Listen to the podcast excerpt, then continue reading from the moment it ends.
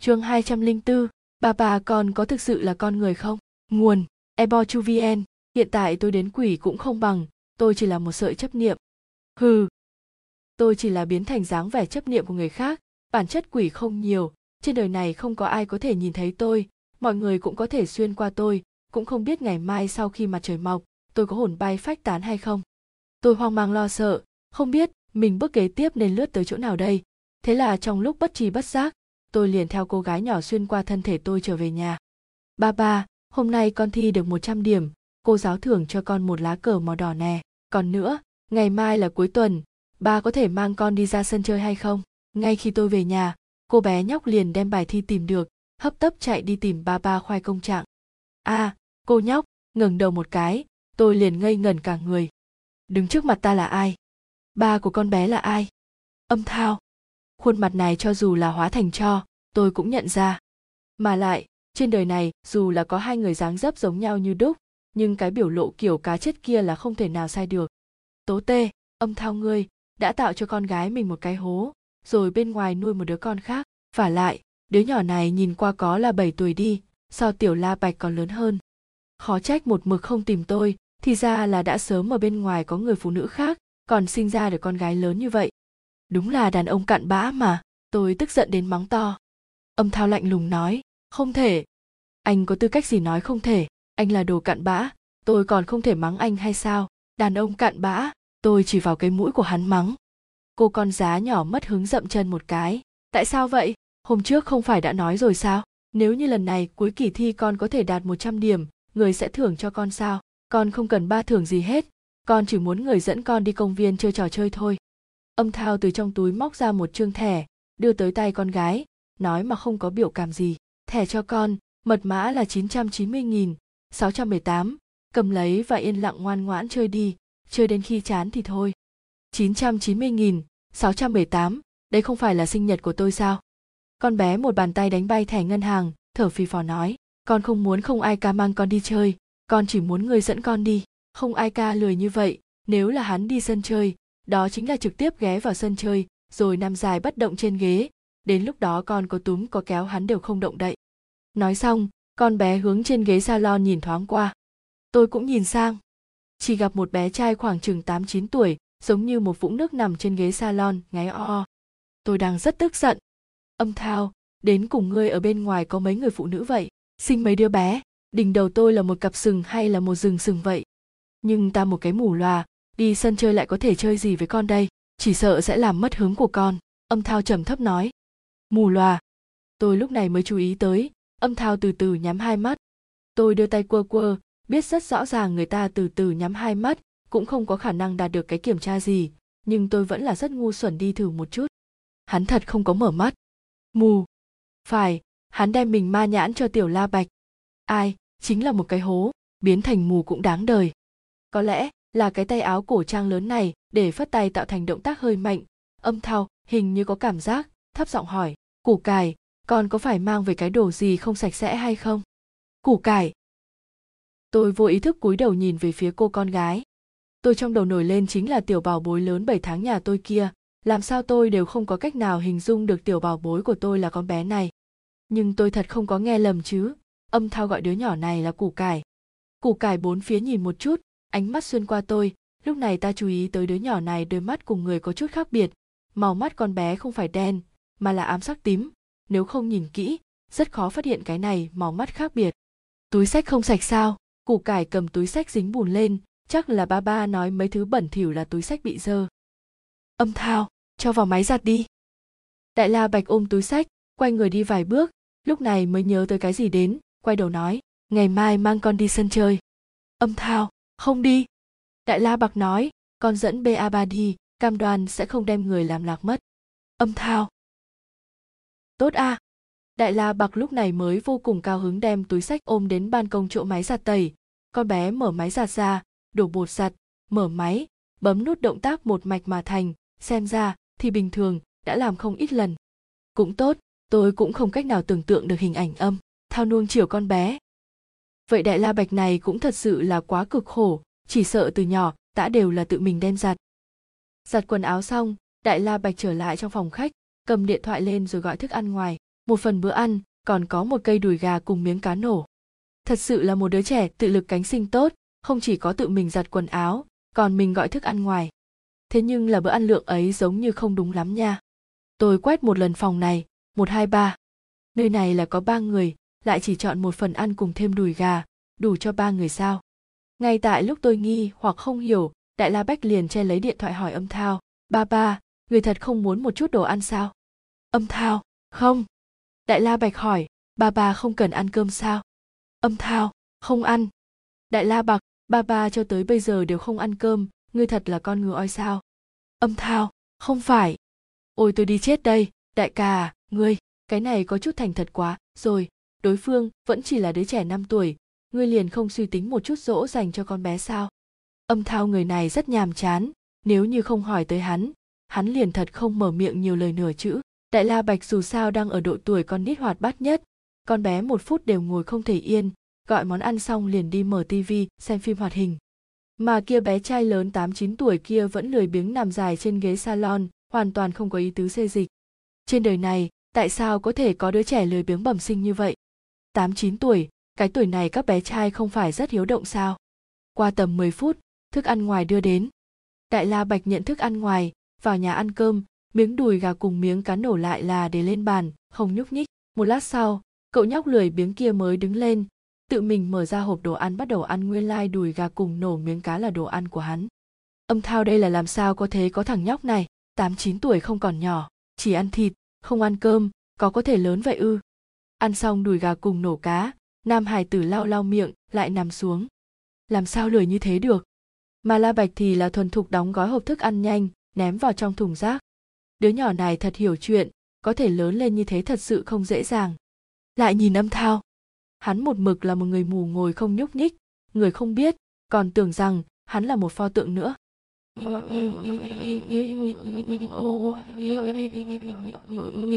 Chương 205, người mẹ ngốc, nguồn, ebochuvn. Mặc dù tôi không có khả năng tiếp nhận, nhưng đều gọi củ cải, không thể trùng hợp như vậy được. Tôi thấy vô số túi sách có tên củ cải, trên đó viết tên của con bé, củ cải. Nét bút đều giống nhau như đúc, không phải gọi La Bộc, cũng không phải gọi La Ba. Còn cô bé, càng giống sự kết hợp giữa Âm Thao và tôi. Đây không phải là Tiểu La Bạch của tôi đó chứ? Nhưng tôi nhớ, tôi đã đi đến âm giới trong 7 ngày, chỉ 7 ngày, làm thế nào mà củ cải nhỏ có thể phát triển nhanh như vậy? Luôn không phải khả năng này, âm giới 1 ngày, dương thế 1 năm ư. Nhưng nếu như thật sự là như vậy, củ cải của tôi tại sao lại ở cùng Âm Thao? Trong lòng tôi có rất nhiều nghi vấn. Lúc này, tôi ghé lại trên bàn trà, củ cải ngẩng đầu lên và hỏi Âm Thao một cách ngây thơ. Ba, làm sao con vẽ được mẹ? Có 4 người trong bức tranh. Người cao nhất chính là Âm Thao không thể nghi ngờ. Phía dưới còn có một bé trai cùng một bé gái, hẳn là cậu bé áo đen kia ăn no liền ngủ cạnh củ cải của tôi. Tại người cao bên cạnh còn lưu lại một chỗ trống, khả năng củ cải chuẩn bị muốn đem mẹ của mình vẽ lên. Âm Thao nói, ngươi cầm tấm gương nhìn mình và tự vẽ là được. Củ cải bĩu môi, ba ngươi là mù lòa, đều chưa có xem dáng dấp của con ra sao, ngươi làm sao sẽ biết con và mẹ con giống nhau như đúc chứ? Âm Thao, ngươi phải tin tưởng ghen của mẹ ngươi rất mạnh. Củ cải, được. Thế là củ cải tìm đến tấm gương, một bên nhìn vào mình một bên bắt đầu vẽ. Vẽ lấy vẽ để, Tiểu La Bạch hỏi, những đứa trẻ khác đều có mẹ, mẹ con đã đi đâu rồi? Âm Thao, mẹ con đã đào một cái hố, khi con nửa tuổi, rồi tự chôn mình. Củ cải, sao lại ngốc như vậy chứ? Đào hố chôn mình, giống như nói chính là tôi. Cho nên, đây quả thật là củ cải của tôi. Bây giờ tôi đã dần chấp nhận sự thật rằng, tôi đã rời đi được 7 ngày. Tiểu củ cải liền biến đại củ cải là sự thật. Âm Thao không chỉ khiến tôi nghĩ anh ta là cặn bã, ngược lại còn giúp tôi đem con gái nuôi lớn như vậy. Mặc dù, để cho con bé tự mình giặt quần áo, tự mình đặt thức ăn ngoài, tự mình làm bài tập, tự mình đi học. Nhưng thay cái ý nghĩ, đó không phải là nói ta Tiểu La Bạch của tôi khác những đứa trẻ khác còn càng thông minh sao? Ai có thể linh hoạt như vậy ở tuổi của con bé? Cuối cùng tôi cũng biết phương pháp của Diêm Vương cao minh như thế nào, mọi thứ trông giống như một sự trùng hợp ngẫu nhiên, nhưng bây giờ dường như mọi thứ đều nằm trong sự sắp xếp của hắn ta. Hắn không phải vô duyên vô cớ mà đem tôi đặt trên đường cái ở nhân gian, mà là đặt ở trên đường củ cải tan học phải đi ngang qua. Hắn là đã sớm tính xong để cho tôi trực tiếp tới gặp Âm Thao cùng củ cải. Nếu là như vậy, chuyện kia đơn giản rất nhiều. Ma nhãn chính là con mắt củ cải, chỉ cần trông coi củ cải, Mạnh Mộng sớm muộn sẽ xuất hiện. Thế nhưng là, hiện tại tôi lại không thể không nảy sinh sự lo lắng mới. Mạnh Mộng hiện tại có phải là về tới thân thể của tôi bên trong không? Cô ta xuất hiện lần nữa, chính là dùng hình dạng của tôi mà xuất hiện. Đến lúc đó, Âm Thao cùng củ cải có thể đem nàng nhận lầm thành tôi hay không? Nếu là như thế, Tiểu La Bạch kia rất nguy hiểm. Hiện tại thì Âm Thao cũng nhìn không thấy tôi cũng không biết Mạnh Mộng tìm đến lúc nào, tôi cũng chẳng làm được gì cho bọn họ cả. Tôi thở dài một hơi, quyết định mình chỉ có thể đi được tới đâu, hay tới đó. Ở bên cạnh người thân, nội tâm lo nghĩ cũng chậm rãi lắng xuống, thay vào đó là cảm giác hạnh phúc. Mặc dù gần họ trong gang tấc, bọn họ lại không nhìn thấy tôi, nghe không được tôi, không cảm giác được tôi, nhưng chỉ cần tôi được nhìn ngắm bọn họ, tôi có thể cảm thấy rất hạnh phúc rồi. Vào đêm, Tiểu La Bạch rất sớm đã ngủ. Âm Thao trầm tĩnh đứng bên giường của con bé, nhìn con bé hồi lâu, lúc này mới quay người ra ngoài. Tôi cho là anh cũng muốn nghỉ ngơi, nhưng mà anh lại là đổi lại một áo khoác, liền đi ra khỏi cửa, giống như là đi làm việc không phải. Anh lấy cái gì nuôi sống Tiểu La Bạch cùng cái kia thằng nhóc áo đen kia? Thời điểm khi hắn đi ra khỏi phòng, cậu nhóc từ trên ghế salon ngồi xuống, duỗi lưng một cái. Cái thằng nhóc này thật đúng là, một tên trong đêm đi ra ngoài làm việc, một tên lại thức dậy hoạt động ban đêm, một nhà ba người, chẳng lẽ cũng chỉ có củ cải chúng ta làm việc và nghỉ ngơi là bình thường ư? Duỗi xong lưng mỏi, cậu nhóc áo đen đứng lên, khập khiễng đi đến gian phòng của củ cải. Này, ngươi định làm cái gì với con gái ta đây? Nam nữ thụ thụ bất thân, Âm Thao ngươi có phải hẳn là từ nhỏ có đem giáo dục giới cho chúng hay không vậy? Sau khi cậu nhóc áo đen đẩy cửa đi vào, đột nhiên biến thành một con mèo đen, nó nhảy lên bệ cửa sổ, lại nằm xuống, tư thế kia, với lúc làm hình người lúc giống nhau như đúc. Xem ra ánh mắt của tôi thật không tốt lắm, rõ ràng đặc tính mèo như vậy, ta vậy mà nhìn không ra, toát cả mồ hôi. Con mèo đen này gọi Tiểu Mặc, yên lặng, hắn chính là con mèo đen nhà La Võ kia ư? Tôi đánh giá một chút con mèo đen. Mèo đen lông rất đen rất sáng, vừa bò xuống tới liền lộ ra vẻ mộc ú. Rất tốt, xem ra con mèo nhà La Võ nhà nấp tại nhà Tiểu La Bạch tỉ mỉ nuôi nấng, xác thực không bị khổ. Chỉ là hắn đi trên đường tựa như là khập khễng, giống như là vết thương cũ năm xưa. Tôi đột nhiên nhớ tới lần đó La Võ ở trên lầu quẳng con bé xuống, tôi chạy xuống lâu lúc, không có nhìn thấy bóng dáng con đâu, chỉ thấy được bóng lưng mèo đen khập khiễng rời đi. Chẳng lẽ La Võ lúc ấy ném xuống chính là mèo đen, chứ không phải củ cải? Mèo có 9 đầu mệnh, chỉ có mèo có thể từ trên cao như vậy nhảy đi xuống, mới không chết. Tôi đã nói rồi, La Võ nào có dũng khí lớn như vậy, quăng con của người khác, như là quăng một con mèo, vậy thì không nhiều vấn đề lắm. Nói như vậy, ân nhân cứu mạng của củ cải lại là con mèo đen. Nghĩ tới đây, tôi có cảm giác con mèo đen mập mạp trên bệ cửa sổ trở nên thần thánh quá chừng. Tôi cũng tự hỏi, đó có nhớ về chủ cũ của mình, La Võ cùng Mỹ Linh hay không? Nhìn thấy mèo đen, tôi liền nghĩ tới đôi vợ chồng trẻ ngọt ngào yêu thương kia. Tôi cho là tôi chỉ là rời đi 7 ngày, không nghĩ tới lại là rời đi 7 năm. Nếu như là quá khứ 7 năm, vậy bọn hắn còn tốt chứ? Phòng khám bệnh Lâm Thị tạo ác nghiệp phải chăng đã mở rộng quy mô? Linh hồn cực tội ác phải chăng là đã xuất hiện? Ôi, tôi lo lắng hơn chính là Mỹ Linh. Bởi vì chỉ có Mỹ Linh là bị Lâm Nhuận một mực khống chế lại, cũng không biết người hiện tại thuần khiết đáng yêu kia phải chăng hai tay đã dính vào tội nghiệt. Tôi suy nghĩ miên man, cũng không biết mình còn có thể làm những gì, vậy là liền ghé đến cạnh giường Tiểu La Bạch, chậm rãi ngủ thiếp đi.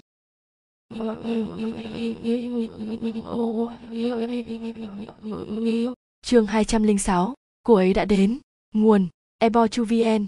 Hôm sau, tỉnh lại, người một nhà này đã bắt đầu đang ăn bữa ăn sáng. Ba ba, người thật không ăn bữa sáng sao? Không ăn. Người không ăn bữa sáng, người thật là con người sao? Không phải. Con nghĩ mãi cũng là, giống như ba ba đẹp trai vậy làm sao có thể là người thường đâu chứ? Người nhất định là tiên nam từ trên trời giáng xuống. Tôi xuyên cửa mà ra, liền nghe được một đoạn đối thoại này. Tôi đánh cược, Tiểu La Bạch nhất định là đến mỗi thời gian ăn cơm đều sẽ như thế hỏi, mà Âm Thao lại là phá lệ có kiên nhẫn mà cứng nhắc, cho nên hắn có thể không ngừng mà lặp lại câu trả lời cho đoạn đối thoại trên. 7 năm qua đi, ngày nào cũng như ngày nấy. Tôi trôi nổi đến gần, trên bàn con rùa đen nhỏ nâng lên móng vuốt phất phất tay với tôi. Ô con rùa! Tôi ngoác mồm kinh ngạc, cằm rơi xuống đất. Cái này không phải là con rùa đen kia ở sông Vong Xuyên sao? Nó làm sao cũng đến nhân gian. Nó không chỉ có đi tới nhân gian, còn mà còn được phục vụ bữa sáng. Nó làm sao trà trộn vào tốt như vậy? Mà tôi làm sao đến con rùa đen cũng không bằng. Ba, cái rùa đen này là từ đâu đến vậy? Củ Cải hỏi. Âm Thao nói, nhặt. Tiểu La, nhặt chỗ nào cơ? Âm Thao nói, cổng. Tiểu La Bạch nghi hoặc hỏi, nhà chúng ta ở cổng tại sao có thể có rùa đen? Âm Thao nói, sáng nay, thời điểm trở về, liền thấy cái rùa đen này tại cổng nhà chúng ta bò ra. Ta phỏng đoán đây có lẽ là một thứ hiếm có trên thế giới này. Thế là liền đem nó nhặt về. Thật sao? Chính nó bò đến à? Nhà chúng ta ở tại lầu 10, Tiểu Ô Quy, ngươi thật là tự mình bò đến nhà chúng ta sao? Tiểu La Bốc tò mò hỏi. Tiểu Ô Quy nhẹ gật đầu. Tiểu La Bốc vui mừng nói, oa, nó vậy mà lại gật đầu nha. Ba, cái rùa đen này biết gật đầu, nó nghe hiểu được con nói chuyện đó. Và LT, trời ơi dễ thương muốn rụng tim luôn vậy đó. Và GT. Âm Thao mặt không biểu tình, ta nhìn không thấy. Tôi bổ nhào vào bên cạnh bàn hỏi, ngươi làm sao lại ở chỗ này? Tiểu Ô Quy một bên tay xé màn thầu, một bên nói, ta cùng ngươi lên xe, lại không tới kịp cùng ngươi xuống xe. Vẫn là Diêm Quân kia vừa lái xe liền phát hiện ta còn đang trên xe, liền đem ta ném ra ngoài. Nhưng ai có thể tưởng tượng được, cứ như vậy không lâu sau ngươi đi xa mất dép, làm hại ta bỏ suốt cả một buổi tối mới bỏ lên trên cái lầu 10 này. Bà mẹ, ta dễ dàng lắm chắc. Hứ, không dễ dàng, nhìn xem mai rùa nó nặng nề, cùng tứ chi ngắn nhỏ, có thể nghĩ tối hôm qua đối với hắn là một đêm dài dằng dặc cỡ nào. LTGT. Tiểu Củ Cải giống như nghe không được lời rùa đen, nhiệt tình nói, Tiểu Ô Quy, hôm nay ta muốn cùng ba đi tới sân chơi, ngươi có muốn đi cùng chúng ta hay không? Rùa đen gật gật đầu. Oa, ba, nó lại gật đầu, nó chịu cùng chúng ta đi tới chỗ công viên trò chơi kìa. Tiểu La Bốc cao hứng kêu lên. Âm Thao, này, La Hi. Tiểu Ô Quy ăn một miếng màn thầu, đột nhiên ý vị thâm trưởng nói với tôi, nàng ta đến. Ai? Tôi vừa định hỏi, chuông cửa liền vang lên. Trên đời này có sự tình trùng hợp như vậy sao? Người đến nhất định chính là nàng mà Tiểu Ô Quy nói. Ai tới?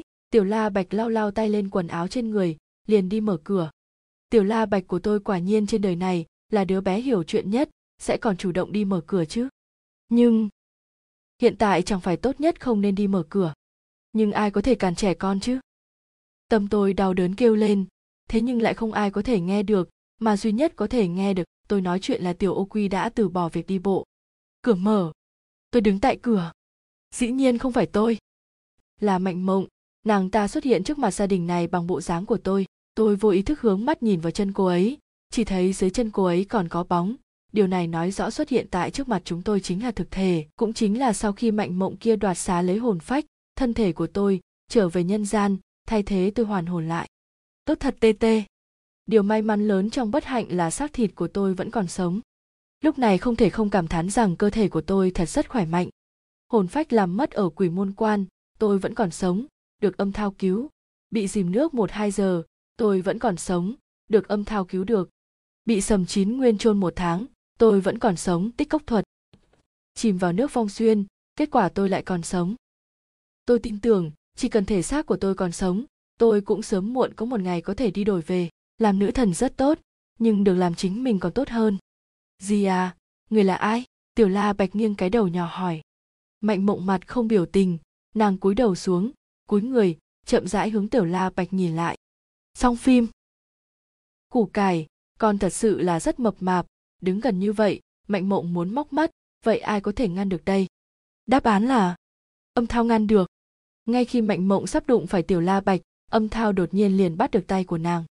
Là ngươi? Âm Thao vô cùng ngạc nhiên. La Hi. Quát. Đại ca, ngươi không phải mù sao? Ngươi tới đó còn không có lên tiếng, ngươi liền biết là ta. Ta còn không có tự luyến đến cảm thấy thân thể của mình có thể để một ngu ơi đàn ông nhận ra. Chỉ bằng một cái nắm tay. Nhưng Âm Thao giống như là có thể thấy được, biểu lộ tràn đầy chấn kinh. Là... Trước đó Diêm Quân có chỉ qua cho ta là dùng tâm nhìn, như Âm Thao tồn tại đã là cấp bậc cao như vậy. Anh khẳng định sớm mấy trăm năm trước, đã thuần thục nắm giữ dụng tâm nhìn là dùng như thế nào. La Hi, mama, đây là mẹ ta. Tiểu La Bạch giật mình nhìn xem Mạnh Mộng. Ba, ngươi không phải nói mẹ đã đào hố đem mình chôn rồi sao?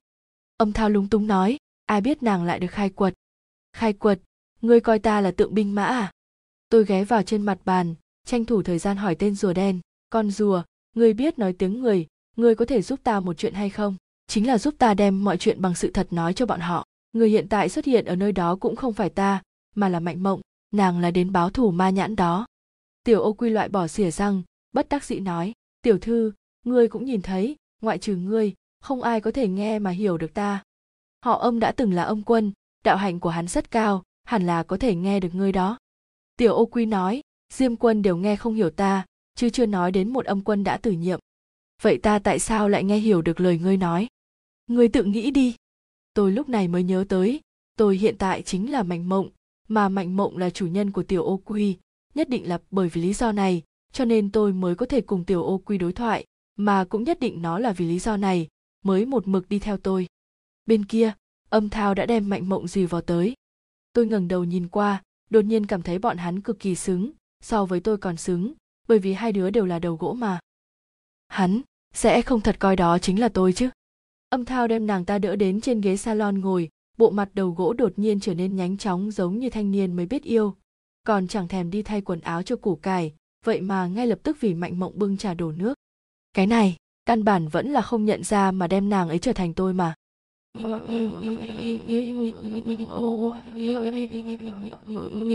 Chương 207, nguồn, ebochuvn, tôi lo lắng muốn khóc lên. Âm Thao, anh thật ngốc, anh có dụng tâm mà nhìn không vậy, anh không thể nhìn nàng ta bằng mắt thường được, đó không phải tôi, đó là một con quỷ. Cuộc sống của con gái chúng ta nằm trong tay anh đó, tôi không thể nhẫn tâm giết con bé lần thứ hai được. Tiểu Ô Quy ngạc nhiên hỏi, cái gì, đây là chồng của ngươi à, còn đó có phải là con gái ngươi không? Tôi không muốn nói chuyện với một linh vật vô dụng. Mạnh Mộng cũng rất lạ, từ khi xuất hiện đến hiện tại, cô ấy không hề có biểu cảm hay bất kỳ một lời nào. Tôi luôn nghĩ rằng Âm Thao là một kẻ mặt lạnh và kiệm lời nhất trên thế giới, nhưng trước mặt Mạnh Mộng, Âm Thao chỉ như là phù thủy giấy nhìn thấy phù thủy thực thụ vậy. Và điều kỳ lạ nhất là Mạnh Mộng không những không nói mà mắt cô ấy còn có vẻ như đờ đẫn. Cô ấy nghiêng đầu và ngây người nhìn chằm chằm vào Âm Thao. Tôi lại nằm xuống bàn cà phê và hỏi con rùa nhỏ một cách kỳ lạ, tại chủ nhân của ngươi lại như vậy? Tiểu Ô Quy thở dài, đó chỉ là một chút oán niệm. Oán niệm, tôi dường như hiểu được cái gì đó. Không phải oán niệm chỉ là oán niệm thôi sao, vì vậy cô ấy sẽ không chỉn chu như người bình thường. Con rùa nhỏ nói, chính xác. Vậy còn tốt, ngay khi tôi thở phào nhẹ nhõm, chú rùa nhỏ nói, tốt cái gì mà tốt, chỉ vì đó là một chút oán niệm bình thường, cô ấy sẽ không từ bi hay tha thứ cho bất cứ ai. Cô ấy sẽ trả thù tất cả mọi người theo sự oán giận ban đầu của tôi, không ai có thể ngăn cản được cô ấy báo thù. Gì cơ? Trái tim vừa đặt xuống ngay lập tức nhảy ngược lại trong cổ họng. Điều đó có nghĩa là Mạnh Mộng sẽ không bao giờ dừng lại vì sự dễ thương của củ cải. Tôi nên làm gì đây? Âm Thao cũng nghĩ cô ta là tôi. Cô ta sẽ làm tổn thương củ cải. Tôi lại rơi vào tuyệt vọng và tôi hỏi con rùa nhỏ, ta nhìn ngươi là linh thú dưới thời của Mạnh Mộng, vậy ngươi có biết làm thế nào để người khác nhìn thấy ta không? Ngươi sống đã lâu rồi, có nên sử dụng nó một chút không? Rùa nhỏ lắc đầu, càng chỉ những người liên quan đến Mạnh Mộng mới có thể nhìn thấy cô. Tôi đã hỏi một cách khó hiểu, ai có liên quan đến Mạnh Mộng? Cô ta là thần cổ đại từ hàng ngàn năm trước, Âm Quân cũng nói rằng các vị thần cổ đại trong thế hệ của cô đã chết hết rồi. Con rùa nhỏ im lặng. Có lẽ chức năng lớn nhất của nó là làm linh vật trên bàn trà. Trái tim tôi tuyệt vọng. Có một nụ cười hiếm hoi trên khuôn mặt gỗ của Âm Thao, và anh thì thầm, à, tôi thề, gỗ chết này chưa bao giờ nói với tôi bằng một giọng điệu dịu dàng như vậy. La Hi, tại sao em chết rồi có thể sống lại? Ai đã đưa em trở lại cuộc sống? Mạnh Mộng. Âm Thao, 7 năm trước, khi em tự đào hố mình, tôi biết em đã sử dụng thật pháp linh hồn xuất khiếu, vì vậy tôi đã ở lại canh giữ bên cạnh xác thịt của em. Tôi sợ rằng sẽ có những điều xấu xảy ra với thể xác khi linh hồn em rời đi. Nhưng tôi đã canh giữ ở đó trong 7 ngày, em cũng không bao giờ thức dậy. Điều gì đã xảy ra khiến em đột nhiên có quyết định như vậy? Sau khi em xuất khiếu khỏi thể xác, linh hồn của em đã đi đâu? Tôi nghĩ sẽ không bao giờ được gặp lại em nữa, trừ khi chờ đến kiếp sau của em. Một hồi thoại khiến cho cậu bé Mặc không khỏi kinh ngạc. Củ cải, vừa rồi anh có nghe nhầm không? Ba của em đã nói hơn 10 từ. Mặc không tin vào tai mình, nghi ngờ hỏi. Củ cải nhỏ cũng bị sốc, anh Mặc, anh không nghe nhầm, em cũng không nghe nhầm, em lớn bằng từng này. Đây là lần đầu tiên em nghe ba nói điều gì đó nhiều hơn những lời ông từng nói trong 3 ngày gội lại. Tôi cũng gật đầu đồng ý. Đáng ghét. Trước đây, tôi cũng chưa từng thấy anh ta nói với tôi nhiều lời như vậy. Nhưng điều tôi không ngờ là anh ta đã giữ cơ thể tôi trong 7 ngày. Anh ta đã từng là một Âm Quân tôn quý phi phàm, sau khi gặp tôi, dường như anh ấy không có việc gì tốt, mờ bị mù, chức vị cũng bị mất. Trước đây, là một người đàn ông rất nhiệt tình, bây giờ liền biến thành ông bố bỉm sữa. Vì vậy, tôi tha thứ cho anh ấy, tổng số từ nói một đoạn hiện vượt quá tổng số từ mà anh ấy đã nói trong 3 ngày qua. Em, tại sao em không nói? Em có bị câm không? Âm Thao căng thẳng cánh tay run rẩy, anh mở miệng của Mạnh Mộng để kiểm tra. Ôi chao, người đàn ông này thật là, nếu anh ta dám làm điều này với tôi nhất định sẽ cho anh ta một cái bạt tai và hét lên. Điều làm tôi ngạc nhiên là Mạnh Mộng không trả lời, cô ta tự nhiên để Âm Thao cậy miệng một cách trơ trẽn. Tất cả các hành vi của cô ta đều chậm chạp, không phải một tiêu oán hận không đủ linh động, cô ấy chỉ là một mỹ nhân máy móc. Tôi thấy rằng Mạnh Mộng không có bất kỳ dấu tích gì muốn làm tổn thương củ cải, vì vậy tôi tạm thời buông lòng cơ thể xuống. Tôi nghĩ, theo khả năng của Âm Thao, anh ta có thể bảo vệ củ cải nhỏ khi Mạnh Mộng bắt đầu động tay. La Hi, lúc này, con rùa nhỏ gọi tôi, cô nhìn thấy trong tay cô ấy có vật gì không? Tôi nhìn qua, là Mạnh Mộng xá lợi. Cô ấy chỉ là một sợi chấp niệm, bản thân không có nhiều sức mạnh, nếu cô có đủ bản lĩnh, cướp được xá lợi trong tay của Mạnh Mộng, cô liền có thể hấp thụ được sức mạnh của Mạnh Mộng, đồng thời bản thân có thể xuất hiện trước mặt chồng và con cô. Rùa nhỏ hạ giọng và nói, tôi tự hỏi liệu không ai có thể nhìn thấy tôi, vì vậy tôi đi thẳng đến chỗ xá lợi trong tay của Mạnh Mộng, nhưng điều tôi không ngờ là dường như Mạnh Mộng nhìn thấy tôi và duỗi lòng bàn tay ra, với một cú đẩy, tôi đột nhiên cảm thấy một lực mạnh mẽ vô vào mặt, gần như bị nghiền nát. Tôi bị một lòng bàn tay cho bám chặt trên tường, lục phủ ngũ tạng bị trọng thương nghiêm trọng, tôi oại lên một tiếng, máu trong miệng trào ra từng ngụm. Tại sao cô ta có thể nhìn thấy tôi ngạc nhiên hỏi. Con rùa nhỏ đứng lên lo lắng, cô có phải là một con lợn không? Hư thể của cô là bị cô ấy chiếm giữ, cô ta không nhìn thấy cô thì còn có thể nhìn thấy ai? Đây là lần đầu tiên nhìn thấy có người tích cực ăn cắp đồ trước mặt người khác. Tôi xin lỗi, tôi đã quen thói trước đây từng là không khí, vì vậy tôi không ngờ tới ai đó có thể nhìn thấy tôi. Âm Thao đứng dậy và nhìn về phía tôi. Ai ở đó? Bố đang nói gì với không khí? Củ cải nhỏ gãi đầu và hỏi. Hôm qua, con thực sự đã mang thứ gì đó không sạch sẽ về nhà. Âm Thao cau mày, ngắt lời. Nhưng điều tôi không ngờ tới là vẫn còn những thứ dơ bẩn trên thế giới này mà tôi không phát hiện ra. Anh mới là thứ đồ không sạch sẽ, cả nhà anh đều là thứ không sạch sẽ. Không thể tính củ cải nhỏ vào trong đó, vì vậy bản thân anh mới là một thứ bẩn thỉu. Mẹ già chết tiệt. Mạnh Mộng đứng dậy, và cô ấy tiến về phía tôi. Khi cô ấy đến bên tôi, cô ấy nhấc Mạnh Mộng xá lợi lên, một chùm ánh sáng đen và đỏ phát ra từ Mạnh Mộng xá lợi và chiếu thẳng vào tôi. Tôi cảm thấy nó cực kỳ chói mắt, vì vậy tôi vô thức giơ tay lên che mắt. Nhưng giây tiếp theo, một thanh kiếm đâm vào lòng bàn tay tôi.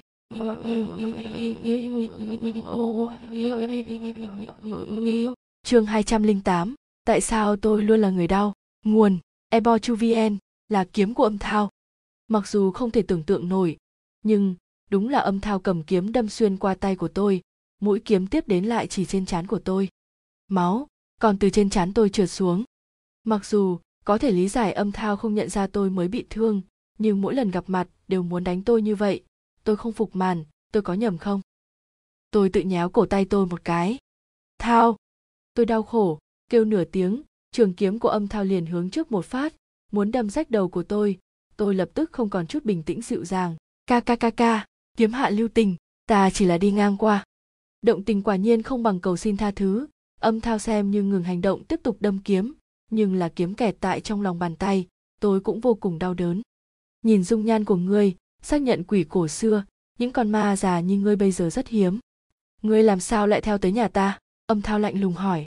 Ta đau đớn rên rỉ. Đại ca, ngươi trước tiên thả bỏ ta ra đã, ta từ từ cùng ngươi nói rõ. Âm Thao rút kiếm, trong chốc lát, tay của tôi máu chảy ồ ạt. Một cái hư thể còn có thể chảy máu, thật không hợp với lẽ thường. Xem ra, kiếm kia của Âm Thao là cái pháp bảo lợi hại, tôi vẫn là cẩn thận một chút đừng chết oan thêm lần nữa.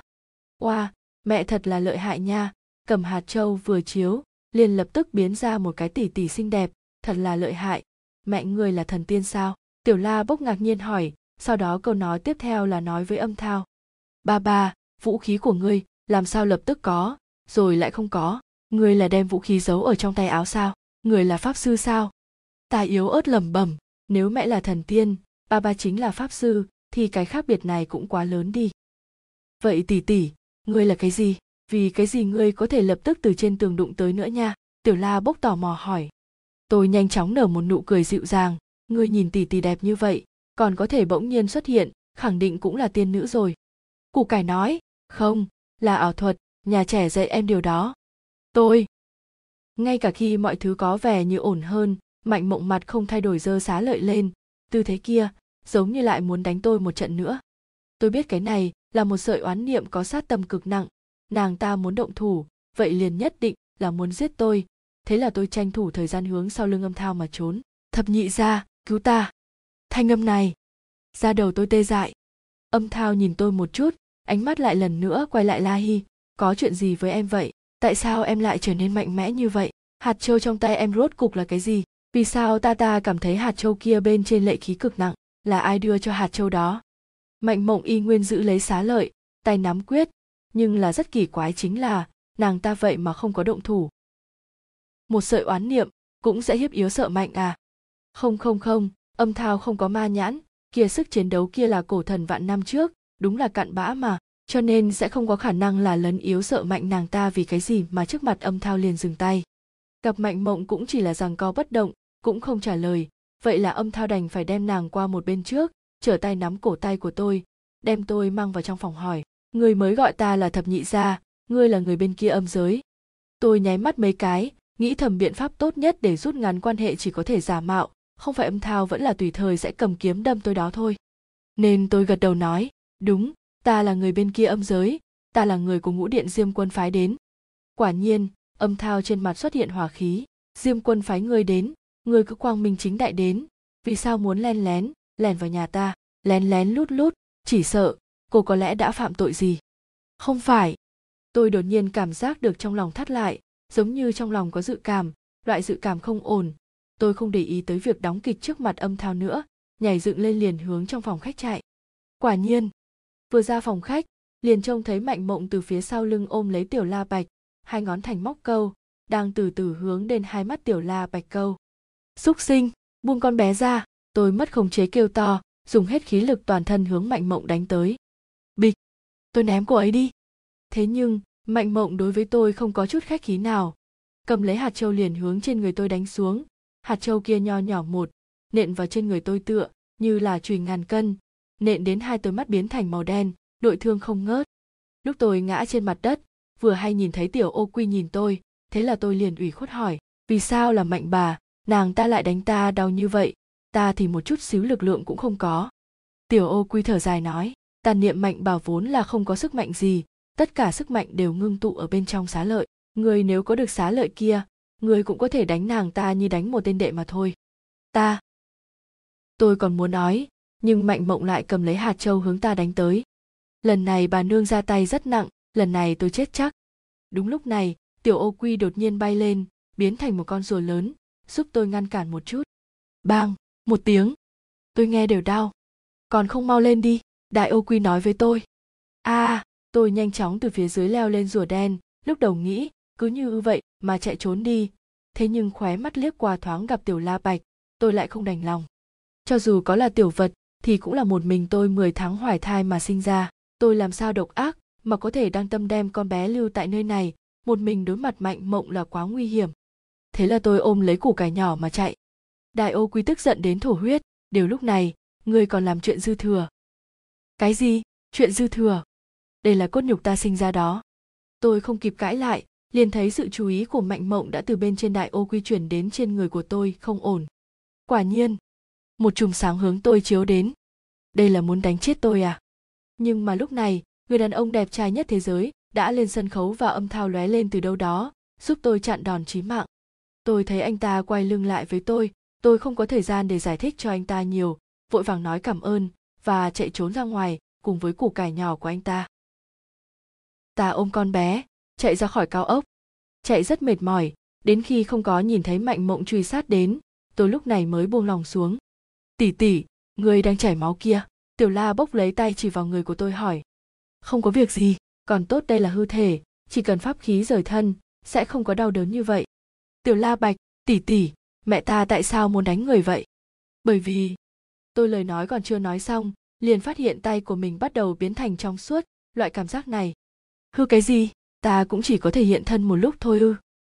Mặc dù không cam lòng, nhưng tôi cũng không thể không tiếp nhận biến đổi trên thân thể. Ngay tại thời điểm sắp biến mất, tôi dùng hết khí lực la to cho Tiểu La Bạch, mẹ con muốn giết con, mau trốn đi.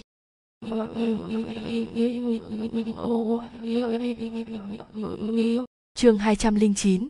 Nguồn ebochuvn. Nói xong câu này, tôi biến mất. Không phải là tôi không còn nữa, mà là tôi trở về dạng hư thể, không ai có thể nhìn thấy tôi, cũng không ai có thể nghe tôi nói. Tôi vẫn còn nhiều điều muốn nói với củ cải nhỏ, tôi không được ôm con bé, và cũng không được nghe con bé gọi tôi một tiếng mẹ, nhưng tôi không có cách nào khác, vì vậy tôi đã trở lại thể vô thực.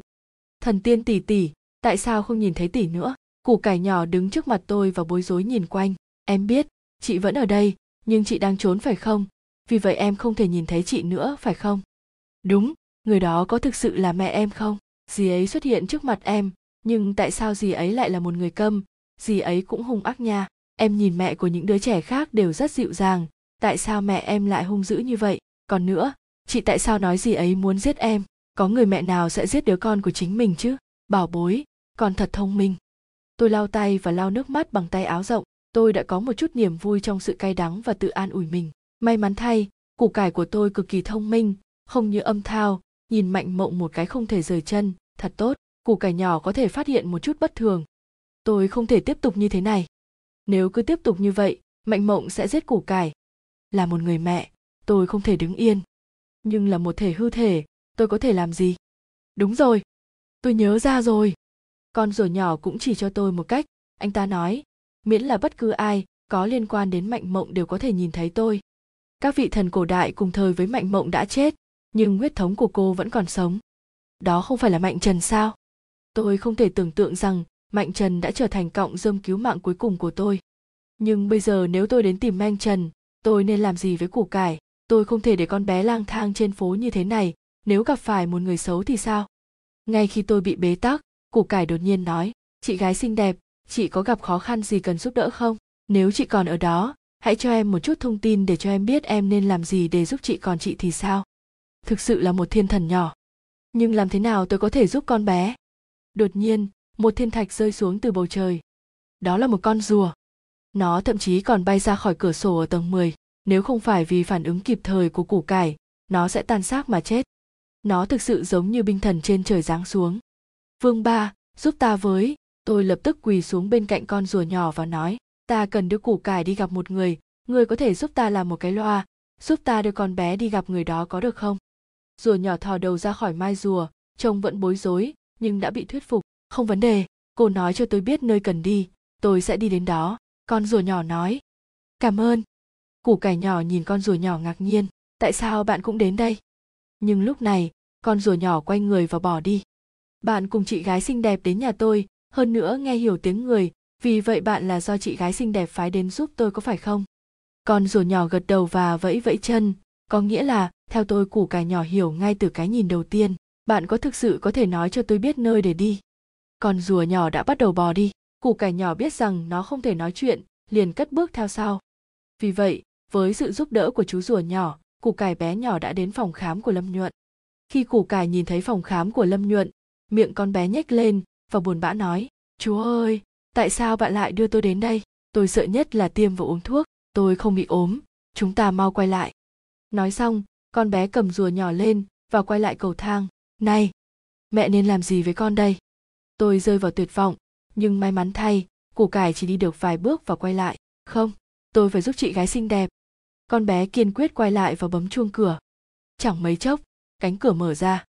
Chính Mỹ Linh là người mở cửa. Mỹ Linh vẫn là người phụ nữ trẻ và ngọt ngào 7 ngày trước. Tuy nhiên, 7 năm đã trôi qua. Mỹ Linh trưởng thành hơn nhiều so với lần cuối tôi nhìn thấy cô ấy, và bóng tối trong mắt cô ấy trở nên nhiều hơn và sâu hơn. 7 năm. Tôi quay lại có muộn không? Em nhỏ, sao em lại đến phòng khám của chúng tôi? Em khó chịu ở đâu? Mỹ Linh cúi xuống và hỏi một cách ân cần. Củ cải nhỏ sợ hãi nhanh chóng nói, không, em không bị bệnh, em không muốn bị tiêm, em không muốn uống thuốc. Tôi không có quá nhiều thời gian, tôi chạy vào trong cửa và nhanh chóng muốn đi tìm Mạnh Trần.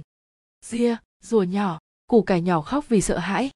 Khi tôi nhìn xuống, hóa ra con rùa nhỏ đã trốn thoát khỏi bàn tay của củ cải, đôi chân nhỏ bé đó bỏ nhanh hơn tôi nghĩ.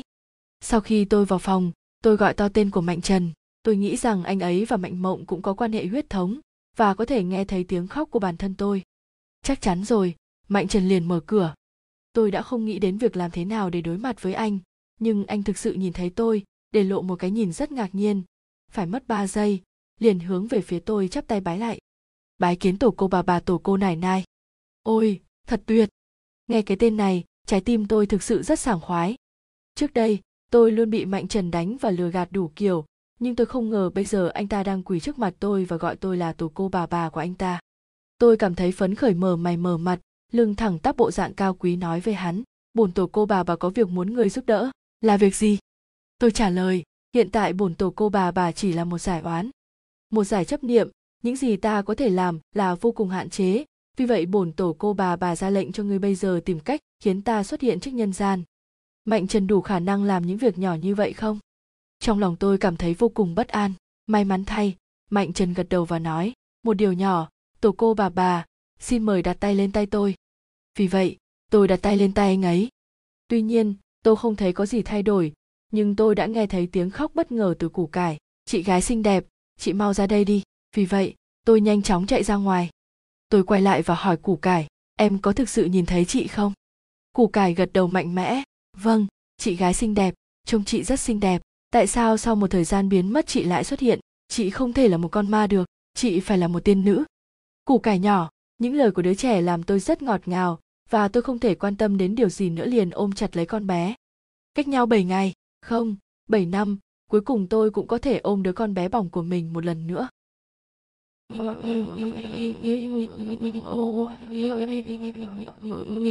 Chương 210, tổ cô lại tốt, nguồn, ebochuvn, tiểu phù thủy.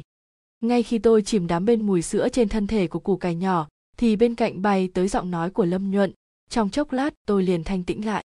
Ngoại trừ Mạnh Mộng tưởng có thể giết chết Tiểu La Bạch ngoài kia, Mạnh Trần cũng đang tìm Tiểu La Bạch, tôi đem La Bạch đến phòng khám Lâm Thị, vậy đồng nghĩa với việc đưa dê vào miệng cọp, xem ra hiện tại tôi cũng chỉ có thể đem Mạnh bà giả trang đến mới có thể cam đoan cho sự an toàn cho Tiểu La Bạch.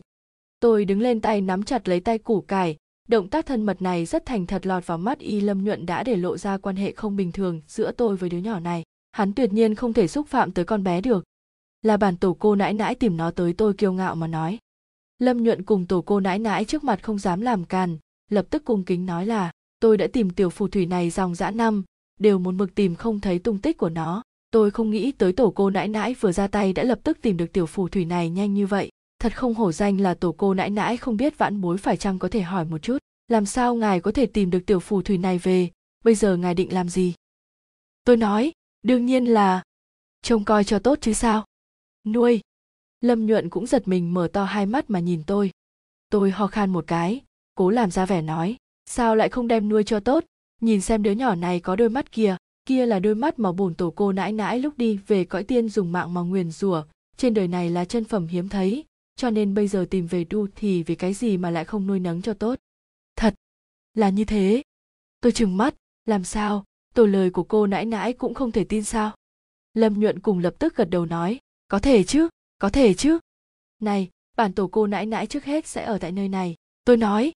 Lúc này, một cái chủ ý ngu ngốc đã hiện lên tới trong đầu tôi trước hết ở tạm tại nơi này cùng Lâm Nhuận, bị ép trao đổi hư thể kỳ thật cũng coi là một chuyện tốt, tôi có thể làm bộ là tổ cô nãi nãi của Mạnh Trần, tại ổ trộm cướp bên trong tha hồ làm mưa làm gió, cũng có thể cam đoan Tiểu La Bạch an toàn, Mạnh Mộng kia sẽ sớm muộn mà tìm tới cửa. Mà nàng ta hiện tại khoác lên mình nhục thể của tôi, tất cả trong mắt mọi người nàng ta chính là La Hi. Nếu như tôi có thể lợi dụng tốt cái quan hệ này, vậy tôi sẽ có thể để Mạnh Trần và Mạnh Mộng đánh nhau, chờ tới khi bọn hắn đều bị đánh bại và bị thương thì tôi chính là ngư ông đắc lợi còn gì.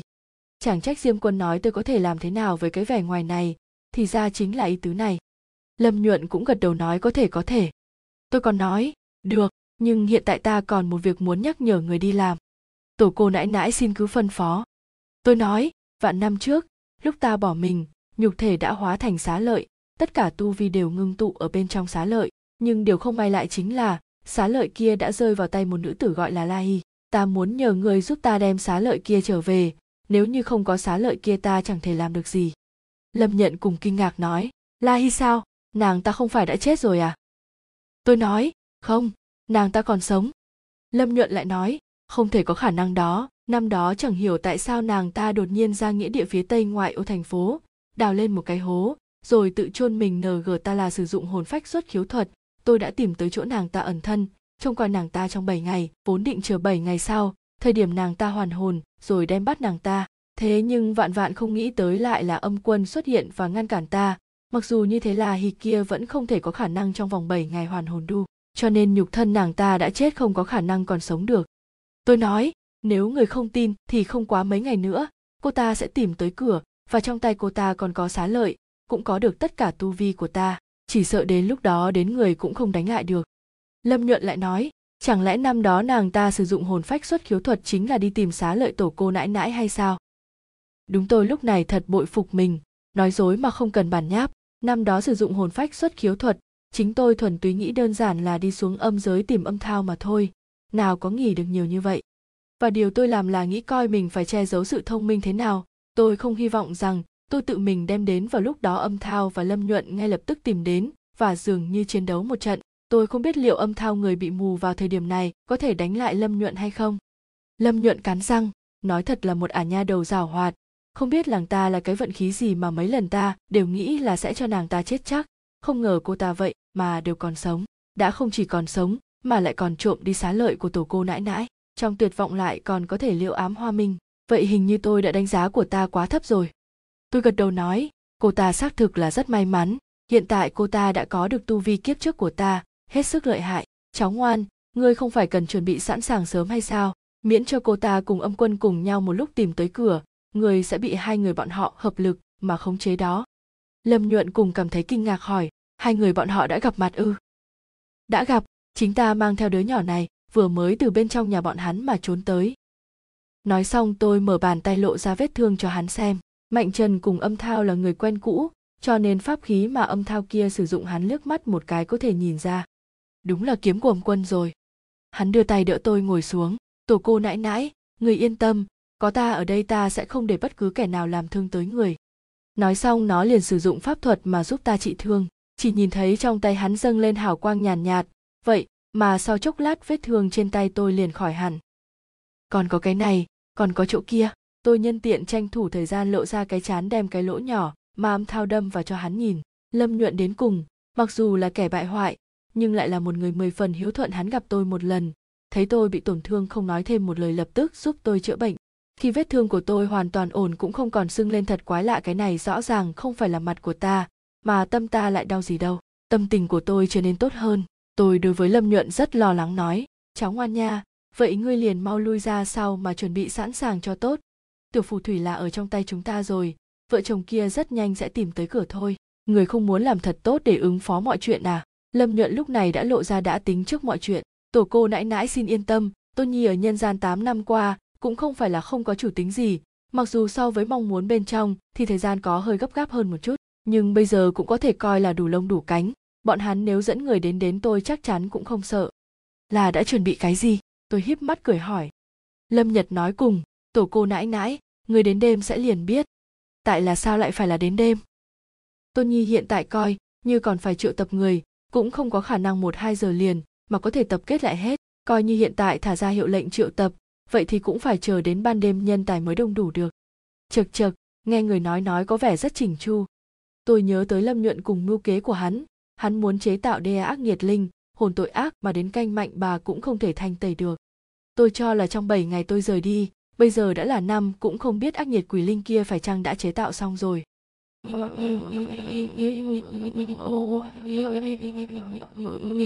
Chương 211, nguồn ebochuvn. Nhưng tôi lại không thể làm bộ như mình biết quá nhiều, cho nên chỉ có thể chậm hỏi, là những người nào vậy?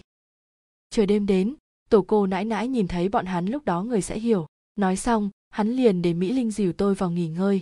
Tôi sợ Tiểu La Bạch cùng với tôi chia ly liền có thể khó khăn mà gặp lại, vậy nên tôi đem theo Tiểu La Bạch sát vào bên trong. Tổ cô nãi nãi, đây là phòng ngủ của ngài nhìn coi có còn thiếu sót cái gì không? Cái này ta vì ngài mà đi chuẩn bị. Xem ra trước mặt Lâm Nhuận, Mỹ Linh đối với tôi một mực cung kính, nhưng ở với một mình cô ấy tôi cảm giác lạnh khó hiểu. Rõ ràng cô ấy ôn nhu khiêm cung, nhưng tôi lại thấy được trong con người ấy quá nhiều hắc ám, cực kỳ giống như một đầu hung thú khát máu ẩn giấu trong bóng đêm, lúc nào cũng có thể nhảy ra mà đem tôi ăn tới nuốt sống. Tôi ghi nhớ những điều cần thiết, hiện tại nếu là tổ cô nãi nãi tôi cũng có thể giả tạo thành một người lớn tuổi mà hỏi dò. Này cô gái, tôi trông thấy cô rất đẹp, cô có bạn trai chưa? Mỹ Linh mỉm cười, tôi chưa. Vậy cô thấy tôn nhi của tôi có gì không tốt, cô vậy mà sao không nhìn chúng hắn? Không sai, đây chính là những câu nói thường dùng mà các trưởng bối, hay nói chính là ghép đôi uyên ương. Không phải như vậy tổ cô nãi nãi, ngài hiểu lầm rồi, ông chủ tôi, trong lòng đã có người khác. Và lại ngài cực kỳ cưng chiều người kia, một mực cẩn thận từng ly từng tí cất giấu người kia đi. Không muốn nàng nhiễm nữa phần bụi bặm của nhân gian này, chỉ sợ, nếu như tổ cô nãi nãi liền muốn gặp nữ tử kia thì ông chủ cũng không nỡ để ngài gặp đâu. Cô ấy chính là nói đến Tiểu Tinh sao? Lòng tôi chợt dâng lên. Tôi lại muốn tìm hiểu nguồn gốc mà hỏi tiếp, tại sao vậy? Ta là tổ cô nãi nãi của tiểu tử kia, tổ cô nãi nãi muốn nhìn vợ hắn một chút, hắn cái gì mà không chịu? E là ngày ấy cảm thấy bần. Mỹ Linh mỉm cười nói, nụ cười của nàng ngọt ngào có thể nói là như dao đâm vào người. Tôi may mắn không phải thật sự là tổ cô nãi nãi, nếu không thì cây đau kia đã đâm vào lòng tôi rồi. Tôi nhìn cô ấy khi nói những lời này, liền không nói được gì, chỉ sợ nói ra là mình đổ đầy thêm sự ghen ghét đối với Tiểu Tinh. Nói vậy là có ý gì? Tôi hỏi. Mỹ Linh nói, trong mắt ông chủ, nữ tử kia trên đời là đệ nhất tinh khiết, hoàn mỹ, bất luận kẻ nào ngài đều cảm thấy dơ bẩn, ngay cả đến bản thân mình ngày ấy cũng cảm thấy bẩn, lại càng không cần phải nói tới tổ cô nãi nãi người. À, thì ra là thấy người nói như vậy, ta ngược lại càng cảm thấy nữ tử kia có chút hứng thú, nàng ta đang ở đâu? Tôi làm bộ cao hứng mà hỏi. Mỹ Linh nói, ông chủ đã giấu cô ấy đi rồi. Xem ra không có cách nào để hỏi ra chỗ ở của Tiểu Tinh, vậy là tôi nói bóng nói gió những chuyện khác. Vậy còn ngươi, người có người trong lòng chưa? Mỹ Linh nói, không có. Có ai theo đuổi cô không?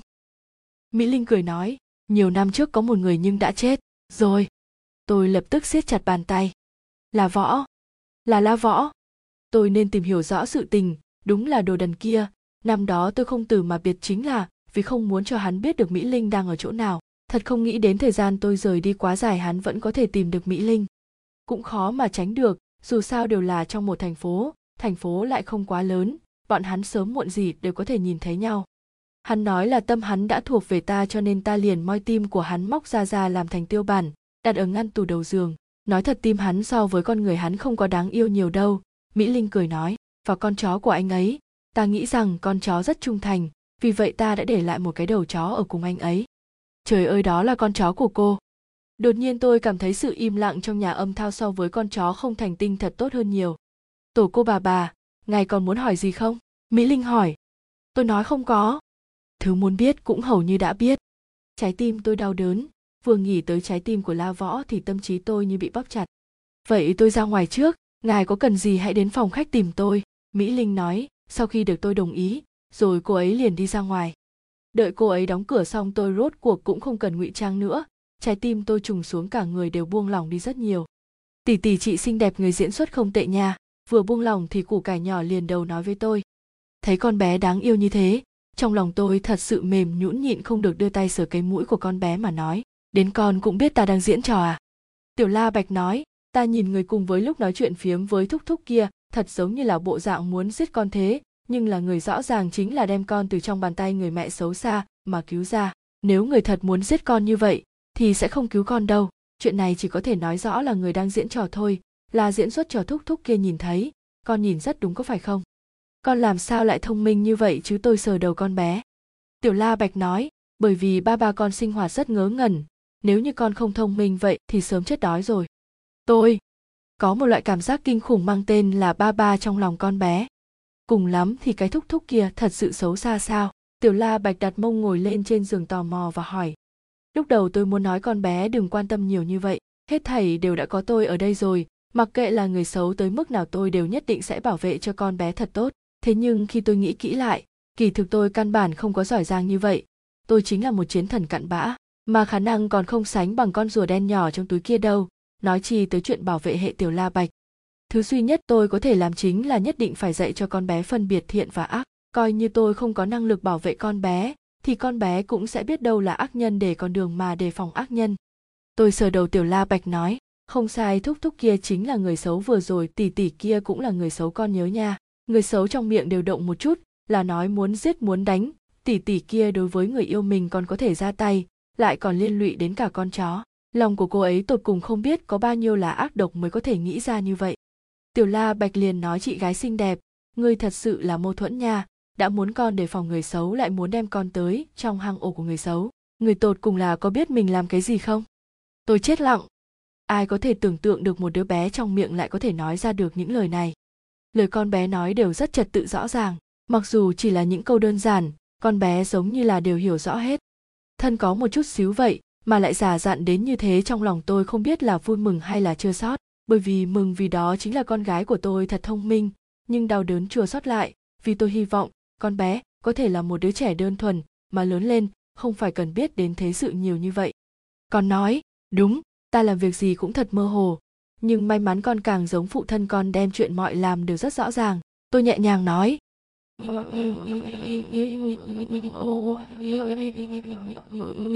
Chương 212, có nhân có quả, nguồn, ebochuvn.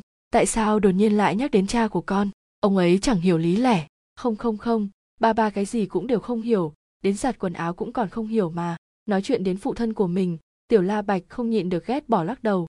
Nhưng cho dù là thế nào, ông ấy hắn đều đem con nuôi lớn như vậy, con nhìn hắn, đần như vậy, còn có thể đem con nuôi lớn như thế, cũng là thật không dễ dàng, có đúng không? Tâm tôi chua xót nói. Còn không phải ỷ tại tôi mà 7 năm qua, đều là Âm Thao một tay thay thế, đem Tiểu La Bạch nuôi dưỡng trưởng thành. Tiểu La Bạch suy nghĩ, nói như vậy cũng phải ha, biểu lộ của con bé biến đổi, giống như đột nhiên nhớ ra cái gì đó. Nhưng mà, khó lắm mới nói được hôm nay ba ba rốt cục đáp ứng muốn dẫn con đi sân chơi, kết quả lại đi cùng tỷ xinh đẹp. Tỷ xinh đẹp, ngươi nói, ngươi có phải bồi thường ta không? Tôi sững sờ, ngươi muốn ta bồi thường thế nào? Tiểu La bốc cười, đương nhiên là muốn người theo ta cùng ba ba đi sân chơi nha. Cùng ngươi, cùng ba ba của ngươi. Tôi đột nhiên ngượng ngùng, không nghĩ tới Tiểu La Bạch này lại là cái lanh lợi, như vậy, lại đem tôi cũng cho vào một nhóm, muốn đem tôi tính tình điêu ngoa như thế. Còn có Âm Thao tính cách cứng nhắc, hai chúng tôi trên thân nào có một cái gen nào biểu hiện là thông minh. Không, kỳ thật đứa nhỏ này từ nhỏ đã rất giỏi giang hoạt bát, vừa ra đời liền biết tự mình tìm cái ăn. Có lẽ cái này gọi là thiên tính. Đến lúc đó rồi nói tiếp, tôi sờ Tiểu La bốc đầu, qua loa trả lời. Phải, ta biết người lớn các ngươi chỉ cần nói đến lúc đó, đến lúc kia khẳng định lại là nói chuyện không tính toán gì hết. Nhưng mà tỷ tỷ xinh đẹp, ta cũng không có dễ gạt như vậy. Đến lúc đó ta nhất định còn sẽ muốn người bồi thường cho ta. Tiểu La Bạch ngẩng lên cái cằm nói. À phải rồi, tỷ tỷ xinh đẹp, người tên là gì? Ta cũng không thể một mực gọi ngươi tỷ tỷ xinh đẹp vậy mãi. Coi ta là Mạnh Mộng. Đương thời điểm cái tên này từ miệng bên trong tôi nói ra, trong lòng tôi đắng chát. Lúc tôi thừa nhận tôi là Mạnh Mộng thì tương đương với việc từ bỏ cơ hội cùng Tiểu La Bạch nhận nhau, thậm chí rất có thể mãi mãi cũng không có cơ hội lại cùng con bé nhận nhau. Nhưng bây giờ thực sự không phải lúc bại lộ thân phận, thân ở trại địch, tôi nhất định phải chú ý cẩn thận mới được. Được. Mạnh Mộng tỷ tỷ, ngươi nói, hôm nay người kia đi vào nhà chúng ta, thật là mẹ ta sao? Tiểu La Bạch hỏi. Tôi há hốc mồm, muốn nói không phải, nhưng lại lo lắng sẽ bị Lâm Nhuận cùng nghe được, thế là liền đem lời nuốt trở về, mập mờ nói, ba ba của con nói là, vậy liền khẳng định đúng rồi. Trái tim tôi thật đau. Người kia lại hẳn là tôi. Thế nhưng là vì cái gì? Ta cảm giác người đó cùng ta không có gần gũi chút nào, ngược lại cảm giác cùng tỷ tỷ người thân thiết hơn. Tiểu La bốc đầu hỏi. Kia một đôi mắt tinh anh phảng phất cái nhìn muốn khám phá gì đó. Trong lòng tôi đau xót, đột nhiên sợ hãi đứa bé này. Con bé quá thông minh, từ lúc mới sinh, tựa như cái chuyện gì nó cũng có thể xem thấu lòng người. Tôi nghĩ giả vờ thì ở trước mặt con bé lại giống như là không. Loại cảm giác này tựa như năm đó cảm giác ở trước mặt Âm Thao, cuối cùng là đứa con tôi mang đến lại tương tự. Vẫn là cùng một đôi đặc tính ma nhãn đây. Tôi thực sự sợ hãi, cùng đứa nhỏ này nói chuyện thêm, tranh thủ thời gian móc ra trong túi quần Tiểu Ô Quy, đem tới trên giường, nói, rùa đen ơi rùa đen, ngươi có thể nói cho ta, ngươi có cùng Diêm Quân quen hay không? Tiểu Ô Quy vươn đầu từ trong mai rùa ra, không quen. Vậy ngươi biết muốn làm sao liên hệ hắn không? Không biết. Vậy hắn đem ngươi quăng ra nhân gian lại là vì cái gì? Bởi vì hắn không muốn giúp người khác nuôi rùa. Chỉ đơn giản như vậy sao? Tôi còn tưởng rằng Diêm Quân đem rùa đen ném tới nhân gian là vì muốn để lại cho ta một phương thức liên lạc. Cứ như thế này tôi làm sao có cái gì tân tiến mà liên lạc được với hắn để có thể ngay lập tức thông báo cho hắn biết chứ. Nhưng đây coi là cái gì? Không phải hắn phải làm là vung tay đánh quỷ sao? Nếu như tôi nhớ không sai, Diêm Quân kia đã từng nói mình khi vừa mới thượng vị liền có lập qua lời thề, chính là hắn nhất định trong lúc bản thân mình tại vị đó phải đi tiêu trừ các loại vấn đề lịch sử âm giới để lại. Đây là vấn đề cuối cùng của hắn. Nhưng cái hành động này, rốt cục là tình huống gì chứ? Chẳng lẽ hắn không định đem âm binh âm tướng đến bắt Mạnh Trần đi sao? Tại sao vẫn là để cho tôi đi giải quyết. Why? Dựa vào cái gì? Tôi lại làm sao mà trở thành trung tâm của cái vòng xoáy này vậy? Tiểu Ô Quy đột nhiên nói, phàm là có nhân tất có quả, mình tạo nghiệt chỉ có thể mình đi giải quyết. Ta nghĩ, kia Diêm Vương là muốn cho chính ngươi giải quyết. Có ý gì? Cái này lại không phải chuyện của ta. Tôi oan uổng kêu to. Tiểu Ô Quy không nói gì, liền đem đầu rụt trở về. Tiểu La Bốc tò mò hỏi, Mạnh Mộng tỷ, ngươi thật có thể cùng rùa đen này nói chuyện hả? Nó có phải là yêu tinh không? Ta nói, nó đúng là yêu tinh. Tiểu La Bói, vậy nó có thể giống anh Tiểu Mặc Mặc, từ mèo biến thành người hay không? Cái này, cũng đúng, giờ này yêu tinh còn có đứa nào sẽ không biến thành người đâu. Rùa đen này dù sao cũng là rùa vạn năm, cũng không thể còn sẽ không hóa thân lớn lên dược mà. Tôi gõ gõ mai rùa, hỏi, con rùa, ngươi có thể biến dạng thành người hay không vậy? Biến cho ta xem. Tiểu Ô Quy nhô đầu ra, nghi hoặc hỏi, bộ dáng này của ta không dễ nhìn sao? Vì cái gì nhất định phải biến dạng thành người? Biết biến mà, ta đến cùng cũng muốn nhìn xem hình dạng người của ngươi trông như thế nào. Còn chẳng phải như vậy sao? Tiểu Ô Quy thở dài nói, nhưng một giây sau vẫn thuận theo ý tôi biến thành hình người LT, sao nó ca biến thằng người mà bấm thang máy lên lầu 10 vô nhà Âm Thao nhỉ? Bỏ chi vậy KKK và GT. Khục. Tôi hiện tại rốt cuộc có thể lý giải cái đạo lý kia rồi. Đó chính là vì sao tuổi trẻ người luôn yêu thích đóng vai người già, người lớn tuổi càng thích đóng vai trẻ. Thằng cha rùa đen này dù sao cũng là có vạn năm tuổi thọ, nhưng biến thành người lại là thiếu niên 15-16 tuổi trắng nõn, môi hồng răng trắng, chính là một mặt nhìn không có nổi mà. Tiểu ca ca, dung mạo ngươi xem thật kỹ rất dễ thương nha, ngươi tên là gì? Tiểu La Bốc thấy được chuyện mới mẻ vậy, không nhịn được nhào tới hỏi. Huyền Vũ. Tôi sốc, khoan đã, ngươi nói với ta khi trước, làm sao lại không phải cái tên này? Tiểu soái ca hất mặt nói, người ta là có tiềm lực, còn nhà ngươi chính là cổ phiếu chết thời đó LT, con rùa khốn nạn nhất hệ mặt trời và GT, ta.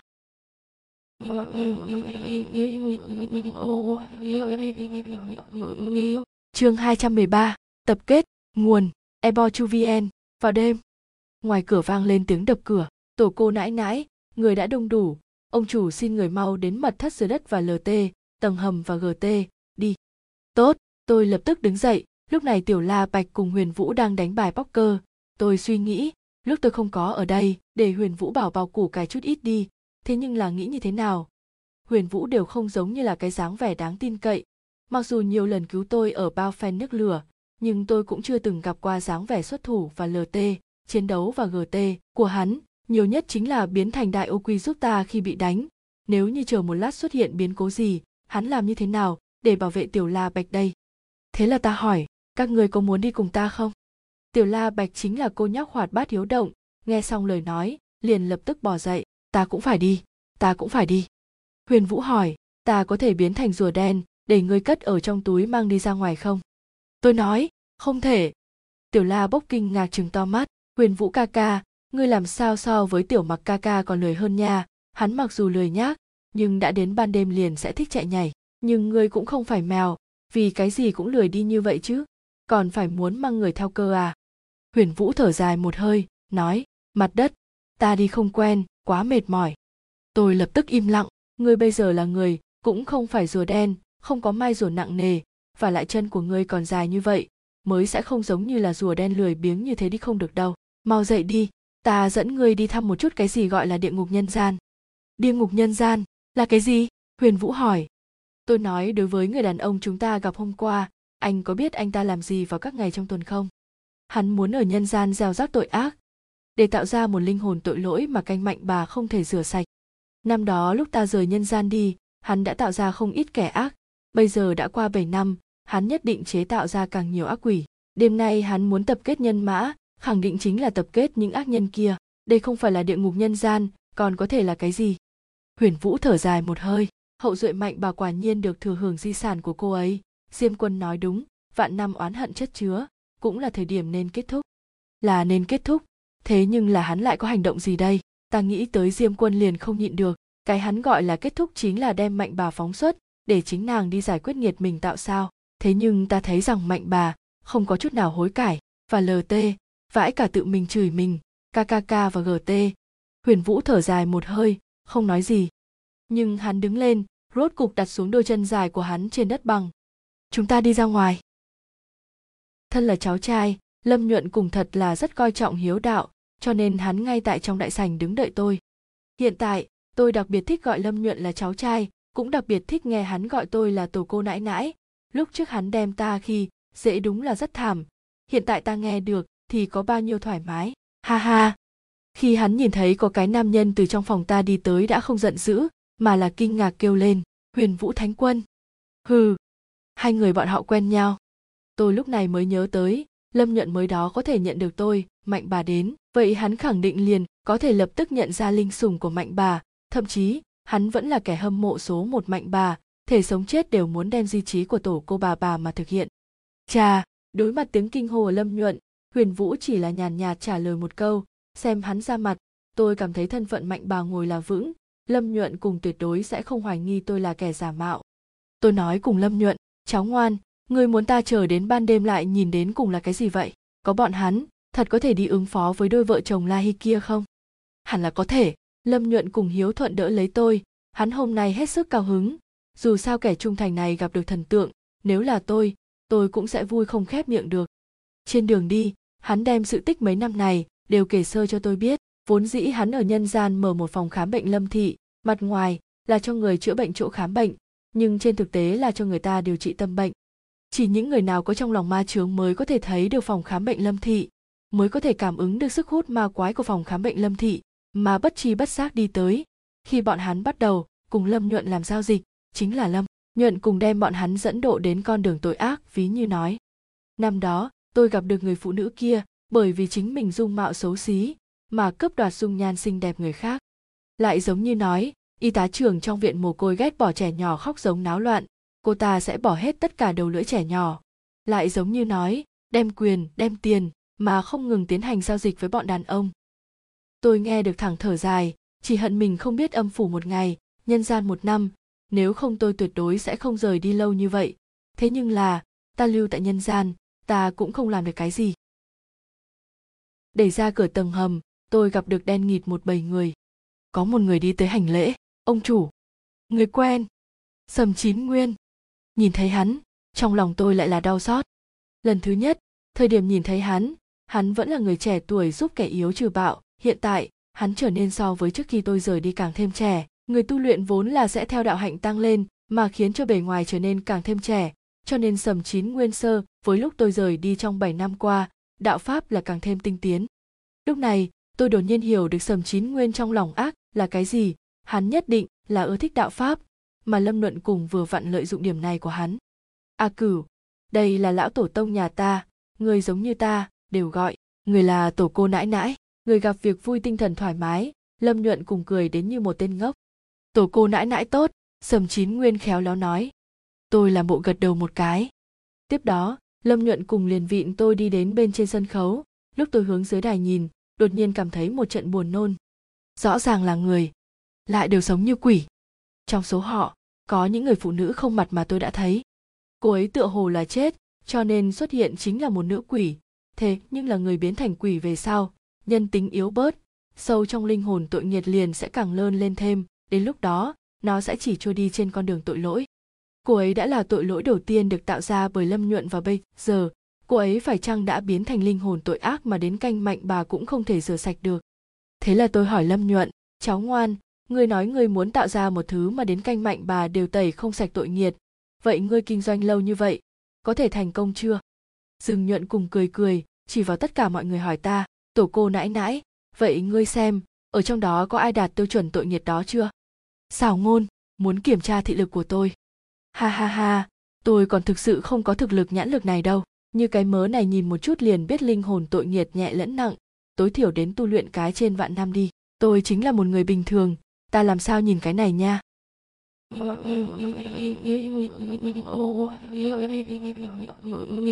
Chương 214, ba bát canh Mạnh bà, nguồn. ebochuvn, có. Đây không phải tôi nói, mà là Tiểu La Bạch nói. Con bé ôm bắp đùi của tôi, run lẩy bẩy, tựa hồ đã xem thấu tất cả đám người tội nghiệt. Dương Nhuận cùng mỉm cười nhìn nó, đôi mắt này không hổ là ma nhãn mạnh nhất âm giới, phụ thân ngươi dựa vào nó trấn áp tất cả ác linh âm giới, hiện tại đến phiên ngươi, không nghĩ tới ngươi cũng có thể nhìn ra được. Tôi cúi đầu hỏi Tiểu La Bạch, là ai, ngươi có thể chỉ cho ta nhìn không? Tiểu La Bạch vừa định đưa tay, Lâm Nhuận cùng liền hỏi, Làm sao vậy, tổ cô nãi nãi không nhìn ra được sao? Bà mẹ, xong rồi. Đạo hạnh của tôi lại không cao, tôi nhìn ra được cái quỷ á. Ta đây là đang thử nghiệm đứa trẻ thôi, ta đương nhiên nhất định có thể nhìn ra được, tôi nói. Vốn còn muốn mượn ma nhãn Tiểu La Bạch đục nước béo cò, nhưng xem ra Lâm Nhuận cùng nhìn tôi chằm chằm, để cho tôi không có cơ hội giở trò dối trá, thế là tôi cũng chỉ phải tùy tiện một chỉ vào nữ quỷ không mặt nói kia. Chính là nàng. Kia đã là nữ quỷ 7 năm trước, là sớm nhất một nhóm tội ác, thời gian trôi qua lâu như vậy, nàng hẳn là thăng cấp chứ. Lâm Nhuận cùng cười, quay đầu nói Mỹ Linh, cầm canh mạnh bà đến. Mỹ Linh gật gật đầu, xoay người lại. Đợi lúc nàng trở lại lần nữa, trong tay chính là bưng 3 bát ướp lạnh canh mạnh bà. 3 bát? Vì sao là 3 bát? Tôi có loại dự cảm bất tường. Mỹ Linh đem chén thứ nhất mạnh bà thang bưng đến trước mặt nữ quỷ không mặt kia. Không muốn, ông chủ, không. Nữ quỷ không mặt bịch một tiếng liền quỳ xuống. Van cầu ngươi không muốn đối với ta như vậy, ta theo ngươi 7 năm qua, dòng dã 7 năm, coi như không có công lao, cũng có khổ lao, van cầu ngươi, đừng để ta đem về con số không. Mỹ Linh ôn nhu khuyên nhủ, uống đi, ngươi bình thường không phải cũng là đau khổ, uống xong nó, ngươi hết thảy đều sẽ quy về số không, tội nghiệp sâu trong ngươi đều sẽ bị gột rửa sạch sẽ, ngươi lại có thể một lần nữa làm người. Xem ra, không phải cô ta rồi. Nữ quỷ không mặt khóc ròng nói, nhưng ta cũng không còn sống nữa. Mỹ Linh ôn nhu nói, uống đi. Nữ quỷ không mặt giãy giụa, cô ta nhìn chúng tôi một chút. Cô ta đã không có con mắt, nhưng quay đầu động tác tựa như là đang nhìn chúng tôi. Thế nhưng, tất cả mọi người không mặt đều biểu tình, ngay lập tức Lâm Nhuận cùng cũng không có một chút thương hại. Tôi rốt cục nhịn không được, không đành lòng nhìn Lâm Nhuận nói, thôi quên đi, người phí đi tâm tư lớn như vậy mà tạo ác, thật vất vả bồi dưỡng được tới một cái linh hồn nghiệp chứng nặng nề. Bây giờ lại muốn thưởng một bát mạnh bà thang, vậy ngươi vất vả chẳng phải uổng phí sao? Lâm Nhuận cùng khinh thường nói, đó không phải là điều tôi muốn cuối cùng, vậy ta thà rằng không cần. Vừa mới nói xong, Mỹ Linh đã bóp lấy cái cằm nữ quỷ không mặt, dùng đao tại trên mặt của cô ta rạch một đường, rót canh vào. Kia nữ quỷ chỉ là thống khổ 1 giây, liền hóa thành quang cầu linh hồn trắng noãn, người tội lỗi một thời không còn tồn tại nữa. Không phải cô ta thật, tôi lo lắng. Mỹ Linh bưng tới 3 bát, ý chính là muốn tôi đoán 3 lần. Tôi căn bản cũng không có loại nhãn lực kia, tôi làm sao đi đoán được, nếu tôi đoán ai cũng đoán không đúng, vậy thì trên đời nãy chẳng phải là lại có 2 người hoặc là quỷ phải biến mất hay sao? Tôi nghĩ lại, đám người này đều là nghiệp chướng nặng nề, mạnh bà thang có thể tẩy sạch linh hồn của bọn hắn, trên đời này có thể thiếu một phần tội nghiệt là chuyện tốt, tôi thẳng thắn liền tùy tiện chỉ 2 người. Thế nhưng, điểm không đúng, Lâm Nhuận cùng há không liền hoài nghi tôi hay sao? Vạn năm trước nắm giữ ký ức, phụ trách thanh tẩy tội nghiệt, lại nhìn không ra ai là kẻ nghiệp chướng nặng nề nhất, đây càng không phải là đùa giỡn hay sao? Huống chi, Tiểu La Bạch cũng nhìn ra được, mà tôi còn nhìn không ra, có đạo lý nào như vậy? Hiện tại, tôi cảm giác Lâm Nhuận cùng đã bắt đầu hoài nghi tôi, hắn nhìn tôi ánh mắt đã không còn giống như kẻ trung thành trước đó, mà trở nên rất lạnh lùng, giống như là rắn độc đang ngó chừng tôi vậy. Huyền Vũ thở dài một hơi, làm sao cô lại làm như vậy được? Uống mạnh bà thang mà không có chuộc lại tội nghiệt, đời sau nhất định gặp báo ứng. Huyền Vũ Thánh Quân vậy mà lại thương hại bọn hắn. Lâm Nhuận cùng đem đầu quay lại hướng Huyền Vũ. Huyền Vũ thở dài nói, ta và các ngươi không giống, cho tới bây giờ ta không muốn làm như vậy chút nào. Kia, tổ cô nãi nãi, ngươi là có mềm lòng hay không? Lâm Nhuận cùng nhìn về phía tôi, hỏi. Cái này, ha ha, bản tổ cô nãi nãi vốn chính là nữ thần mỹ lệ nhân từ. Ta nhớ được Diêm Quân đã từng như thế khi hình dung về mạnh bà, chỉ là vì tình mà phạm tội. Khục, là tại gặp tình huống bất hạnh, cảm xúc kích động liền đem nước vong xuyên dẫn tới nhân gian, còn nguyền rủa thế gian.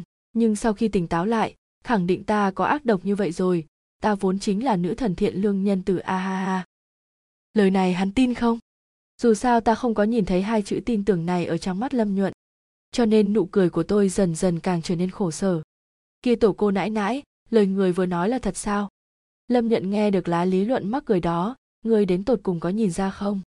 Không có, ta bất đắc dĩ thừa nhận, ta đã nói qua cho ngươi, xá lợi bị La Hi cầm đi, ta tất cả tu vi đều bên trên xá lợi, không có xá lợi, ta liền như là một phàm nhân, ta cái gì cũng nhìn không ra.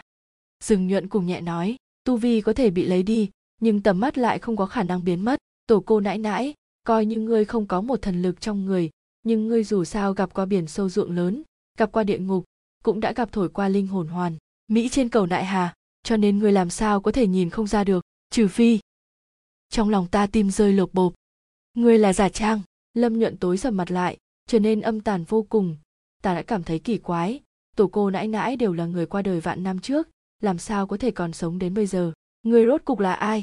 Tại sao muốn giả trang tổ cô bà của ta? Đến cùng là ai phái ngươi đến giả dạng? Nói. Tôi có tật giật mình, lập tức liền trở nên lắp ba lắp bắp. Ngươi, đứa cháu bất hiếu này, ngươi tại lấy cái ngữ khí gì để nói chuyện với tổ cô bà của ngươi vậy? Ta chính là tổ cô nãi nãi của ngươi đó nha. Vương Bát có thể vì ta làm chứng. Ngươi không nhận ra ta, ngươi cũng nhận ra hắn. Hắn là lão Ô Quy, rùa đen sống vạn năm, thực sự không giả được. Ngươi có thể gọi nó hiện chân thân cho ngươi xem. Huyền Vũ chân thân không khả năng đi bộ. Ta tranh thủ thời gian kéo Huyền Vũ đến vì ta làm chứng. Có người giúp ta làm chứng, luôn có thể chứng minh ta là thật. Huyền Vũ thở dài một hơi. Nàng ta đúng là mạnh bà. Lâm Nhuận lạnh giọng nói. Thời gian đã qua đi vạn năm, lòng người một năm liền có thể thay đổi, huống chi là vạn năm. Chỉ sợ Huyền Vũ Thánh Quân tâm đã sớm thay đổi, là vì ai đạt thành hiệp nghị, làm ra một cái tên giả mạo như thế. Ngươi cho rằng, có Huyền Vũ làm chứng, ta sẽ tin tưởng ngươi là mạnh bà sao? Huyền Vũ lạnh nhạt nói, ta chưa từng làm bộ, nếu ngươi không tin, ta cũng không có cách nào. Không có chứng cứ, ngươi muốn ta làm sao tin các ngươi? Lúc này, Mỹ Linh đi về tới, nhẹ giọng hỏi, chủ nhân, còn lại 2 bát canh này nên làm cái gì?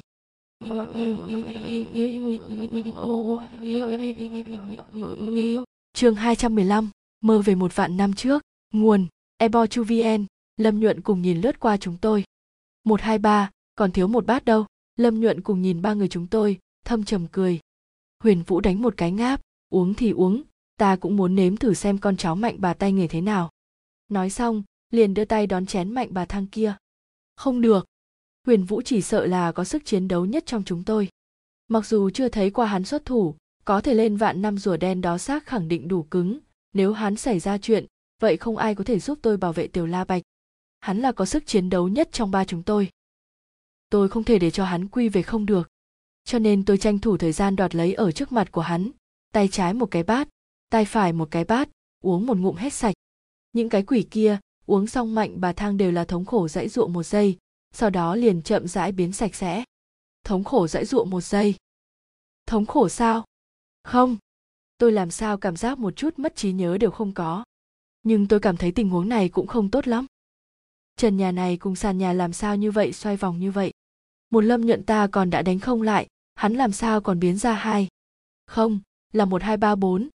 Đếm không hết luôn. Cảm giác này thật kỳ quái, rất muốn ngủ à. Ha ha. Bịch. Tôi đổ xuống. Ta hoảng hốt tỉnh lại. Chuyện gì xảy ra vậy?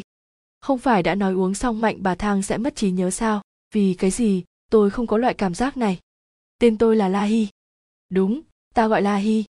Tôi năm nay 22 tuổi. Không, tôi đem mình chôn 7 năm, vậy liền hẳn là 29 tuổi. Đúng dung, tôi 29 tuổi. Tôi có cái một phu quân đầu gỗ ngốc nghếch, còn có một con gái bảo bối. Con gái bảo bối. Tôi vừa mở mắt, đã nhìn thấy trong tay mình bưng một đứa trẻ nhỏ. Màu da con bé đen nhánh như than, tai nhọn, răng nanh, cái trán cao lên như gò núi nhỏ. Đây không phải Tiểu La Bạch của tôi lúc vừa ra đời sao? Con bé không phải đã 7 tuổi sao? Tại sao lại rút lại biến trở về nữa? Củ cải, tôi khẩn trương lung, lay cái thân thể nhỏ mảnh mai này, nhưng là không nghĩ tới chính là nàng tựa như một bãi cỏ không có hình. Run rẩy theo bàn tay, đang run rẩy của tôi, chu cái miệng nhỏ, phun ra máu màu xanh bốc mùi. Tôi ngây dại. Củ cải, ngươi đừng dọa mẹ nha, ngươi tuyệt đối đừng dọa mẹ nha. Tâm tôi tất cả đều loạn, trong đầu không biết một chuyện đại khái là thế nào, khẳng định là tôi đổ xuống trước mặt Lâm Nhuận, liền lập tức rót độc dược cho Tiểu La Bạch, đem hạ độc con bé. Ngươi nhìn, con bé trên thân tất cả đều là đỏ lên như bệnh sởi. Lúc này, ta phát giác ai đó đang tiếp cận tôi. Lâm Nhuận. Tôi quay đầu, lại ngoài ý muốn phát hiện, đứng tại đằng sau ta không phải Lâm Nhuận, mà là Âm Thao. Hắn nhìn tôi, trong mắt tràn đầy chấn kinh. Vì cái gì không tin ta? Ta không phải vợ của ngươi sao? Vì cái gì ngươi tình nguyện tin tưởng người khác, cũng không tin ta? Làm tôi nói xong lời nói này, chính tôi đều ngây người, vấn đề là gì vậy? Tin tưởng. Quan hệ của tôi và Âm Thao có sự tin tưởng ư? Tôi cùng anh chưa từng xảy ra bất luận mâu thuẫn gì mất đi tin tưởng cả. Nhưng tôi nói ra, nghe là thương tâm như vậy muốn vứt bỏ, lại là như bi ai phẫn nộ. Vậy, lòng người quá ác, căn bản không đáng với sự bảo vệ của ta, chư thiên thần linh đều là dối trá, ta không muốn vượt qua những lời dối trá kia. À, tôi thét chói tai vang lên tỉnh lại. Tôi đang ở đâu? Trên giường. Tôi là ai? La Hi. Năm nay mấy tuổi? 22. Không, tôi chôn 7 năm, năm nay 29. Thẻ căn cước là 1234567890022222222. Thẻ ngân hàng mật mã là 123.456. Rất tốt, cũng còn nhớ kỹ, tôi không có mất trí nhớ. Thật sự là bị sợ đến đổ mồ hôi lạnh ròng ròng. Ta lau mồ hôi, bên giường chui ra một cái đầu nhỏ. Tỷ tỷ xinh đẹp, người thế nào rồi? Tiểu La Bạch. Ta nhìn ngọc bích điều khác trên thân đứa trẻ, không khỏi ngây ngẩn cả người, vừa mới không phải là lớn chừng bàn tay sao? Làm sao chớp mắt lại biến thành đứa trẻ 7 tuổi? Chẳng lẽ, vừa mới tôi đang nằm mơ? Uống mạnh bà thang, tôi còn có thể nằm mơ, may mắn như vậy sao? Tỷ tỷ xinh đẹp, ngươi đến cùng thế nào? Vì cái gì ngươi uống xong canh đều say sẩm như vậy? Tiểu La Bạch nghi hoặc hỏi. Say, tôi vừa tỉnh ngủ, đầu óc có chút quá tải thì phải. Tôi uống mạnh bà thang, không có mất trí nhớ, mà là say. Suy nghĩ kỹ một chút ngày đó trần nhà cùng sàn nhà, lúc đó xoay vòng, còn có Lâm Nhuận cùng biến thành 1, 2, 3, 4 đếm không hết. Cảm giác kia, giống như thật là uống rượu say sao. Có thể uống canh mạnh bà, làm sao lại say? Đúng, Lâm Nhuận trước kia giống như có nói qua, thần uống canh mạnh bà sẽ say, tiểu quỷ uống mạnh bà thang sẽ quên hết mọi sự. Tôi uống canh mạnh bà, sẽ say. Nói đùa à? Tôi xoa xoa đầu, cảm giác mình có chút ngu xuẩn. Thấy ác mộng à? Huyền Vũ thả trong tay bài poker ra, nhẹ nhàng hỏi. Ta nghĩ, phải. Mơ tới Tiểu La Bạch vừa ra đời liền chết. Thật là dọa người, thật là dọa người. Còn tốt Âm Thao đem cho con bé một ly sữa đến lớn như vậy, ha ha. Tôi nhìn Tiểu La Bạch trước mắt, trong lòng an ủi không ít. Nhưng Huyền Vũ nói câu tiếp theo, liền để cho ta triệt để lâm vào trong hầm băng. Là mơ đến mình vạn năm trước sao? Tôi ngây người hồi lâu, mới đem câu nói này ghi vào trong đầu. Ngươi có ý gì? Huyền Vũ ung dung nói, bên trong quá khứ vạn năm, ta nhìn ngươi, mỗi ngày mỗi đêm đều sẽ mơ lại cùng một giấc mộng, mơ con gái người chết yểu, phu quân ngươi phản bội, ngươi thống khổ 1 vạn năm, cũng khóc 1 vạn năm, chảy xuôi bên trong sông Vong Xuyên đều là nước mắt của ngươi. Ta tranh thủ thời gian đưa tay cắt ngang lời hắn, khoan đã, ngươi nói chính là Mạnh Mộng, không phải ta. Huyền Vũ cười, từ chối cho ý kiến. Hai người đang nói cái gì? 1 vạn năm, tỷ tỷ xinh đẹp. Ngươi sống 1 vạn năm sao? Tiểu La Bạch ghé vào bên giường tò mò hỏi. Người thật là thần tiên nha. Không phải tôi, tuyệt đối không phải tôi làm sao có thể là mạnh bà. Tôi cười xấu hổ, tôi chỉ là một con kiến hôi bên trong chúng sinh, lại thế nào có thể là cao cao tại thượng thần như vậy. Nhưng giấc mơ đó rõ ràng tôi còn nhớ. Lòng tôi như bị cánh tay ai đó hung hăng siết chặt, thấy đau đớn. Hô hấp cũng thiếu chút không ra hơi. Đứa bé kia, cùng Tiểu La Bạch khi mới sinh giống nhau như đúc. Ngay cả người đàn ông phía sau, cũng là Âm Thao. Vậy tôi cũng có thể là... Sao có thể như vậy? Tôi thống khổ ôm đầu của mình. Lệ tôi rơi đầy trên mặt, tôi nhìn Huyền Vũ ánh mắt kia, lại giống như là sớm thành thói quen mà nhìn lại tôi, ngày qua ngày, năm qua năm. Hắn cứ như vậy một mực nhìn tôi. Tôi nghẹn ngào, một cái tay nhỏ vươn đến nâng gương mặt tôi lên lau đi nước mắt. Tỷ tỷ xinh đẹp, tại sao khóc? Không có việc gì, ta không sao. Tâm tôi phảng phất đạt được an ủi. Tranh thủ thời gian nâng tay áo lên lau nước mắt. Tay áo lớn. Làm sao vẫn là bộ cổ trang mạnh bà kia. Tôi đột nhiên chán ghét lên bộ quần áo này ghê gớm. Nó khiến cho tôi cảm giác mình phảng phất bị hai chữ mạnh bà này gắt gao quấn lấy. Tôi tranh thủ thời gian tầng quần áo này xuống. Ặc, thất lễ chớ nhìn, thất lễ chớ nhìn. Huyền Vũ tranh thủ thời gian che hai mắt, biến trở về Tiểu Ô Quy, đem đầu rút về trong mai rùa.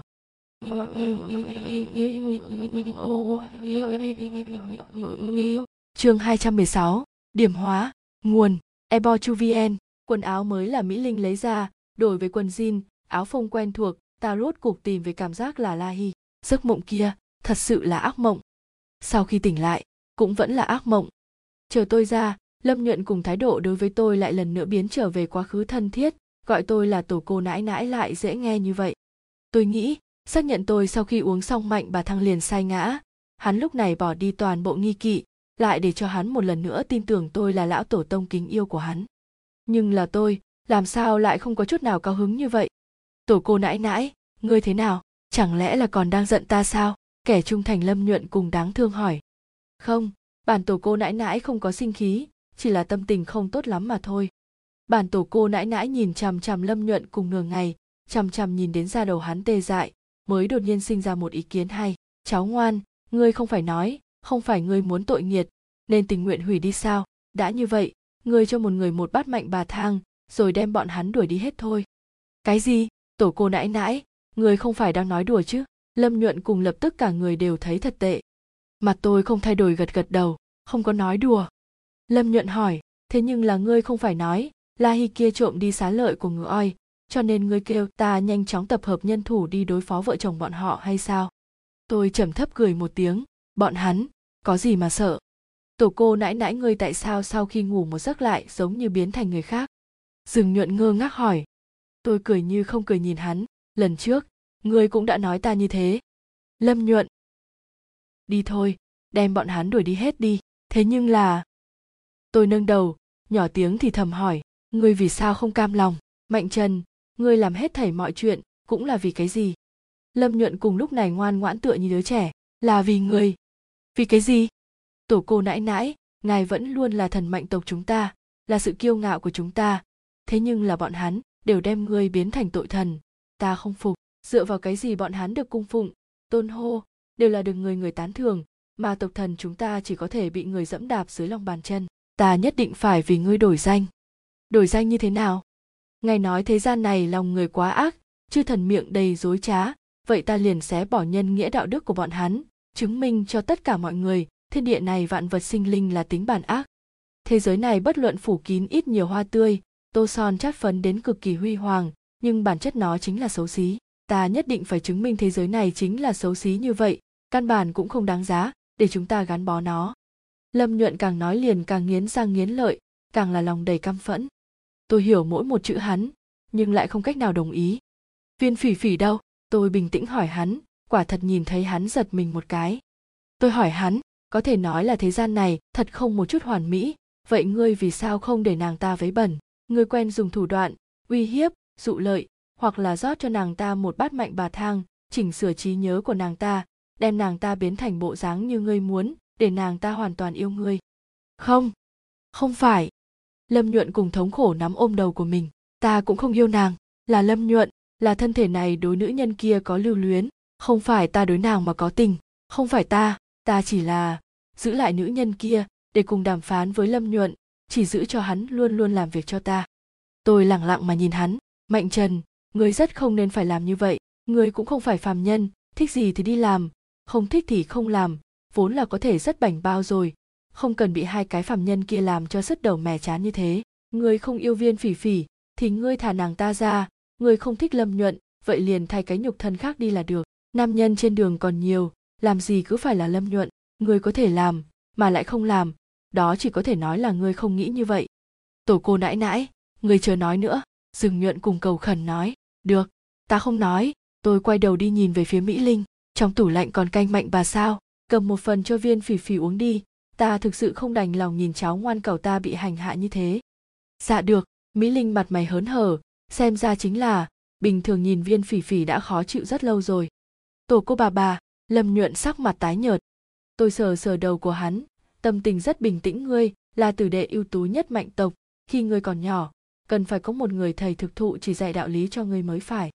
Đạo lý gì? Nhân quả tuần hoàn, thiện ác cuối cùng cũng có báo. Âm ty thành lập không phải là bởi vì điều này sao? Diêm La định ra đủ loại quy củ, chính là vì phân rõ tất cả ân oán tình cừu thế gian này, ai thiếu ai, đủ từng cái vốn phải rõ ràng, chỉ có như vậy mới có thể xem như công bằng ngay chính. Sự tình vạn năm trước là bởi vì cũng là quả báo. Ta là thần, ta cũng sẽ phạm sai lầm, thừa nhận cái sai lầm cũng không có gì lớn. Đám chư thần dối trá chỉ là một nửa vấn đề, bọn hắn nói thế giới này là tốt đẹp, nhưng bọn hắn cũng không nói thế giới này là tốt đẹp cùng ghê tởm song hành. Cháu ngoan, thế giới này cũng không chỉ có một mặt ghê tởm đâu, ngươi dù là chế tạo nhiều tội ác, trên đời cũng y nguyên sẽ có một cái góc lớn chứa đựng điều tốt đẹp. Không tin ngươi cúi đầu nhìn, trên sàn nhà nếu có ánh sáng thì sẽ có bóng. Lâm Nhuận cũng im lặng. Hắn cúi đầu nhìn, ánh nắng xuyên qua cửa sổ rơi xuống mặt đất, ánh sáng chói chang lóa mờ á tê pha lẫn bóng tối. Hồi lâu, Lâm Nhuận mới thấp giọng nói, Tôn Nhi xin thụ giáo LT, hiểu lời chỉ dạy và GT. Tôi mỉm cười. Chỉ có Mỹ Linh nhất xoắn xuýt, mạnh bà thang trong tủ lạnh kia, còn cần đưa đi cho Viên Phỉ Phỉ uống nữa không? Tôi nói, đưa. Lâm Nhuận cùng hít vào một hơi, kêu lên, Tổ cô bà. Tôi bình tĩnh nhìn hắn, hắn rất nhanh liền ý thức được tôi không phải đang trêu chọc hắn, sắc mặt của hắn chậm rãi liền hạ xuống. Tổ cô bà, ngươi thật muốn cho nàng ấy uống mạnh bà thang sao? Tôi gật đầu. Vì sao vậy? Chỉ là một người thường, chết lâu như vậy còn chưa đi đầu thai, sẽ chỉ tăng thêm thống khổ thôi. Hắn ngơ ngác nhìn tôi. Hồi lâu, hắn mới nói với tôi một câu, trước ngày hôm qua, ngươi không hề giống là tổ cô nãi nãi của ta, nhưng bây giờ, đã giống. Trước ngày hôm qua tôi chỉ là một người bình thường.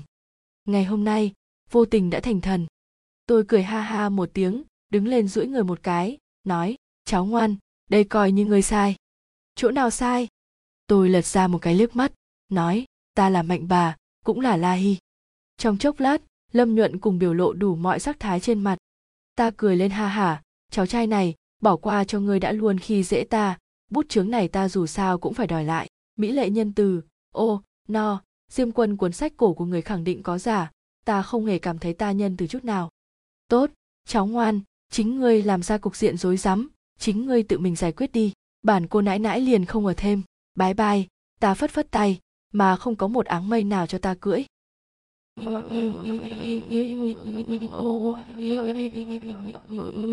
Chương 217, kết thúc, nguồn, ebochuvn, khoan đã, Lâm Nhuận tức hổn hển bắt lấy vai của tôi. Tôi quay đầu nhìn hắn một cái. Rõ ràng không có bất kỳ sức mạnh gì, nhưng lòng ta lại rất thản nhiên, dù là hắn phát giác ra được cái này bề ngoài. La Hi vốn là oan gia của hắn, muốn đánh cho tôi tê người, để đến chút giận, tôi cũng không sợ. Dù sao, tôi là thần mà. Làm thần, phải có phẩm chất của một nữ thần, huống hồ lại già như con ma cả bông sợ gì nữa. Còn có chuyện gì sao? Tôi hỏi. Lâm Nhuận cùng tựa hồ minh bạch cái gì, hắn buông tay ra, uể oải nói, thôi quên đi, người đi đi. Có việc côn ta, số ta là 137. Nói xong dãy số, ta liền tiêu sái rời đi. Cửa gian phòng mở ra, và một con rùa to như một chiếc xe đẩy bò ra, trên lưng còn cõng một đứa bé. Nó cực nhanh leo đến bên cạnh tôi ngắm xem nó một chút, có chút giật mình. Azo, cái chân vừa ngỏ vừa ngắn này lại còn có thể bò nhanh như vậy nha. Còn chỗ đây, thế cô muốn ngồi không thì nói, Đại Ô Quy phát tới mời. Ta đập một tiếng, cười, con rùa, ngươi bao nhiêu năm không đến nhân gian, ngươi cho rằng hiện tại còn giống như trước, đi ra ngoài đều dựa vào cưỡi rùa đen sao, biến thành hình người đi. Ta cũng không muốn ngồi rùa đen ra đường, người khác chụp ảnh phát đến cho bạn bè. Không, người khác chụp ảnh gửi cho bạn bè đi cũng không có gì, ta chỉ sợ ngươi sẽ bị người ta đưa đi vườn bách thú. Chực, con rùa vạn năm, kiếm được biết bao nhiêu là tiền chứ. Đại Ô Quy không hiểu hỏi, vườn bách thú là cái gì? Nghe nè, quả nhiên là con rùa già trốn khỏi thế giới vạn năm mà. Tiểu La Bạch nằm xuống, ôm cổ lão Ô Quy, ngọt ngào nói, vườn bách thú chính là chỗ nuôi rùa đen đầy đường nha. Bên trong có rất nhiều Đại Ô Quy, cùng rất nhiều Tiểu Ô Quy, mà mỗi ngày đều còn sẽ có người lấy đồ ăn tới đút cho rùa đen, còn có người cầm hương đi bái rùa đen nữa. Làm linh quy vạn năm, đối với cơm ở nhân gian nó không dám ăn, nhưng là nghe xong có người thắp hương cung phụng, rùa đen liền lập tức nói, thoạt nghe là vùng đất tốt lành đấy, ta là hẳn là đi xem một chút mới được. Chực, Tiểu La Bạch cái này tính tình giảo hoạt đến tột cùng là giống ai vậy chứ? Người muốn đi vườn bách thú, biện pháp nhanh nhất chính là còng ta ra đường như vậy rồi, kiểu này rất nhanh liền sẽ có ngu oi chủ động đưa ngươi đi vườn bách thú. Tiểu La Bạch lém lỉnh nói. Thật sao? Lão Ô Quy tin là thật, đã bước nhanh ra cửa và LT, ngu một cách đếu tin được, ngu mà lì và GT. Ta thực sự không đành lòng đi quá gần cùng bọn hắn được, kẻo sau khi ra đường, tôi cũng thay đổi thành người nổi tiếng cho coi. Mặc dù như thế, đi trên đường cái, người đi đường quay đầu nhìn vô số, nếu là lúc trước, tôi nhất định sẽ cảm thấy chuyện này rất mất mặt, nhưng không biết vì cái gì, nhìn xem Tiểu La Bạch cười đến vui vẻ như vậy, tôi đã cảm thấy không có gì. Đang đi tới, phía trước đột nhiên xuất hiện một người. Củ cải, sắc mặt hắn xanh xám kêu lên. Ba, xuất hiện chính là Âm Thao. Hắn tìm tới, cũng đúng, một con rùa già cõng người ra đường như vậy dễ thấy, mù lòa đều còn có thể biết được mờ. Ba, Tiểu La Bốc vừa nhìn thấy Âm Thao, liền cao hứng từ trên lưng rùa ngu leo xuống, chạy tới ôm chầm lấy đùi Âm Thao. Ba, ta cho ngươi biết, cái này là Huyền Vũ ca ca cùng Tiểu Mặc ca ca, đều có thể biến thành người đó nha. Mà Huyền Vũ ca ca này biến thành người dáng vẻ xem thật kỹ, giống bánh gạo nếp ngọt, giống như muốn cắn một cái. Huyền Vũ. Âm Thao trên mặt giật mình nhìn về phía rùa già ngu. Vì sao Huyền Vũ Thánh Quân sẽ xuất hiện ở nhân gian? Tôi đi hướng tiến đến, vừa kêu một tiếng, Thao. liền trông thấy Âm Thao đứng phía sau một cái bóng người quen thuộc, vậy cũng không phải chính là tôi sao? Thời điểm rời phòng khám bệnh Lâm Thị đi, tôi nghĩ tới rất nhiều lần, lúc tôi gặp lại Mạnh Mộng, tôi phải nên làm như thế nào? Trong tay nàng ta có xá lợi, nàng còn nghĩ giết Tiểu La Bạch, tôi làm như thế nào có thể đi đối kháng lực lượng mạnh mẽ kia? Tôi đánh cược cả 10 lần con rùa Huyền Vũ kia, cũng không làm sao cản được. Thế nhưng tôi không nghĩ tới chính là, tôi gặp lại Mạnh Mộng, nội tâm của tôi lại là bình tĩnh như vậy. Từ khi sau khi tỉnh lại, tôi giống như sẽ không còn sợ hãi, cho dù là đối mặt với kẻ địch mạnh mẽ cỡ nào, tôi cũng không có cái gì sợ hãi nữa. Nhìn Mạnh Mộng, tôi nghĩ, đó chính là tôi vạn năm trước, là một sợi chấp niệm của tôi, nàng ta cũng chính là tôi. Cho nên cũng không có cái gì đáng sợ. Bất luận đúng và sai, thiện và ác, kia cũng là chính tôi. Ta đi qua, ôm nàng ấy. Thân thể của nàng ta hơi chấn động một chút, tựa hồ khiếp sợ không gì sánh nổi. Diêm Quân nói đúng, vạn năm oán hận chất chứa, cũng là thời điểm nên kết thúc, chính tôi tạo nghiệt, chỉ có thể từ chính tôi đi hóa giải. Trong cái ôm, tôi tan chảy vào da thịt, rồi mở mắt ra, và tôi lại trở thành La Hi bằng xương bằng thịt.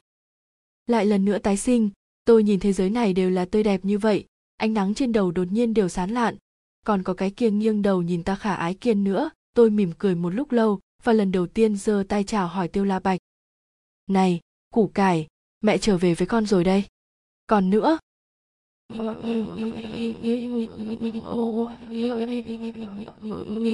Chương 218, ngoại truyện, nguồn, ebochuvn, ngoại truyện, vậy là cuối cùng, sau bao nhiêu biến cố thăng trầm thì chúng tôi đã được đoàn tụ bên nhau. Tôi thấy thương cho Âm Thao càng nhiều thì tôi lại càng trách bản thân mình nhiều hơn. Vì sự cứng đầu và tò mò của tôi đã khiến cho anh trở nên thế này. Từ ngày tôi và Âm Thao có mối lương duyên này, tôi cảm thấy như được che chở và bảo vệ dưới vòng tay của một người đàn ông có quyền lực uy thế. Có thể trước kia tôi hay hiểu lầm Âm Thao là một kẻ chết tiệt vì tôi không chịu hiểu chuyện.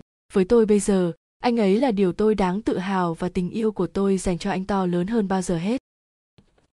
Âm Thao là một người dùng hành động hơn lời nói. Đôi khi anh lạnh lùng và có vẻ nghiêm khắc, nhưng đối với gia đình thì anh luôn dành trọn tình cảm yêu thương tôi và củ cải một cách vô điều kiện. Chúng tôi đã về đến nhà, sau bao nhiêu sóng gió xảy ra thì bão bùng dừng lại sau cánh cửa, và cứ thế chúng tôi quây quần bên nhau trong căn nhà tuy hơi nhỏ, nhưng tôi và Âm Thao đều thấy ấm áp và hạnh phúc. Còn về củ cải, cô con gái bé bỏng đáng yêu này rất ngoan ngoãn và biết nghe lời. Từ khi củ cải trở thành người, càng lớn con bé càng giống Âm Thao nhiều hơn, gương mặt thanh tú với chiếc mũi cao và vô cùng đáng yêu. Chỉ tiếc rằng Âm Thao không thể nhìn thấy gương mặt của củ cải lớn lên từng ngày. Đôi khi tôi bật khóc và nhủ lòng mình sẽ cố gắng cầu xin Âm Vương ban cho Âm Thao một đôi mắt. Dù tôi có phải đánh đổi bất kỳ điều gì thì tôi cũng cam lòng. Một tháng trôi qua, tôi dần như cũng bị cuốn theo tiểu tình về việc trở thành một tác giả sáng tác truyện online. Tôi đã lập một Weibo mới cho bản thân và bắt đầu sáng tác những tiểu thuyết dài tập. Mỗi ngày khi mở điện thoại lên với những phản hồi tích cực từ độc giả giúp tôi có thêm nhiều động lực để sáng tác. Dần dần tôi được mọi người biết đến nhiều hơn và được nhiều nhà xuất bản truyện, tiểu thuyết hợp tác, nguồn thu nhập cũng từ đó mà ra. Âm Thao bị mù nên không thể làm được nhiều việc và tôi cũng không trách anh ấy. Mỗi ngày anh đều cho củ cải đi chơi ngoài công viên và lắng nghe những câu chuyện nhí nhố từ củ cải. Có vẻ như anh rất vui, tôi thấy niềm vui đó hiện rõ trên gương mặt và anh đã cười nhiều hơn. Củ cải dần lớn nên tôi phải ra ngoài làm việc để bươn trải cho cuộc sống gia đình, vì nếu tôi chỉ ngó sáng tác để thu nhập kinh tế cho gia đình thì hoàn toàn không dư giả. Tôi bắt đầu đi làm thêm bên ngoài, bắt đầu là nhân viên siêu thị được 3 tháng thì tôi được đề xuất lên làm quản lý, vì tôi được MN khen là có năng lực. Lương quản lý mỗi tháng của tôi khá cao kèm thêm tiền thưởng và tiền sáng tác tiểu thuyết nên kinh tế có chút ổn định, và để dành ra được một ít, số tiền dành ra tôi dùng cho việc từ thiện giúp đỡ người nghèo và khó khăn hơn mình. Bởi lẽ tôi muốn bù đắp những tội ác mà tôi gây ra trước kia. Thấm thoát cũng 2 năm trôi qua tôi làm từ thiện giúp đỡ mọi người. Hôm nay là một ngày nắng đẹp, tôi quyết định làm liều tự chôn mình một lần nữa để xuống gặp Âm Vương, rồi cầu xin ngài ấy ban cho Âm Thao ánh sáng. Tôi đã ấp ủ suy nghĩ này suốt hơn 2 năm qua và hôm nay tôi quyết định giấu Âm Thao và tìm đến Âm Vương. Cảnh vật nơi đây vẫn vậy, vẫn huyền ảo và mơ mộng. Có vẻ như Âm Vương đã biết tôi đến nên ngồi sẵn bên trong và chờ. Không phải cô đến đây để cầu xin ta ban cho Âm Thao đôi mắt chứ? Cô biết là ta sẽ không chấp nhận điều đó, nên cô hãy về đi. Âm Vương cô oi nhạt và nói. Không, tôi xin ngài, tất cả là tại tôi. Hãy trừng phạt tôi và ban cho Âm Thao điều tốt đẹp nhất. Tôi quỳ xuống van xin một cách bất lực, có vẻ như Âm Vương không chấp nhận và đuổi tôi ra ngoài. Không thể, tôi không thể lãng phí công sức khi xuống đây mà quay trở về với nỗi tuyệt vọng được. Tôi bị đuổi ra ngoài nhưng vẫn quỳ xin và khóc lóc thảm thiết. Tôi dập đầu van xin đến nỗi chảy máu trước. Cái cảm giác đau đớn, vừa quỳ gối trên sân lạnh lẽo, vừa khóc lóc và vừa dập đầu vừa gào thét van xin một cách thê thảm. Âm Vương bước ra ngoài thấy tôi như cạn kiệt sức lực mà vẫn dập đầu quỳ gối. Tôi xin ngài, tôi có thể đánh đổi bất kỳ điều gì và ngài cũng biết tôi đã nỗ lực suốt hơn 2 năm qua để bù đắp tội lỗi của bản thân. Vậy mà ngài không thể động lòng sao? Dẫu sao Âm Thao cũng là con nuôi của ngài, là người mà ngài yêu thương.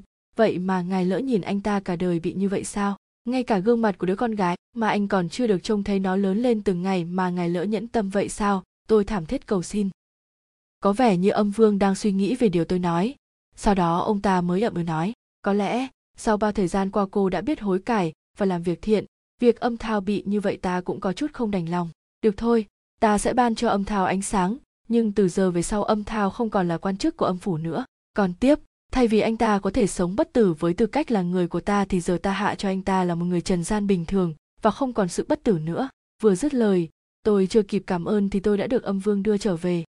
Tôi nhanh chóng trở về nhà, trước mắt tôi cảnh vật vẫn vậy không có gì thay đổi nhưng điều tôi mong chờ nhất là Âm Thao. Bước vào phòng tôi thấy anh đang ôm con gái ngủ nên cũng không làm phiền.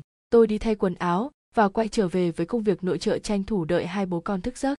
La Hi, Âm Thao đã thức dậy và nói không nên lời vì điều kỳ diệu là anh đã có thể nhìn thấy. Tôi chạy vội vào thấy anh đang ngồi sững sờ vì vui sướng bất ngờ, nhưng mặt anh bắt đầu trầm xuống khi nhìn thấy tôi bị thương ở trên trán. Có lẽ anh cũng hiểu ra chuyện gì đã xảy ra với tôi vì không có điều gì phép màu mà tự nhiên anh có thể nhìn thấy. Là em làm phải không? Âm Thao hỏi. Tôi lặng im, không trả lời vì bây giờ tôi không biết phải nói gì. Tôi biết anh thấy buồn và đang lo lắng cho tôi. Anh xin lỗi, anh đã để em phải vất vả nhiều rồi và anh thật thất bại khi không lo được cho em trong cả quãng thời gian qua. Tôi cười một cái động viên anh rồi kể cho anh mọi chuyện đã xảy ra ở Âm Tòa Địa Phủ, kể lại cho anh cả những cuộc trò chuyện giữa tôi và Âm Vương. Anh nhìn tôi bằng ánh mắt xót xa thương tôi nhiều hơn rồi ôm chầm lấy tôi cảm ơn em vì tất cả. Đúng rồi, chính là nó hơi ấm của Âm Thao mà tôi chưa bao giờ cảm nhận được, điều quen thuộc với tôi là Âm Thao lạnh lẽo. Nhưng giờ đây, tôi đã có thể cảm nhận được hơi ấm bằng da bằng thịt của anh, đó là thứ mà tôi chưa bao giờ có được cho đến ngày hôm nay.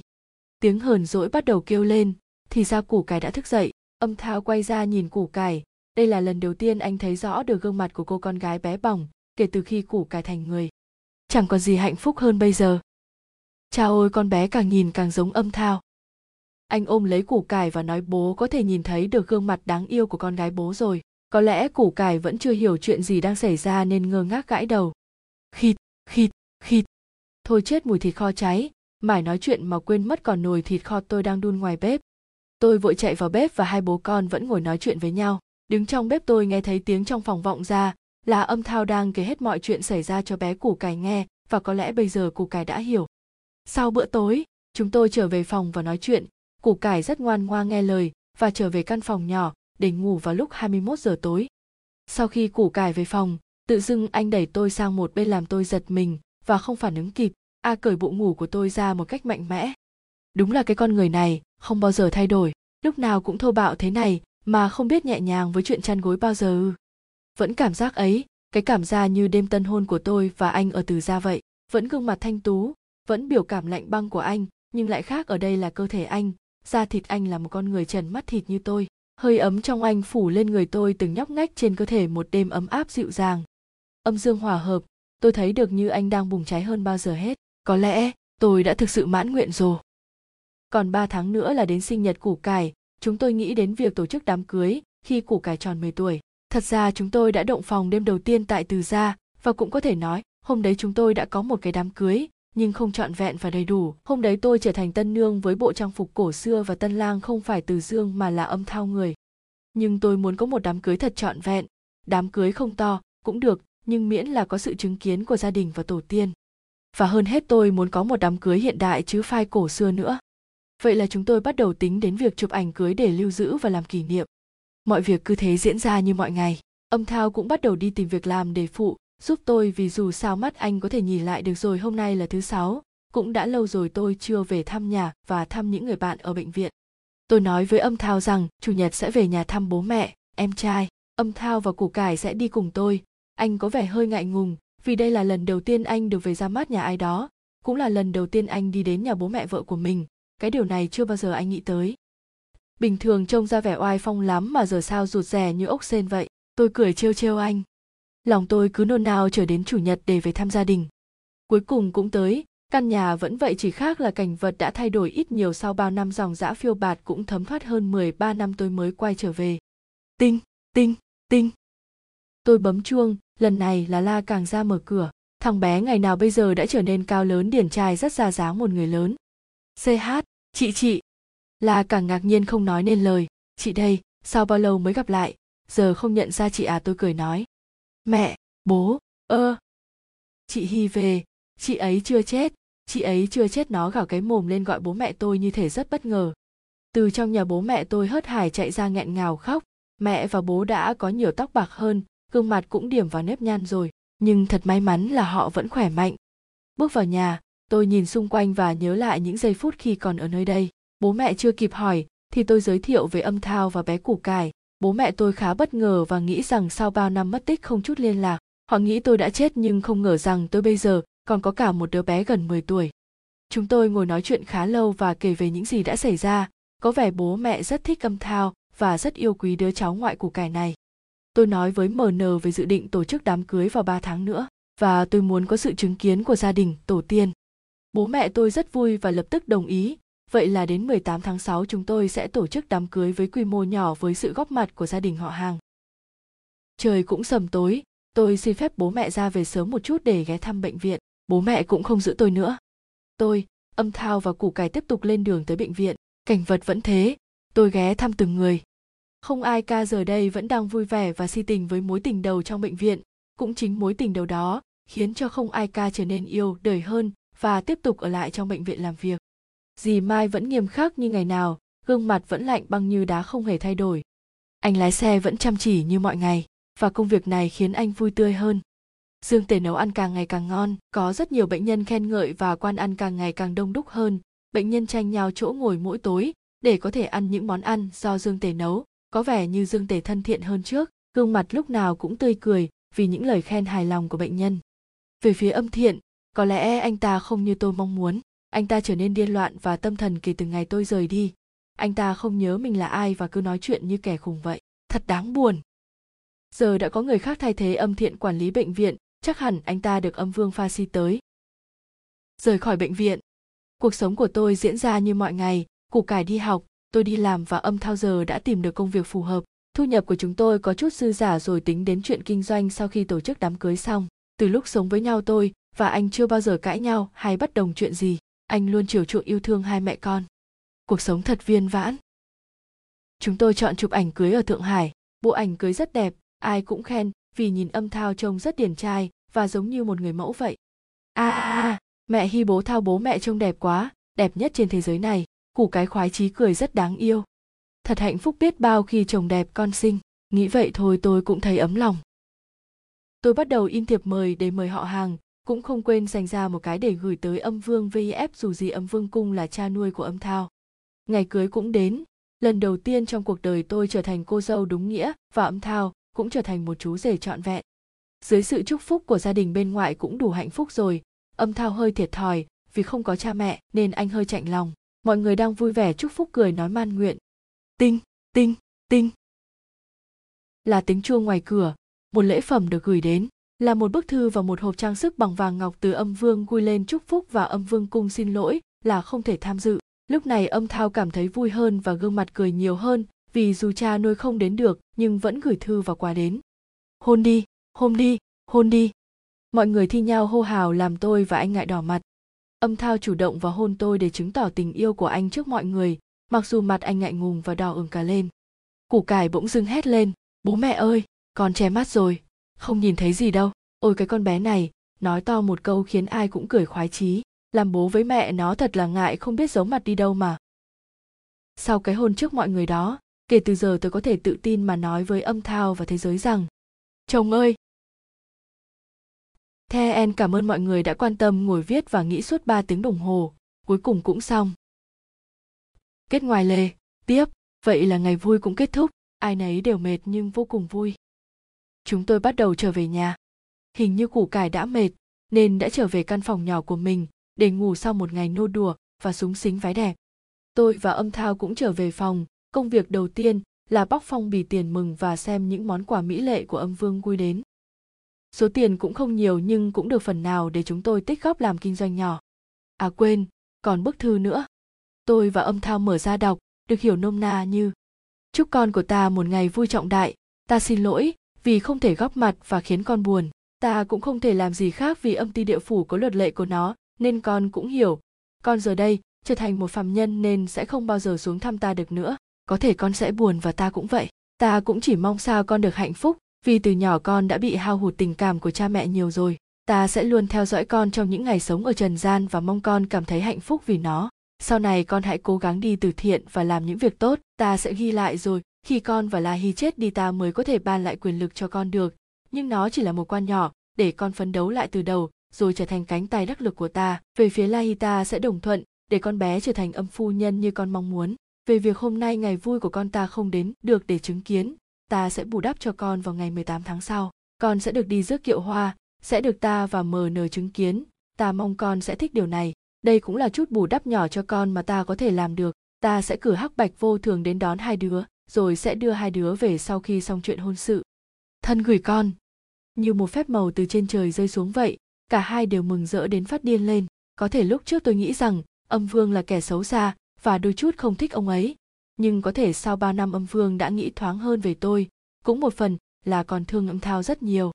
Cả hai đã mệt nhoài, chúng tôi ôm nhau ngủ một giấc thật sâu nghĩ đến ngày hôm nay và ngày 18 tháng sau, như Âm Vương đã hứa. Trời đã sáng, hôm nay tôi và Âm Thao đều xin nghỉ để đi chơi đâu đó, đi ăn những món ăn mà tôi chưa có cơ hội ăn trước kia, hay đơn giản là đi mua sắm những bộ quần áo, để chờ đến ngày 18 chúng tôi tổ chức lễ thành hôn một lần nữa, nghĩ thôi cũng đủ thấy hào hứng. Sau bao ngày ấp ủ chờ đợi, cuối cùng cũng tới ngày 18 tháng 6. Ngày mà tôi được lên kiệu hoa như Âm Thao đã hứa, ngày mà Âm Thao trở thành một tân lang để rước tôi về phủ trước sự chứng kiến của rất nhiều người. Tối hôm qua tôi đã gửi củ cải đến nhà ngoại một tuần, thấy củ cải đến mẹ tôi rất vui và còn giục thúc chúng tôi về chuẩn bị cho ngày mai hôn sự. Hắc Bạch Vô Thường đã chờ sẵn vào sáng sớm và bắt đầu đến Âm Ty địa phủ. Vừa đặt chân đến nơi, tôi và Âm Thao bị tách ra. Tôi thì được một người đàn bà chững tuổi kéo đến một căn phòng để chuẩn bị trang điểm kỹ lưỡng, khoác lên bộ y phục đỏ chói đầy hoa văn diêm dúa. Ôi! Thật đẹp! Lần đầu tôi được mặc bộ y phục tân nương mà mỹ lệ thế này. Có lẽ Âm Vua đã chuẩn bị cho tôi từ khá lâu. Về phía Âm Thao, anh được kéo đến phủ đệ để chuẩn bị một bộ trang phục tân lang vô cùng hoành tráng. Tạ ơn trời Phật! Tạ ơn Âm Vương vĩ đại! Ngồi trong phòng hồi hộp và chờ đợi. Một chiếc kiệu hoa đỏ chói tráng lệ và chứa đầy phụ kiện trang trí xung quanh, với 8 người khiêng kiệu, nhìn mà lung linh biết bao. Âm Thao cùng kiệu hoa đến đón tôi. Tôi bước lên kiệu hoa 8 người và đến môn quan để bái đường thành thân. Âm Vương đã ngồi chờ sẵn. Hôm nay Âm Vương khác mọi ngày, không phải là Âm Vương với bộ trang phục màu đen thêu hoa và rồng nữa, mà là một bộ trang phục màu vàng thêu lấp lánh trông rất uy nghi. Trước sự chứng kiến của Âm Vương, của Hắc Bạch Vô Thường và tất cả mọi người, chúng tôi bái đường thành thân và nhận được sự chúc phúc của mọi người. Sau đó tôi trở về phủ đệ, Âm Thao bận đi tiếp rượu nên trở về sau. Tôi cứ nao nức chờ đợi, Âm Thao cũng trở về, nhưng giữ được cho bản thân không say mềm để còn trở về phòng với tôi. Mở miếng vải che mặt ra, anh ngạc nhiên nói, La Hi, hôm nay em đẹp như một tiên nữ vậy. Bổn quân cảm thấy rất hài lòng và hạnh phúc vì bổn quân được tổ chức một lễ cưới đúng nghĩa, vì bổn quân là người cổ xưa nên từ nhỏ cũng đã mong muốn bản thân sẽ có một lễ cưới trọn vẹn như vậy. Tôi mỉm cười và nhìn anh. Anh vẫn vậy, anh luôn là người chủ động, nhưng lần này anh nhẹ nhàng hơn và chậm rãi hơn mọi khi. Chuyện gì đến cũng đến, cái gì xong cũng xong. Anh ôm tôi và hôn lên trán, cứ thế tôi với anh thiếp đi lúc nào không hay. Trời đã sáng, chúng tôi nhanh chóng mặc đồ và thay lại bộ quần áo hàng ngày để trở về. Trước khi trở về, Âm Thao ghé qua và chào tạm biệt Âm Vương rồi mới yên tâm ra về. Về đến nhà, tôi cùng Âm Thao đến ngoại để đón củ cải và bố mẹ giữ lại để ăn cơm cùng gia đình rồi hãng về. Củ cải rất ngoan nghe lời người lớn nên, ông bà ngoại và cậu La càng rất cưng cháu gái. Chúng tôi quây quần bên nhau, kể lại những vừa qua một cách vui vẻ. Tôi còn nói với bố mẹ là sẽ chuyển về gần nhà bố mẹ để ở khi nào đã tích đủ tiền mua nhà, củ cải cũng sẽ gần ông bà ngoại hơn, tôi cũng sẽ được gần bố mẹ. Cuộc sống của chúng tôi cứ thế qua đi từng ngày, củ cải ngày càng lớn xinh đẹp, Con bé học tập luôn đúng đầu lớp và trường nên tôi luôn thấy tự hào. Tôi và người chồng Âm Thao, kinh doanh dần phát triển nhiều hơn và có của ăn của để. Chúng tôi vẫn luôn tích cực đi từ thiện giúp đỡ mọi người, vẫn luôn ủng hộ vùng sâu vùng xa nhiều hơn, cũng dần sắm được nhà lầu xe hơi. Tài khoản chi tiêu cũng không cần lo nghĩ nhiều. Đối với tôi mà nói, tôi đã thực sự mãn nguyện rồi. En.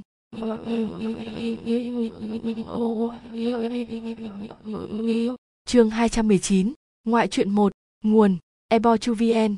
Sau bao nhiêu sóng gió, hiểu lầm và xa cách, cuối cùng gia đình ba người chúng tôi đã đoàn tụ bên nhau, bỏ lại quá khứ đầy chua xót, quên đi những bộn bề trong cuộc sống, cùng nhau ăn uống vui vẻ trò chuyện như ba gia đình bình thường khác. Tôi về sống trong căn hộ nhỏ mà Âm Thao đã mua, tuy nhỏ nhưng tôi thấy rất hạnh phúc. Âm Thao đã thay đổi tính cách một chút, anh chịu nói chuyện nhiều hơn và biết phụ giúp tôi những công việc vặt trong gia đình. Tuy nhiên vẫn còn ngố tình như xưa, không biết nói những lời đường mật ngọt ngào, nhưng hành động luôn thể hiện rõ nhất mực thương yêu vợ con và chăm sóc tôi từng chút một. 7 năm trôi qua, cảnh sát xác minh tôi đã chết, hồ sơ vụ án của tôi cũng bị hủy, chẳng ai còn quan tâm trên đời này có một La Hi không nữa. Vì vậy tôi tự do ra ngoài, đi chơi, mua sắm và... Tôi bây giờ cũng đã đi làm, công việc chỉ là bán quần áo cho một trung tâm thương mại, lương cũng đủ chi tiêu. Tuy nhiên tôi vẫn còn một nguồn thu nhập phụ, đó là viết tiểu thuyết. Tôi đã nối nghiệp của Tiểu Tinh, nhưng là một tài khoản mới do tôi tự lập. Mỗi tối, khi củ cải đã đi ngủ tôi lại tiếp tục cập nhật những chương mới, đọc bình luận tích cực của mọi người tôi thấy rất vui và có niềm tin trong cuộc sống. Sau khi tôi trở về với thân xác mình, mỗi tối máy tính và điện thoại đều không xuất hiện nữa. Tôi nghĩ có lẽ Lâm Nhuận thực sự đã cho Tiểu Tinh uống bát canh mạnh vào đó, và cô ấy đã quên đi ký ức của mình, mang theo cả nỗi chấp niệm. Vậy cũng tốt, có thể vui vẻ đi đầu thai. Đứa trẻ La Bạc rất ngoan, dù bây giờ đã có mẹ nhưng con bé vẫn rất tự lập. Buổi sáng dậy sớm phụ giúp mẹ chuẩn bị đồ ăn, tự giặt quần áo cho mình, chỉ có điều con bé không còn một mình đến trường nữa. Tôi muốn bù đắp cho con bé những ngày không có mẹ, muốn con bé được giống như những bạn bè cùng tuổi, được mẹ đưa đi đón về sau mỗi ngày tan học. Đấy là suy nghĩ của tôi thôi, chứ thực chất con bé cũng không muốn tôi đi cùng. Lý do rất đơn giản, nó sợ bị tôi ngăn cản việc cưỡi rùa đi dạo. Con rùa ngắn 5 tuổi đó vẫn bị đứa trẻ 7 tuổi lừa gạt, nó vẫn tin rằng nếu nó cõng con bé ung dung bò ngoài đường sẽ được người ta đưa đến sở thú cung phụng. Cũng có một ngày nọ, nó không thể không phản nàn. Củ cải, tại sao em nói cùng em đi dạo phố liền sẽ có người đến mang ta đi sở thú? Tại sao không có ai đến? Em lừa ta có phải không? Rốt cuộc cái sở thú đó ở đâu? Em dẫn ta đi một chuyến. Củ cải ho khan trong miệng, nhưng con bé vẫn rất tinh danh. Anh Huyền Vũ, không phải em muốn lừa anh, chắc tại anh quá béo, người ta sợ nuôi anh sẽ rất tốn cơm nên không muốn đưa anh đi. Con rùa quay lại vẻ khó hiểu, nhưng ta đối với việc ăn cơm cũng không có tinh cầu, cái ta muốn là đốt hương bái tế kia. Củ cải cười khổ vội bào chữa, em nói nhầm, vậy mau về nhà nói với mẹ, chủ nhật liền dắt chúng ta đi sở thú có được không? Đứa nhỏ này thông minh gian xảo, bây giờ ngẫm lại nó giống ai không biết. Tôi đang ngồi cùng Âm Thao chơi cờ, khúc gỗ này tuy bị mù, nhưng hắn cái gì cũng biết, dù tôi có đi nước cờ nào cũng bị hắn nhìn ra, đây hẳn phải là kinh nghiệm điều binh khiển tướng mấy ngàn năm qua. Mặc dù chúng tôi vẫn còn trẻ giống như những cặp vợ chồng ngoài kia, nhưng ngoài thú vui này ra, con quỷ già Âm Thao nhất định không chịu đi đâu. Anh ấy dù gì cũng là một lão già ngàn năm, những việc ngoài kia đều không có hứng thú. Gia đình 5 người chúng tôi sống rất vui vẻ và hạnh phúc. Âm Thao, tôi, củ cải, vẫn còn lão rùa và cậu bé lười biếng Mặc Mặc. Nhắc đến Mặc Mặc tôi lại nhớ đến Mỹ Linh. Từ sau khi rời khỏi phòng khám Lâm thì tôi không biết hiện tại Mạnh Trần cùng Lâm Nhuận như thế nào, Mỹ Linh ra làm sao. Vài hôm nữa nhất định tôi phải quay lại đó một chuyến. Ba ma, chúng con về rồi. Một cô bé mái tóc đuôi gà bồng bềnh bay, trong gió chạy lại xà vào lòng tôi làm nũng. Mama, 2 hôm nữa là chủ nhật, người có thể dắt anh Huyền Vũ đi sở thú một chuyến được không? Tiện thể đưa con và ba ba đi theo nhé. Củ cải ngước đôi mắt to tròn nhìn tôi chờ đợi. Con bé tinh danh này, nó rất muốn đi chơi, nhưng sợ tôi từ chối liền đẩy lý do cho lão rùa già. Càng lớn con bé càng giống Âm Thao như đúc, mắt to tròn, mũi cao, khuôn miệng xinh xắn. Thật may, nó không thừa hưởng tính cách khô khan của anh ấy, nếu không hẳn là nhà tôi đủ một đoàn kịch câm. Tôi nói, được, chủ nhật sẽ cùng đi. Dù sao 1 tháng nay, tôi luôn bận rộn thu xếp lại cuộc sống, chưa có thời gian đưa con bé đi chơi. Hơn nữa dù nó không nhớ, nhưng khi còn ở phòng khám Lâm thì tôi đã hứa đền bù cho nó. Sau khi kết thúc bữa tối, tôi dạy củ cải học bài rồi đi ngủ.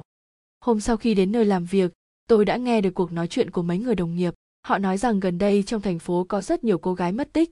Cảnh sát đã vào cuộc mà không tìm ra tung tích. Chủ tịch thành phố đã mời các pháp sư, thầy Pháp, thầy phù thủy, cuối cùng cũng tìm ra xác của họ bên bờ sông Hàn ngoại ô thành phố. tất cả các cô gái đều bị mất khuôn mặt và làn da. Một số thầy Pháp đã nói rằng con quỷ này rất mạnh, không ít người đã bỏ mạng không ai dám truy tìm.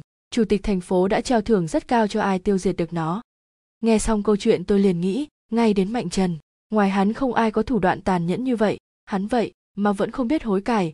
Tôi sẽ đi tìm hắn, khuyên hắn quay trở lại. Ngoài ra, nếu việc này thành công thì không phải như Sầm Chí Nguyên từng nói 3 năm không khai trương, khai trương ăn 3 năm sao. Tôi quyết định tối nay sẽ hành động.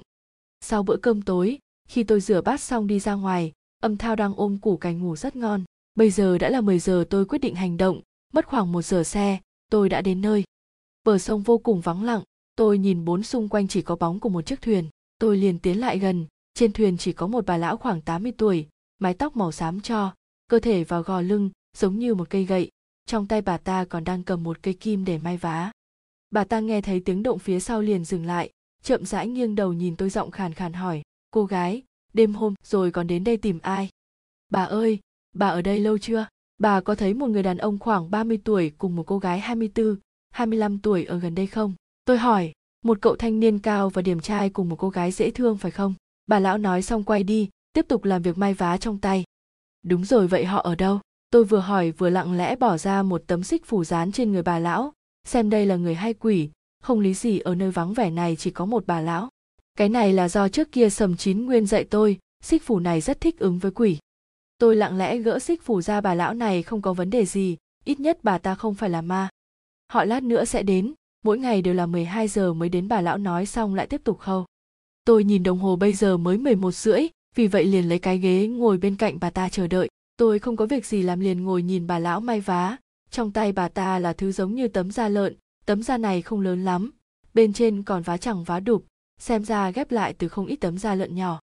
Bà lão nhanh chóng chú ý đến ánh mắt của tôi, quay đầu liếc tôi một cái, dường như không thích tôi nhìn chằm chằm vào tấm da lợn nên trực tiếp chuyển hướng tránh ánh mắt của tôi. Bầu không khí thật ngượng ngùng, tôi không thể tiếp tục ngồi đợi, đứng lên định ra ngoài chờ. Tôi còn chưa kịp ra đến cửa, cổ đột nhiên bị người khác giữ chặt, trong nháy mắt không thể hô hấp. Tôi vô cùng sợ hãi.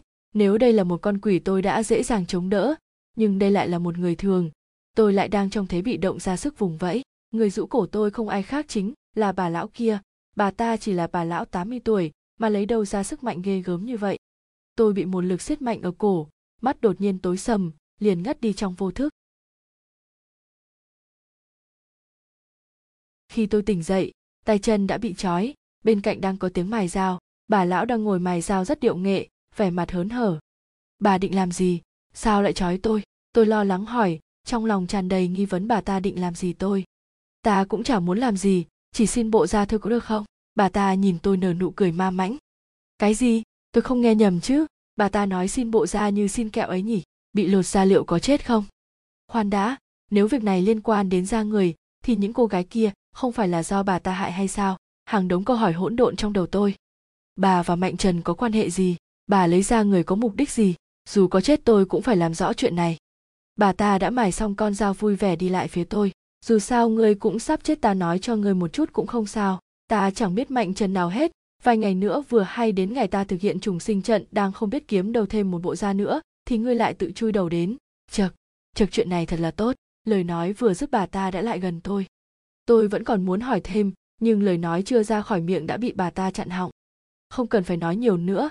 Đến 12 giờ, rồi không thể qua mất giờ đẹp của ta, có gì cần biết xuống địa ngục sẽ rõ." Nói xong bà ta giơ con dao về phía tôi. Tôi sợ hãi vô cùng, La Hi tôi chết đi sống lại bao nhiêu lần, lại vừa trải qua đại nạn trở về, còn chưa thực hiện được điều gì, chưa bù đắp được những thiếu thốn cho con gái. Âm Thao nhớ chăm sóc củ cải thật tốt, "Củ cải mẹ đi đây, xin lỗi con", tôi lầm nhầm trong miệng, mắt nhắm lại chờ giây phút quyết định. Ngay trong lúc tôi tuyệt vọng nhất, một tiếng rơi vỡ lớn xảy ra. Choang tôi bừng mở mắt ra, trước mắt tôi, con dao của bà già, bên cạnh còn có một bàn tay vẫn còn chút giãy giụa trong vũng máu. Bà già kêu lên đau đớn, nằm lăn ra khoang thuyền. Là ai? Ai đã cứu tôi?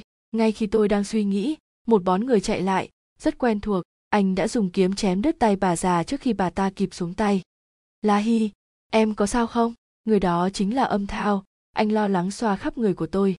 "Em không sao, vẫn may có anh đến kịp, sao anh biết em ở đây?" Tôi rất ngạc nhiên. "Em thật ngốc nghếch, đêm hôm đến đây làm gì hả? Nơi này rất nguy hiểm em biết không?" Âm Thao vẫn chưa hết vẻ lo lắng. Em đi tìm Mạnh Trần, tôi bày ra bộ mặt hối lỗi. Mạnh Trần sao có thể ở nơi này? Em mới từ dưới đất chui lên mà không biết quý trọng mạng sống của mình sao? Âm Thao nhìn về phía tôi hừ nhẹ một cái. Đạo trưởng Âm, ngài đã đến đây rồi sao? Phía trên thuyền đột ngột phát ra một tiếng nói. Tôi đã nhiều lần đến mời ngài, nhưng ngài không chịu giúp. Vậy mà hôm nay đã đến đây rồi, thật tốt quá. Tôi quay lại là một người đàn ông mặc đồng phục cảnh sát, sau lưng ông ta còn có một người mặc bộ quần áo như của đạo sĩ. Âm Thao gật đầu chào hỏi với họ. Lão đạo sĩ nhanh chóng đi lại phía bà già, ông ta ngồi xuống trước khuôn mặt đau đớn của bà ta hỏi, thật khó khăn mới bắt được bà đã làm gì với những cô gái đó? Ta chẳng làm gì ai, các người lai đi bắt nạt một bà già, bà ta vẫn còn già mồm. Lão đạo sĩ cười nói, bà không chịu nói, thì để tôi nói giúp bà, mặc dù tôi chưa từng học tà thuật mi, ca, nhưng trước đây đã nghe sư phụ nói qua, mi, ca, trong tiếng Trung gọi là trọng sinh trận, chuyên dùng da và cơ thể của những cô gái trẻ cột sửa bản thân mình để đạt được mục đích cải lão hoàn đồng. Chính vì vậy bà đã lột ra những cô gái này để may kén trưởng thành, sau đó chui vào kén, đổi lại gân cốt trẻ trung cho mình. Mỗi lần sau khi trọng sinh thành công, bà sẽ trẻ hơn một tuổi so với lần trước. Nhưng mi, ca, cũng có một nhược điểm vô cùng lớn, chính là hiệu quả chỉ trong vòng một năm. Chính vì thế mỗi năm vào thời điểm này, bà phải trở lại tuổi thật của chính mình, biến thành một bà lão hơn 80 tuổi, có đúng không? Trời ơi, thật không thể tưởng được bà ta muốn dùng da của tôi để cải lão hoàn đồng, so với ác quỷ thật không kém chút nào. Bà ta không nói gì, lão đạo sĩ tiếp tục nói, nhưng thật đen cho bà Âm phu nhân đây đã kết hôn, bà có lột được da cô ấy cũng vô ích, hơn nữa lại gặp phai Âm đeo trưởng pháp lực cao cường đây, ghi bà thật quá nhọ luôn. Cái gì? Họ gọi Âm Thao là đạo trưởng, anh ấy làm đạo trưởng khi nào? Không cần nói nhiều với bà ta, đưa về giải quyết, người cảnh sát nói xong, phía sau lập tức có hai nhân viên cảnh sát xông vào kéo bà ta đi. Đạo trưởng Âm, hôm nay rất cảm ơn ngài, ngay mai tiền sẽ lập tức chuyển vào tài khoản. Xe đã chuẩn bị sẵn bên ngoài, mời hai người lên xe, tôi xin phép đi trước, hòm khác sẽ tới thăm ngài sau. Lão cảnh sát vẻ mặt hở bắt tay Âm Thao. Âm Thao không nói gì, khéo gật đầu sau đó bế tôi lên và đi ra ngoài. Tôi không khỏi ngạc nhiên, anh ấy lai ở trước mặt người khác bế tôi đi lên bờ, ai nghĩ anh bị mù. Anh lên trước đạo trưởng từ khi nào? Sao em không biết? Tôi tóm lọn tóc của anh chờ đợi câu trả lời. Sau này đừng làm những chuyện ngu ngốc vậy nữa, em xảy ra chuyện anh và con sẽ không sống nổi đâu. Một lần là quá đủ rồi. Âm Thao vừa nói vừa đưa tôi lên xe. Đây là lần đầu tiên anh nói với tôi những lời ngọt ngào như vậy, tôi không khỏi hạnh phúc trong lòng. Về đến nhà, tôi đã quá mệt mỏi và được một phen kinh hãi chay thẳng đến phòng củ cải ôm con bé ngủ một giấc thật ngon.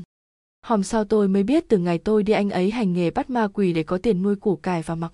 Thì ra là vậy, nén anh mới ra khỏi nhà vào ban đêm. Cũng đúng, một người mù có thể làm gì ngoài việc này. Thật không nghĩ, một con quỷ lai là một đạo sĩ bắt quỷ. Ha ha, nhất định phải thêm điều này vào trong chương tiểu thuyết mới.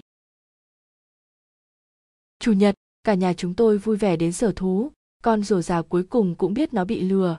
Nó đi tìm loạn cả cái sở thú đều không thấy như những gì củ cải nói, cuối cùng bất lực từ bỏ. Củ cải hiếu động dắt tay Huyền Vũ chạy tung tăng khắp nơi, nhìn con bé cười đùa hạnh phúc, trong lòng tôi rất ấm áp. Đương nhiên là lão rùa già phải biến thành hình người, nếu không khác gì tự mình đi vào dọ, chắc chắn sẽ bị nhốt lại. Tôi cùng Âm Thao kiếm một cái ghế ngồi nghỉ, nhìn anh tôi rất buồn, sau lần đổi mắt lấy răng cho củ cải, anh ấy không bao giờ nhìn thấy mẹ con tôi nữa. Con gái mình ra sao, xinh đẹp thế nào anh cũng không biết, tôi nhất định phải tìm mọi cách chữa lành đôi mắt cho anh. Sau khi đi sở thú về, tiện đường chúng tôi ghé qua phòng khám của Lâm Thị, tôi rất muốn biết mọi thứ bây giờ như thế nào. Mạnh Trần, Lâm Nhuận Sư, Mỹ Linh, Tiểu Tinh, còn có cả những con ác linh dưới tầng hầm kia nữa. Vừa đến nơi, Tiểu La Bạch dường như đã nhận ra nơi này liền hỏi, Mama, chúng ta đến đây làm gì? Không phải ở đây có thúc thúc xấu xa và những người rất đáng sợ sao? Âm Thao lơ mơ chưa hiểu hỏi, La Hi, đây là đâu? Phòng khám Lâm Thị, tôi trả lời nhanh và dắt anh cùng đi vào. Âm Thao nắm chặt tay tôi lo lắng hỏi, La Hi, em bị đau ở đâu à? Không, em không sao, chúng ta đến đây tìm Lâm Nhuận Dư. Tôi cầm tay anh trấn tĩnh lại. Âm Thao hỏi, Lâm Nhuận Dư là ai? Tôi trả lời, Mạnh Trần, Âm Thao. Chúng tôi đã tới trước cửa phòng khám, tôi gõ cửa một hồi lâu cũng không thấy có người ra mở cửa. Mỹ Linh, mở cửa cho tôi gọi lớn, bên trong vẫn im lặng không có phản hồi. Mỹ Linh, Lâm Nhuận Dư mau mở cửa ra, tôi hét lên một hồi cũng không có ai đáp lại tôi. Để ta nói xong, Âm Thao cản chúng tôi lại đằng sau, một cước đạp tung cửa. Bên trong không có người, mạng nhện răng kín lối, bụi bặm đầy mặt bàn, mặt tủ dường như đã lâu không có người ở. Tôi đi thẳng xuống tầng hầm, bên dưới cũng không có ai. Có lẽ sau khi tôi đi, bọn họ cũng đã rời đi, không biết họ đã đi đâu, đã làm gì, liệu Lâm Nhuận có nghe theo lời tôi, dừng lại tội ác của mình hay chưa, hay hắn đã đến nơi khác tiếp tục gieo họa đến nhân gian. Ngoài việc đến xem bọn họ như thế nào, thực chất tôi vẫn còn một điều, đó là hỏi Lâm Nhuận có cách gì chữa được đôi mắt cho Âm Thao hay không, nhưng xem ra việc này đã không còn hy vọng, tôi phải tìm cách khác. Tôi quyết định quay lại âm phủ gặp Diêm Quân.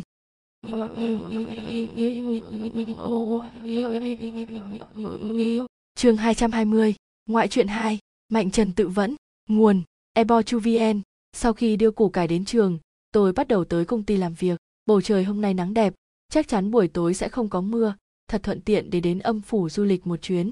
Tôi đang nghĩ thầm trong bụng, bất chợt có tiếng điện thoại reo lên cắt ngang dòng suy nghĩ. Xin chào, cô có phải tên La Hi không ạ? Đầu dây, bên kia vang lên giọng nói của một người thanh niên còn khá trẻ. Vâng, có chuyện gì vậy? Tôi trả lời, mời cô đến cục cảnh sát số 2 đường X thành phố X, chúng tôi có chuyện cần cô hợp tác. Chàng trai tiếp tục nói. Hả? Tôi không nói nên lời. Đồn cảnh sát? What? Tôi cứ nghĩ mình đã thoát thân rồi, còn đồn cảnh sát cái gì hả trời? Chẳng lẽ họ thấy tôi suốt ngày đi nghênh ngang ngoài đường, phát hiện ra tôi vẫn còn sống, nên lập lại hồ sơ. Trời ơi, sao cái số tôi nó khổ quá vậy? Giờ tôi bị bắt lại củ cải, có thất vọng về tôi không? Có ghét bỏ tôi không? Xin hỏi cô còn đó không? Không thấy tôi trả lời, cậu thanh niên tiếp tục hỏi. Tôi đến ngay, tôi vừa nói vừa run sợ. Được, mời cô hợp tác. Nói xong cậu thanh niên liền cúp máy. Tôi bắt xe đến cục cảnh sát theo địa chỉ, lòng hoang mang tột độ. Cuộc đời tôi sẽ như thế này sao? Không chết trong âm phủ, không chết dưới tay mụ già ác độc, mà chết dần chết mòn trong đồn cảnh sát. Chẳng mấy chốc tôi đã đứng trước cửa, tôi không biết nên vào hay không. Giờ trốn chạy, họ sẽ truy đuổi tôi, Âm Thao và củ cải sẽ bị liên lụy, mà đi vào những năm còn lại sẽ chôn vùi trong ngục tù. Lòng tôi thấp thỏm không yên. Ngay khi tôi đang lưỡng lự, một nhân viên cảnh sát đi ra. Cô đây là La Hi phải không? Một nhân viên cảnh sát tầm 40 tuổi ra chào hỏi tôi. Phải, tôi luống cuống trả lời. Gặp Diêm Vương còn không sợ mà gặp cảnh sát sợ vô cùng. Mời cô đi theo tôi, viên cảnh sát vừa nói vừa chỉ tay mời tôi đi theo anh ta. Đến trước cửa một phòng giam, tôi giật mạnh một cái, toàn thân bị sốc. Chưa cần nói gì liền mang tôi giam lại sao? Em cứ đi vào, đừng sợ, một giọng nói trầm lạnh thốt lên. Tôi quay lại, người đấy là Âm Thao. Anh đã đến từ khi nào không biết. Anh tiến lại cầm lấy bàn tay tôi, dắt tôi vào bên trong. Thế này là ý gì? Tiễn tôi một bước sao? Tôi đi vào bên trong, trước mặt tôi là một bà già, chính là bà già hôm trước đã hại tôi. Viên cảnh sát trưởng cũng có mặt, ông ta tiến lại phía chúng tôi nở nụ cười rạng rỡ. Âm đô trưởng, Âm phu nhân, làm phiền hai người rồi, vì việc này có mặt của hai người nên chúng tôi muốn mời hai người đến đây làm chứng. Vừa nói ông ta vừa bắt tay với Âm Thao. Làm chứng thôi sao? Vậy mà làm tôi sợ muốn chết. Lúc này tôi mới có thể thở phào nhẹ nhõm. Viên cảnh sát lấy cho chúng tôi hai cái ghế và ngồi vào một góc theo dõi họ điều tra. Khi kết thúc chúng tôi chỉ việc ký tên vào giấy xác nhận liền có thể về. Bà nói đi, bà đã giết tất cả bao nhiêu người rồi? Viên cảnh sát tức giận hét lên với mụ già xấu xa. Lúc này tôi mới để ý tới bà ta, chỗ bàn tay bị Âm Thao dùng kiếm chém đứt đã được băng bó lại. Khuôn mặt bà ta tiều tụy đi không ít, nhìn như bà lão cả trăm tuổi chứ không phải 70, 80 nữa. Trong 6 năm qua mỗi năm tôi đã giết 13 người. Bà già run rẩy trả lời, trời ơi, tổng cộng đến nay suýt chút nữa là 78 người rồi. Nói mau, bà có đồng đảng không hay chỉ một mình? Bà học thuật này từ đâu? Đối mặt với kẻ giết người không ghê tay, viên cảnh sát không giữ nổi bình tĩnh. Tôi chỉ có một mình.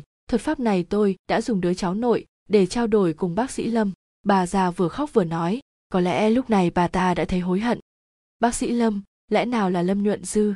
Tôi đã đoán đúng, ra tay kiểu tàn độc như vậy chỉ có Lâm Nhuận, hắn quả thật tội ác trùng trùng. Tôi chỉ nghĩ hắn chỉ trao đổi khuôn mặt với người ta, thực không ngờ còn có cả lột da. Vậy bà già này chẳng lẽ là ác linh mạnh nhất trong những kẻ dưới hầm kia sao? Bà ta độc ác thực sự, mang cả cháu nội của mình để trao đổi, thật mất hết tính người. Tôi đứng dậy định lao về phía bà ta hỏi về thông tin của Lâm Nhuận Dư. Nhưng ý nghĩ vừa lóe lên, Âm Thao đã giữ tôi lại kéo tôi ngồi xuống. Em đừng gây thêm rắc rối nữa, ngồi nghe là đủ rồi. Âm Thao thì thầm vào tai tôi. Tại sao tôi không biết, lý do gì anh không cho tôi hỏi? Tôi rất muốn biết tin tức của họ. Một chuyện rắc rối chưa đủ hay sao? Em lại muốn họ dắt em đi điều tra Lâm Nhuận Dư gì đó nữa sao? Hay em định nói em là mạnh bà truyền thế, kẻ đó là cháu nghìn đời của em? Sắc mặt Âm Thao lạnh lùng nhìn tôi nói. Ngẫm lại cũng đúng nên tôi ngồi yên lặng nghe hết sự việc. Bác sĩ Lâm là ai? Hắn đang ở đâu?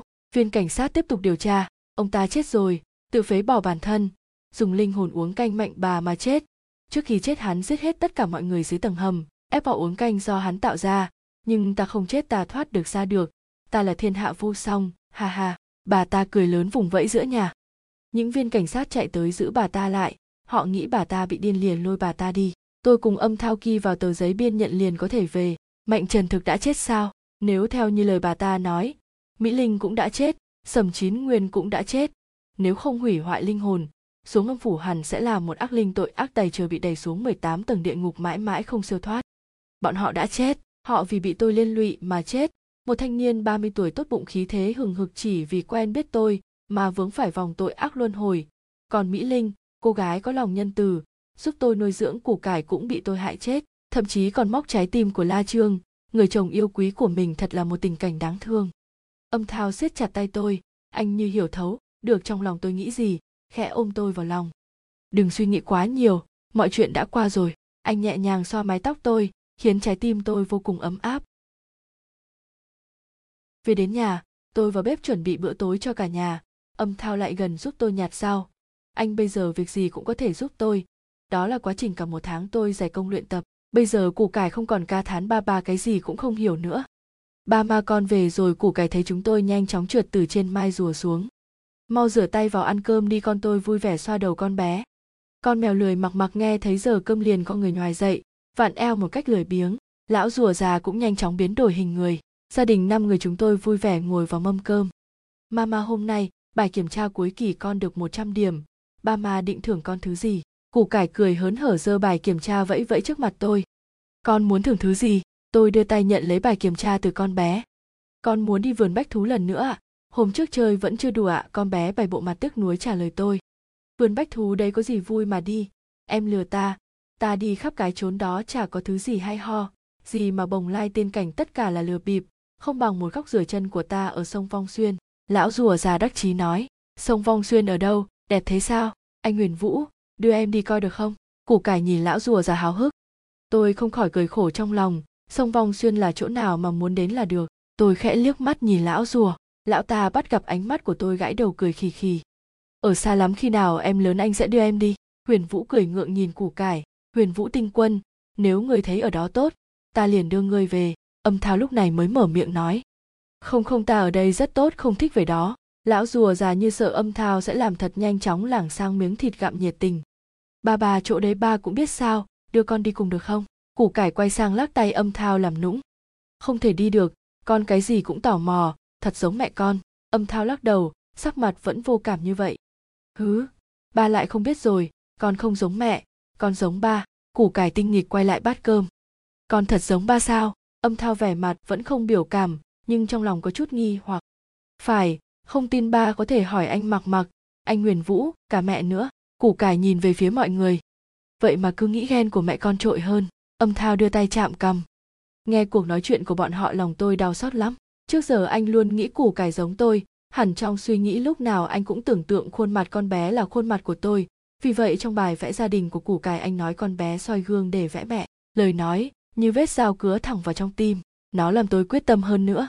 Hôm nay tôi sẽ đi âm phủ. Chương 221, ngoại truyện 3, gặp lại chuyến xe đến Hoàng Tuyền Nguồn, ebochuvn. Hôm nay tôi nhất định đến âm phủ. Cả nhà đã chìm vào giấc ngủ, tôi quay qua củ cải, con bé đã ngủ say. Tôi đứng dậy đi qua phòng của Âm Thao, anh cũng đã ngủ. Tôi bước nhẹ ra ngoài cửa, con mèo Mặc Mặc liền mở mắt ra. Tôi đưa tay lên ra dấu với nó, rồi bước ra ngoài. Tôi quyết định mang theo con mèo để nó ở lại canh giữ xác của tôi. Chúng tôi đi đến ngã tư hoang vắng gần đó. Tôi lấy từ trong túi ra một lá chiêu hồn phù, tự đánh lên thân thể mình ép hồn ra. Không có gì lạ, tôi chỉ có thể xuống âm phủ bằng linh hồn, không thể mang theo thể xác. Tôi giấu xác mình sau bụi cây và để con mèo Mặc Mặc nằm cạnh trông coi phòng có kẻ xấu. Mọi việc xong xuôi, tôi đi đến mé đường bắt đầu niệm quyết pháp kêu gọi xe buýt Hoàng Tuyền.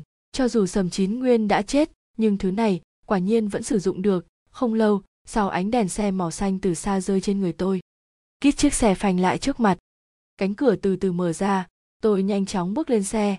Chỉ là khi tôi vừa bước tới cánh cửa, tài xế quỳ nhìn tôi há hốc miệng, nhanh chóng đẩy tôi xuống, cửa xe lập tức đóng lại. Tôi còn chưa hiểu chuyện gì đang xảy ra, chiếc xe đã vọt đi mất như chưa bao giờ xuất hiện.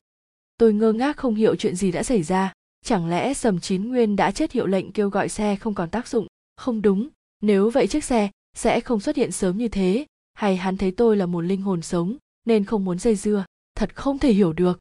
Hôm nay tôi nhất định phải đi, vì vậy tôi tiếp tục đọc pháp quyết triệu hồi chiếc xe khác. Vừa niệm quyết xong, chiếc xe từ từ xuất hiện, gã tài xế quỷ thò đầu ra khỏi cửa sổ, nhìn thấy tôi hắn bất đắc dĩ nói, cô nương, cô đợi tôi đi xa rồi vẫy xe khác được không? Nói xong, hắn kéo cửa sổ rồi ga chạy mất. Quát, chuyện ngược đời gì xảy ra vậy? Lần đầu tiên hắn đá tôi xuống, lần sau thì nói tôi gọi xe khác, hắn ta bị điên sao?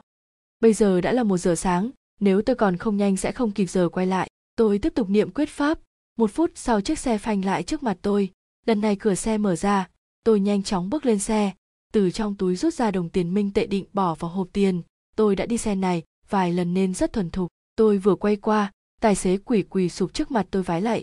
Mợ trẻ, không bà trẻ, à không lão tổ tông, ta biết hôm nay không thể thoát khỏi bàn tay của người trên xe này, rất nhiều hồn quỷ nam trai tráng khỏe mạnh cũng có.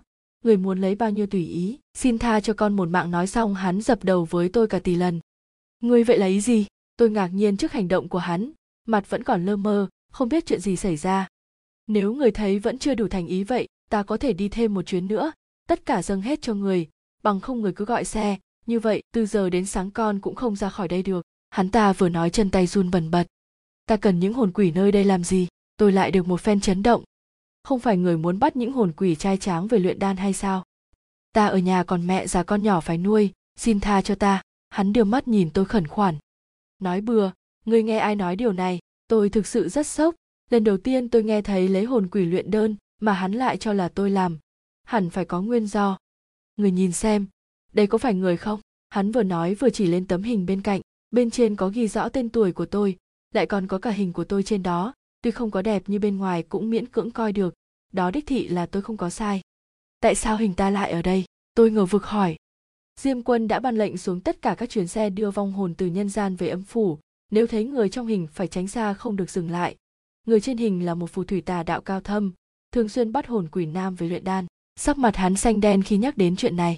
Tôi nở một nụ cười và nói, nếu ta đúng là như vậy, tại sao Diêm Quân không cho người bắt ta về chịu tội, hoặc là ngươi có thể bắt ta về lĩnh thưởng? Hắn nói, chúng tôi cũng có hỏi nhưng Diêm Quân nói, người sống chưa đến lúc tận số không được tùy tiện bắt về, tội ác sẽ được ghi lại, đến lúc tận số sẽ tự tìm đường tới chịu phạt. Tôi nào dám bắt người về chịu phạt, tu vi của tôi rất thấp, hơn nữa tôi nghe nói vài năm trước có một tài xế đã bỏ mạng trên nhân gian, anh ta cũng là một người có đạo hạnh cao, còn không thoát được. Nói xong mặt hắn lấm lép nhìn trộm tôi. Người tài xế hắn nói có lẽ là con quỷ định cướp xác củ cải lần trước. Diêm Quân này thật quỷ kế đa đoan, hắn lại tính ra được tôi sẽ đến tìm hắn, liền đi trước tôi một bước. Hắn nói tôi là phù thủy cướp hồn luyện đan, vậy mà cũng nói được, có phải tông bốc quá không? Xét về độ cao thâm khó lường đúng không ai bằng hắn. Tôi nói, ngươi nhìn ta thân nữ yếu ớt, có giống như Diêm Quân nói không? Ngài ta nói thấy ngươi cũng tin. Hắn trả lời, lời vua như lời cha mẹ sao dám không tin. Vậy ngươi biết đây là gì không? Vừa nói tôi vừa kéo tay áo để lộ Diêm Vương ấn trên tay cho hắn coi. Đây là ấn ký của Diêm Quân mà. Hắn hô lên ngạc nhiên. Đúng, ta đây là chuẩn vương phi, ngươi còn không mau quỳ xuống. Tôi vênh vênh tự đắc, đứng thẳng người ra vẻ tôn quý. Bái kiến chuẩn vương phi. Hắn chắp hai tay quỳ xuống hành lễ với tôi, dường như nghĩ ra điều gì đó, lập tức ngẩng đầu lên hỏi, vậy tại sao Diêm Quân lại ra lệnh cấm với người? Điều này có vẻ không đúng. Ta đây từ lúc sinh ra đã được chọn làm phi, nhưng ta còn lưu luyến trần gian không chịu xuống âm phủ. Diêm Quân đã nhiều lần cho người đến đón ta nhưng ta không chịu đi, vì vậy ngài ta sinh ra giận dỗi mới làm như vậy. Người không thấy ngài ta nói với các người không được làm hại ta sao? Tôi nói dối một lèo không cần bàn nháp, hắn liền tin sái cổ. Tôi tiếp tục nói, đừng làm mất thời gian nữa, mau đưa ta đi gặp Diêm Quân. Hắn ngập ngừng định nói gì đó lại thôi, nhanh chóng về ghế lái. Tôi đi thẳng xuống dưới tìm một ghế ngồi chờ đến quỷ môn quan. Nhờ Diêm Vương ấn mà tôi thuận lợi đi đến ngũ điện. Diêm Quân không chút trở ngại, đi đến đâu quỷ sai hành lễ nịnh bợ đến đấy, chẳng mấy chốc đã tới cửa điện.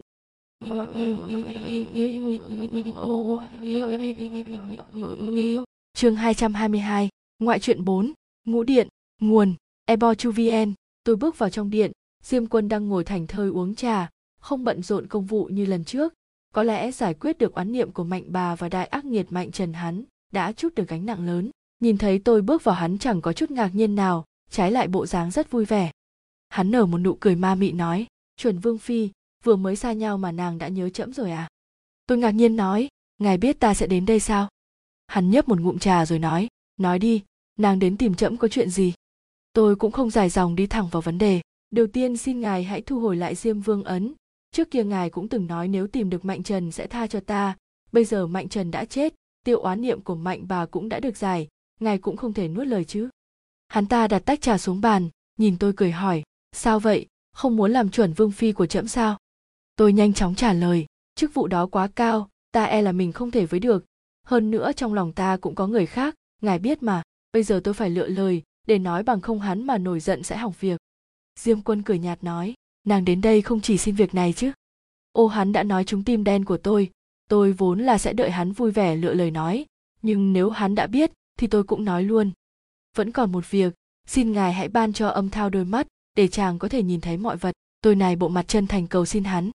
Diêm Quân sắc mặt lập tức thay đổi từ trắng sang xanh đen, không thể được, tôi lập tức quỳ xuống cầu xin, ta xin ngài, chàng dù gì cũng là con nuôi của ngài, lại là một âm quân cao quý trước giờ chưa từng làm sai chuyện gì, người không nhìn mặt ta, thì cũng nghĩ đến tình cha con bao năm và những công trạng chàng lập được mà ban cho chàng một đặc ân. Nói xong tôi dập đầu không ngừng. Diêm Quân đưa tay lên cầm vẻ suy nghĩ nói, Diêm Vương ấn có thể thu hồi còn chuyện này. Hắn ta vậy mà vẫn khó khăn, ngay đến con nuôi cũng không niệm tình. Tôi tiếp tục nói, xin ngài hãy giúp chàng, dù đánh đổi điều gì ta cũng xin chịu. Diêm Quân nói, nàng về đi, điều này ta không thể chấp thuận, hai người một thần một người lấy nhau, cũng đã là phạm sách trời rồi, ngươi không nhớ những điển tích trẫm từng nói sao, hắn có thể yên ổn sống cùng ngươi đã là một đặc ân hiếm hoi, rồi ngươi còn đòi hỏi gì nữa, những việc hắn làm hắn phải tự chịu. Tự ý sinh con với người phàm, lại còn bỏ đi không nói với người cha này, một lời ta còn chưa trách phạt hắn nói gì ban ơn. Nói xong, hắn gọi quỷ sai vào và nói, đưa nàng về đi. Quỷ sai tiến lại đỡ tôi đứng dậy, tôi liền chạy lại ôm lấy chân Âm Quân mà cầu xin, tôi đã đánh đổi cả mạng sống để đi chuyến này không thể về không như vậy được. Ta cầu xin ngài cũng biết lỗi này không phải do ta, không phải ngài nhờ Ôn Như Ca làm bà mai bà mối trên trần mà nên mối duyên này sao? Chuyện sinh con này cũng không phải ý định ban đầu của chúng ta. Cầu xin ngài suy xét lại, nếu ngài nhất định đuổi ta về, ta cũng tìm mọi cách quay lại, dù là tự vẫn. Nói xong, tôi ôm chặt lấy chân hắn không ngừng khóc lóc tỏ vẻ đáng thương. Diêm Quân gỡ chân tôi ra mà nói, nàng đây đang đến cầu xin ta hay là trách trẫm? Tôi nhanh chóng sửa lại, không, là do ta, tất cả tội lỗi là của ta, mong ngài khai ân. Diêm Quân cười nhạt nói, được rồi, mau bỏ chân trẫm ra rồi nói chuyện. Tôi nghe vậy lập tức bỏ chân hắn ra hỏi lại, ngài thật sự sẽ giúp chàng sao? Diêm Quân nhấp tiếp một ngụm trà nói, trẫm sẽ cho các ngươi một đặc ân, nhưng vẫn phải dựa vào chính các ngươi, trẫm không thể lên trần gian, Âm Quân cũng không thể quay lại âm phủ, vì vậy ta cũng không thể trực tiếp chữa trị cho hắn. Hãy đến tìm Âm Thiện, hắn sẽ giúp được các ngươi. Âm Thiện sao? Bao năm rồi tôi không gặp lại hắn ta liệu còn nhớ bát canh mạnh bà đó không? Hắn có giúp tôi không? Hơn nữa tôi vẫn còn chưa hỏi tội hắn việc giấu giếm tôi mang bầu, còn cả việc cho tôi ăn ma quỷ, để đứa con tôi sinh ra thật xấu xí, suýt chút đã chôn mình trong nhà vệ sinh công cộng, tôi cũng chưa đòi lại công bằng. Thấy tôi lâu không trả lời, Diêm Quân hỏi, nàng còn chuyện gì nữa sao? Tôi thu lại suy nghĩ nói, không có, đội ơn Diêm Quân. Diêm Quân vẫy tay, vậy thì mau về đi, trời sắp sáng rồi. Tôi đứng lên định bước đi lại nhớ ra một chuyện liền quay lại nói, còn một chuyện, lúc trước ở Từ Gia Trại Ôn Như Ca có nhờ ta nói với ngài cô ta đã làm xong chuyện ngài giao phó, cô ấy đã chán ngấy cuộc sống trần gian, mong ngài để cô ta được chết. Diêm Quân nói, không phải lần trước đến đây nàng đã dùng tên của cô ta sao? Ha, thật không ngờ câu tội ác tày trời nàng cũng nghĩ ra. Ta đã xem xét những gì viết trong bản án, thật tội ác khó tha, ta đã phán đày cô ta xuống địa ngục chịu mức án 100 năm rồi. Đúng là Diêm Quân mỗi lần mở miệng là án 100 năm, nhưng bản án đó cũng thật xứng, cô ta đã làm quá nhiều việc ác không thể tha, nếu không phải cô ta, tôi cũng không chịu khổ như ngày hôm nay. Sau đó, Diêm Quân cho quỷ sai dẫn tôi ra xe đi về, tôi buồn ngủ liền ngủ thiếp đi, lúc tỉnh dậy đã thấy mình nằm trên giường, bên cạnh là Củ Cải và Âm Thao. Ba, mama tỉnh lại rồi. Củ Cải thấy tôi tỉnh lại ôm chặt lấy tôi, mama bị làm sao vậy? Người làm con sợ quá. La Hi, em tỉnh lại rồi sao? Âm Thao tiến lại nắm lấy bàn tay tôi nhìn xung quanh, đúng là đang ở nhà, không phải vừa rồi tôi đang ngủ trên xe sao? Tôi nói, sao em lại ở nhà rồi, không phải rõ ràng em đang ở. Âm Thao vội ngắt lời của tôi, em còn hỏi nữa sao, em đã đi đâu, sao lại ép hồn mình ra, chẳng lẽ muốn chôn thân lần nữa? Tôi muốn nói, nhưng nhìn thấy Củ Cải bên cạnh đang vành tai tò mò, liền đuổi con bé ra ngoài, nó còn nhỏ không thể biết những điều như vậy. Khi Củ Cải đã ra ngoài, tôi nói, em đã xuống âm phủ. Âm Thao sắc mặt vô cảm, nhưng giọng nói rất ngạc nhiên, tại sao lại xuống đó? Tôi liền mang mọi chuyện kể lại hết cho Âm Thao nghe, từ chuyện Diêm Vương Ấn đến chuyện xin đôi mắt cho anh. Từ ngày chúng tôi về ở cùng nhau, vì có Diêm Vương Ấn không thể quá gần gũi, nhân việc này tôi phải giải quyết luôn cả nó đi, nếu không chẳng còn cơ hội. Nghe xong Âm Thao không ngừng trách mắng. Sao em lại ngu ngốc như vậy? Em không biết yêu quý tính mạng của mình sao? Em nghĩ âm phủ là cái chợ để em tự nhiên đi về về sao? Người phụ nữ này, em lúc nào mới có thể ngừng gây chuyện? Tôi rúc vào lòng anh, nước mắt rưng rưng. Em nhìn thấy anh như vậy em đau lòng lắm. Em chỉ muốn anh có thể nhìn con gái chúng ta lớn lên từng ngày, dù có đổi tính mạng này, em cũng chịu. Trước đây em đã hiểu lầm anh nhiều điều, bây giờ em phải chuộc lại lỗi lầm mình đã gây ra. Âm Thao vuốt nhẹ mái tóc tôi, nói ta đường đường là âm quân sao, có thể để một nữ tử vì ta mà liều mạng đi cầu xin. Lần sau đừng làm chuyện ngốc nghếch này nữa, ta tự có cách xử lý. Tôi khẽ gật đầu để anh ấy yên tâm, trong lòng vẫn có chút thắc mắc liền ngước đầu lên hỏi, vậy tại sao em lại ở nhà? Rõ ràng em đang ngủ trên xe. Âm Thao nói, con mèo Mặc Mặc đó chỉ linh hoạt vào ban đêm, ban ngày nó sẽ biến hình người lại lười nhác làm biếng, nó sợ không trông được thân thể của em liền gọi anh đến. Khi anh đến thấy hồn của em mới vừa trở lại xác, có lẽ do em mệt quá nên lúc đó không thể tỉnh lại ngay, anh liền bế em về. Bọn quỷ sai đó, vậy mà không đánh thức tôi dậy. Nhắc đến Mặc Mặc tôi liền có điều chưa nghĩ ra, liền đem chuyện hỏi Âm Thao. Con mèo đó là của vợ chồng La Trương nuôi, tại sao nó lại thành tinh lại còn đi theo anh? Âm Thao nói, ta vẫn thường xuyên đi theo hai mẹ con, nhưng chuyện của con người tuyệt nhiên ta không thể nhúng tay vào. Hơn nữa với chức vị trước kia của ta, nếu không có lệnh của Diêm Quân ta cũng không thể xuất đầu lộ diện, nếu không sẽ để lộ thân phận của ta, vì vậy chỉ có thể âm thầm bảo vệ hai người.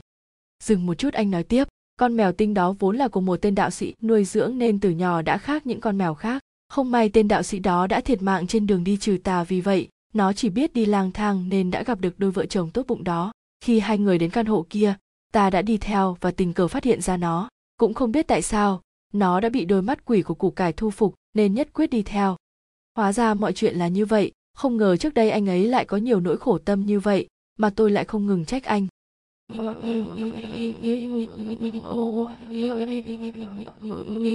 Chương 223, Ngoại truyện 5, Bệnh viện tâm thần, nguồn ebochuvn. Sau vài ngày nghỉ ngơi, hôm nay cả nhà chúng tôi dắt díu nhau trở lại bệnh viện tâm thần của Âm Thiện. Suốt dọc đường tôi rất bồn chồn và lo lắng, không biết chuyến đi này có thành công không. Như lời của Diêm Quân, Âm Thiện có thể chữa được mắt cho Âm Thao, vậy hắn ta hẳn vẫn bình thường, bát canh đó không có gây tổn hại gì cho hắn. Nếu ngang nhiên tính sổ chuyện cũ với hắn, e rằng hắn sẽ giở trò với đôi mắt của Âm Thao, còn nếu không giải quyết xong chuyện cũ tôi sẽ ôm một bụng tức mà chết mất. Thật rối như tơ vò, mọi chuyện đành để tới đó rồi tính. Ba con Âm Thao đã ngủ, tôi cũng nhắm mắt nghỉ ngơi một lát. Cảnh vật vẫn như vậy, chẳng có gì thay đổi, có chăng cũng chỉ có con người là già đi. Người đầu tiên chúng tôi gặp đó là Không Ai Ca. Nhìn thấy tôi mắt anh ta trợn tròn, miệng há hốc không nói lên lời. Nhìn dáng vẻ anh ta thật buồn cười, anh ta vốn đã gầy bây giờ lại vừa già thêm, râu cũng mọc dài như cả tháng không cạo. Tôi lên tiếng phá vỡ bầu không khí, sao vậy, đến bạn cũ cũng không nhận ra sao? Không ai lúc này mới ngậm được miệng, nhưng vẻ mặt còn lo lắng hơn. La Hi, cô quay lại đây làm gì? Lẽ nào cô bị bắt lại rồi sao? Tôi không nhịn được cười trước vẻ mặt của anh ta, trông anh ta như thể đang sợ tôi bị bắt lại sẽ khai người thả tôi đi chính là anh ta. Chuyện được viết và đăng tại Face Thoa Tiểu Quỷ Thích Chuyện Trung Hoa. Tôi nói, anh nhìn tôi đây có giống bị bắt lại không? Nếu tôi bị bắt nhất định phải có người hộ tống theo chứ.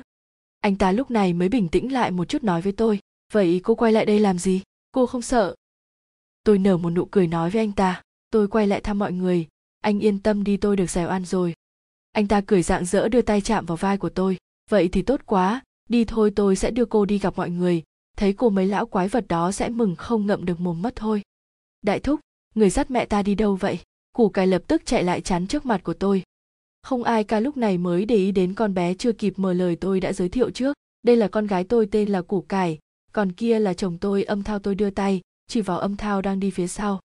Không Ai Ca tiến lại bắt tay chào hỏi với Âm Thao, nhưng thái độ anh ấy vẫn cứ lạnh lùng khó chịu như vậy, chẳng thèm nói lấy một lời, nên không khí rất ngượng ngùng. Tôi quay lại xua tan đi bầu không khí đó, nói với Không Ai chúng tôi sẽ đến phòng của viện trưởng trước, giờ cơm sẽ gặp mọi người sau. Dọc đường tới phòng viện trưởng chúng tôi gặp rất nhiều bệnh nhân tâm thần, họ vẫn điên điên khùng khùng như vậy vào ban ngày, ban đêm thì đáng sợ khó lường. Mama, bên kia có một chị gái đang chảy máu khắp mặt kìa, chúng ta có cần giúp không? Củ Cải đang đi bên cạnh tôi đột nhiên lên tiếng. Tôi nhìn theo hướng chỉ của con bé, chẳng thấy có ai, trong lòng đột nhiên có một sự lo lắng trào lên. Không có đâu, tại con hoa mắt thôi. Âm Thao đưa tay bịt mắt củ cải, rồi nhanh chóng bế con bé vào lòng, nhắm mắt nghỉ ngơi một chút, đừng nhìn linh tinh. Con bé vẫn còn bướng bỉnh ngỡ tay Âm Thao nhìn thêm lần nữa. Ba ba, người có nhìn thấy đâu mà biết, chị ấy vẫn còn đứng bên kia, còn đang gọi con nữa. Củ cải đang tuổi hiếu động, con bé sẽ rất tò mò. Nơi này lại ma chơi quỷ hờn, tôi đã từng gắn bó gần 1 năm trời, chuyện gì cũng đã thấy qua. Nếu ở đây lâu, không biết còn chuyện gì xảy ra nữa đây. Chuyện được viết và đăng duy nhất tại Facebook Tiểu Quỷ Thích Truyện Trung Hoa. Tôi lập tức thay đổi sắc mặt, giả vờ như không thấy gì. Mama cũng không nhìn thấy. Con bé vẫn chưa chịu tin, nhưng miễn cưỡng nhắm mắt lại. Chúng tôi đã đến trước cửa phòng viện trưởng. Tôi dừng lại, không biết có nên đi vào không. Dù đã chuẩn bị sẵn tâm lý từ trước, nhưng tôi không biết nên đối mặt với hắn như thế nào. Em sao vậy? Âm Thao không thấy tôi mở cửa liền hỏi. Em không sao, tôi giấu đi cảm xúc của mình từ từ mở cửa. Trước mắt tôi là một người đàn ông đang vùi đầu trong đống sổ sách. Hắn ta vẫn vậy. Sau 7 năm không có gì thay đổi. Dường như chỉ có con người già đi, còn bọn họ thì cứ trẻ mãi không già như vậy. Giữa trưa rồi, kẻ nào còn làm phiền ta vậy? Âm Thiện hỏi, nhưng hắn vẫn không ngẩng đầu lên. Đến ta người cũng không cần tiếp sao? Âm Thao lạnh lùng thả củ cải xuống rồi bước tới. Quả nhiên, nghe thấy tên Âm Thao hắn giật mình, lập tức ngẩng đầu lên, còn dụi mắt làm trò. Không biết hắn là không tin thật hay cố ý diễn. Âm quân thập nhị gia, ngài đã đi đâu mất tích cả mấy năm trời nay, lại hạ giá nơi đây. Thật tình làm cả âm phủ một phen náo loạn. Âm Thiện đặt bút chạy lại phía chúng tôi. Âm Thao nói, đừng gọi ta như vậy. Bây giờ các ngươi chẳng phải đã có tân nhậm âm quân rồi sao? Âm Thiện nói, trong lòng chúng tôi vẫn luôn tôn kính ngài. Ngài đã đi đâu suốt thời gian qua? Lại còn. Đang nói, bỗng nhiên hắn nhìn vào đôi mắt của Âm Thao, có chút ái ngại ngập ngừng không nói ra. Đại thúc này là ai vậy mama? Củ cải yên lặng nãy giờ không chịu được liền kéo áo tôi. Tôi vẫn còn đang chôn chân tại chỗ, tâm hồn treo ngược trên cành cây, chẳng nghe lọt tai lời nào, chỉ chăm chú nhìn người đàn ông phía trước chờ hắn chú ta tới mình. Ồ thì ra, thập nhị gia quy ẩn lâu nay để thành thân sinh hài tử, chuyện vui như vậy mà, ngài có thể giấu chúng tiểu thần, ngài có keo kiệt quá không, chỉ một chén rượu mừng thôi mà. Âm Thiện nói xong, mắt liền chuyển hướng về phía tôi nói, vậy đây là Âm Phi phải không? Chà, thì ra là một nữ tử trần gian, vậy mà lại lọt vào mắt xanh của Âm quân. Ý hắn là gì đây? Giọng điệu hắn y như cái thuở lần đầu gặp tôi, vừa khinh thường lại miệt thị, bà đây chưa thèm mở lời thì thôi lại còn giao ai gì chứ, nếu biết ta trước kia là mạnh bà khéo còn xách dép không xong. Âm viện trưởng đã lâu không gặp tôi nở một nụ cười khách sáo với hắn. Khuôn mặt hắn liền trở nên méo mó khó coi. Ta cùng Âm Phi từng gặp nhau sao? Hắn nói cái gì cơ? Hắn đang đùa tôi à? Hay hắn muốn dò xét thái độ của tôi trước? Người không quen nàng ta? Âm Thao nhìn về phía Âm Thiện chờ câu trả lời. Hắn ta không cần suy nghĩ lập tức nói, chưa từng gặp mặt. Tôi không tin mới 7 năm không gặp hắn không thể quên tôi nhanh như vậy được. Mọi người còn nhận ra tôi, hắn không lý nào lại không nhận ra. Chả lẽ đó là do tác dụng của canh mạnh bà khiến hắn trở nên như vậy? Nhưng tại chỉ quên một mình tôi. Thôi thì từ từ quan sát biểu hiện của hắn rồi tính. Chuyện được viết và đăng duy nhất tại Facebook Tiểu Quỷ Thích Truyện Trung Hoa, ngoài ra đều là sao chép, chuyện không có trong tác phẩm chính. Đại thúc, người là bạn của ba ba con sao? Củ cải ngước đôi mắt đen háy nhìn vào Âm Thiện. Ta đâu có thể là bạn, khoan đã. Mắt quỷ giọng điệu còn đang khách sáo, khuôn mặt hắn đột nhiên biến sắc khi nhìn vào củ cải. Thập nhị gia, việc này là sao? Âm Thao lạnh lùng nói, lần này ta đến muốn làm phiền người một chút. Âm Thiện ngập ngừng nhìn Âm Thao. Việc này? Âm Thao nói, người không để tình cũ giúp ta được sao? Hay ngươi nghĩ ta bây giờ đã bãi nhiệm chưa đủ thành ý, vậy đành đi thêm một chuyến đến phần mộ của ngươi vậy? Tôi lập tức hiểu ý, nghĩ đến cảnh hắn từng ăn hương ăn hoa đến bội thực mà sung sướng trong lòng. Âm Thiện nở một nụ cười khổ nhìn Âm Thao. Không, không, tiểu nhân rất sẵn lòng, chỉ là việc này rất mất thời gian, mọi người phải ở lại đây 1 tháng rồi. Âm Thao lạnh lùng nói, ta đợi được. Âm Thiện cũng không nói gì thêm, sai người đưa chúng tôi đến khu nội trú. Không biết hắn là vô tình hay cố ý mà sắp xếp cho chúng tôi vào chính căn phòng tôi đã từng ở. Cái này gọi là không biết tôi thật sao, ai mà tin được lời hắn. Sau khi sắp xếp hành lý vào trong phòng, tôi đi tham quan xung quanh một chút. Tôi đi thẳng lên sân thượng của khoa, vẫn hoang vu trống trải, nhưng quả nhiên công thức nấu ăn của Mạnh Trần không còn.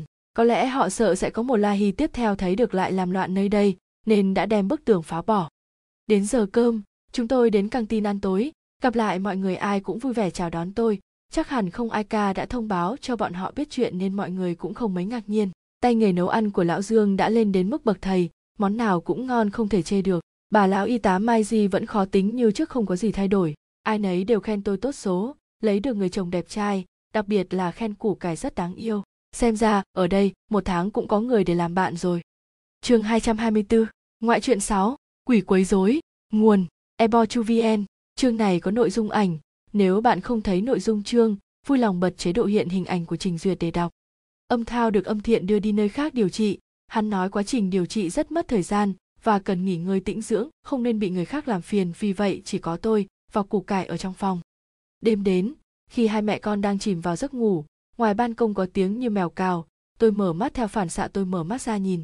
Bên ngoài ban công có một bóng người đang xõa tóc, trời tối như vậy mà đứng ngoài cửa phòng tôi mà xõa tóc chắc chắn chỉ có quỷ. Tôi ngồi hẳn dậy, ngay lập tức nó cũng ngẩng đầu vén tóc lên, tay không ngừng cào vào cửa. Đó là một con quỷ nữ, chỉ có điều khuôn mặt đỏ tươi, máu từ trong hốc mắt không ngừng chảy ra. Nếu là trước đây tôi sẽ rất sợ hãi, nhưng bây giờ điều làm tôi lo lắng duy nhất chỉ có củ cải. Mama, là chị gái hồi sáng củ cải dụi mắt trong bộ dạng ngái ngủ, chị ấy sao lại ở ngoài ban công? Tôi cũng không biết giải thích sao cho con bé hiểu. Thấy củ cải ngồi dậy, con quỷ cái lại đưa tay lên với gọi con bé. Mama, hình như chị ấy cần chúng ta giúp đỡ. Củ cải định đứng dậy liền bị tôi kéo lại. Không có gì đâu, tại con mơ ngủ thôi.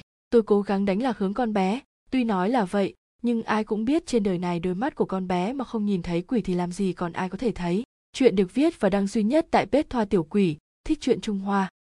Rõ ràng là chị ấy đang vẫy tay với con mà củ cải vẫn không tin lời tôi nói. Con quỷ cái thấy phản ứng của chúng tôi càng phấn khích, đưa tay lên móc con mắt của mình ra, chơi trò tung hứng. Mama, đấy có phải người không? Con sợ quá, củ cải nói đoạn ôm chặt lấy tôi. Con quỷ cái này thật khiến tôi nóng mắt. Tôi đặt củ cải sang một bên, đứng dậy thả chiếc roi trên tay xuống, hướng theo ban công đi tới. Con quỷ nhìn thấy tôi đi tới không còn chơi tung hứng nữa mà lùi lại một bước. Tôi mở cửa ban công đi ra, con quỷ cái liền nhào tới. Tôi tung roi quật tới, vài lần nó liền biến mất. Tôi thu lại chiếc roi và đi vào trong nhà. Oa, Mama lợi hại quá, người đúng là thần tiên, người lấy chiếc roi vừa rồi từ đâu vậy? Củ cải thích thú ôm lấy cánh tay của tôi, không còn cảm giác sợ hãi như vừa rồi nữa. Hai mẹ con chúng tôi lại tiếp tục đi ngủ. Đêm hôm sau, con quỷ cái lại đến, dường như những trận roi hôm qua vẫn chưa đủ làm nó sợ. Vẫn cái bộ dạng cũ, nhưng có vẻ táo tợn hơn, nó thả con mắt xuống nền đất, cũng không biết kiếm đâu được cây gậy đánh gôn, không ngừng nhằm hướng chúng tôi mà đánh tới, chỉ có điều khi con mắt chạm tới cửa kính tạo ra một tiếng bộp rồi rơi xuống. Củ cải sợ hãi ôm chặt lấy tôi, con quỷ cái nhìn thấy vậy nghe vẻ đắc chí cười rú lên như chó sói. Tôi tức giận thả ra chiếc roi từ trong tay nó liền biến mất. Đêm thứ ba, điều kỳ lạ lại tiếp tục xảy ra. Bang, cánh cửa ngoài ban công vang lên tiếng âm thanh va chạm dữ dội. Tôi cố tình như không nghe thấy, trở nghe ngóng tình hình. Củ cải nghe thấy âm thanh lạ liền giật mình ngồi dậy, dường như đã nhìn thấy thứ gì đó rất ghê tởm, liền lập tức nằm xuống co ro ôm chặt lấy tôi. Mama đáng sợ quá, con bé thì thầm vào tai tôi. Đừng sợ, có Mama ở đây rồi, tôi xoa lưng con bé vỗ về. Bọn ma quỷ này không giải quyết triệt để chúng lại lấn tới. Tôi nhanh chóng ngồi dậy, trước mắt tôi không còn con quỷ móc mắt ra chơi như hôm qua nữa, thay vào đó là một con quỷ mình đầy máu tươi đang đứng sát cửa kính. Con quỷ bị mất một nửa đầu, não và máu tuôn xuống phủ hết khuôn mặt. Phần thân trước bị mất hết lớp da thịt, chìa ra lục phủ ngũ tạng, dạ dày ruột non ruột già đủ cả, còn có vô số ruồi nhặng bay quanh. Nếu đó không phải một con quỷ, người khác sẽ thấy giống những mô hình sinh học trong bệnh viện. Con mẹ nó, bảo sao lại khiến củ cải của tôi sợ xanh mặt như vậy. Tôi nhìn thấy nó còn thấy buồn nôn nữa là con bé. Thấy tôi đứng dậy nó còn cao hứng kéo bộ lòng trong người ra vung vẩy như múa côn, vẻ mặt thách thức. Ách, đây là nó mời gọi tôi trước. Tôi đưa tay lên miệng cắn cho máu chảy ra, nhanh chóng vẽ lôi phù, nhằm hướng con quỷ đánh tới. Lôi phù đánh thẳng vào người con quỷ, phát ra tiếng xèo xèo như thịt cháy. Tôi lập tức chạy tới triệu hồi roi ra đánh tới tấp khiến nó tan tành. Chuyện được viết và đăng duy nhất tại trang Thoa Tiểu Quỷ, thích truyện Trung Hoa. Liên tiếp 3 đêm khiến tôi ngủ không ngon, cảm giác trong người mệt mỏi khó chịu. Mọi người thấy tôi như vậy hết lời hỏi thăm. Tôi mang chuyện kể cho mọi người nghe, không ai càng nghe vậy liền đưa cho tôi mấy lá phù, có bình an phù, cả trấn hồn phù. Sau khi về phòng tôi đã mang chúng dán lên cửa chính và cửa sổ ban công. Cảm thấy vẫn chưa đủ, tôi còn vẽ thêm mấy đạo phù để phòng đêm nay chúng đến có thể sẵn sàng chiến đấu. Tuy nhiên, không biết do có những lá phù ngoài cửa hay vì lý do gì bọn chúng không còn đến nữa. Hai mẹ con tôi cứ buồn chán như vậy mà sống qua ngày.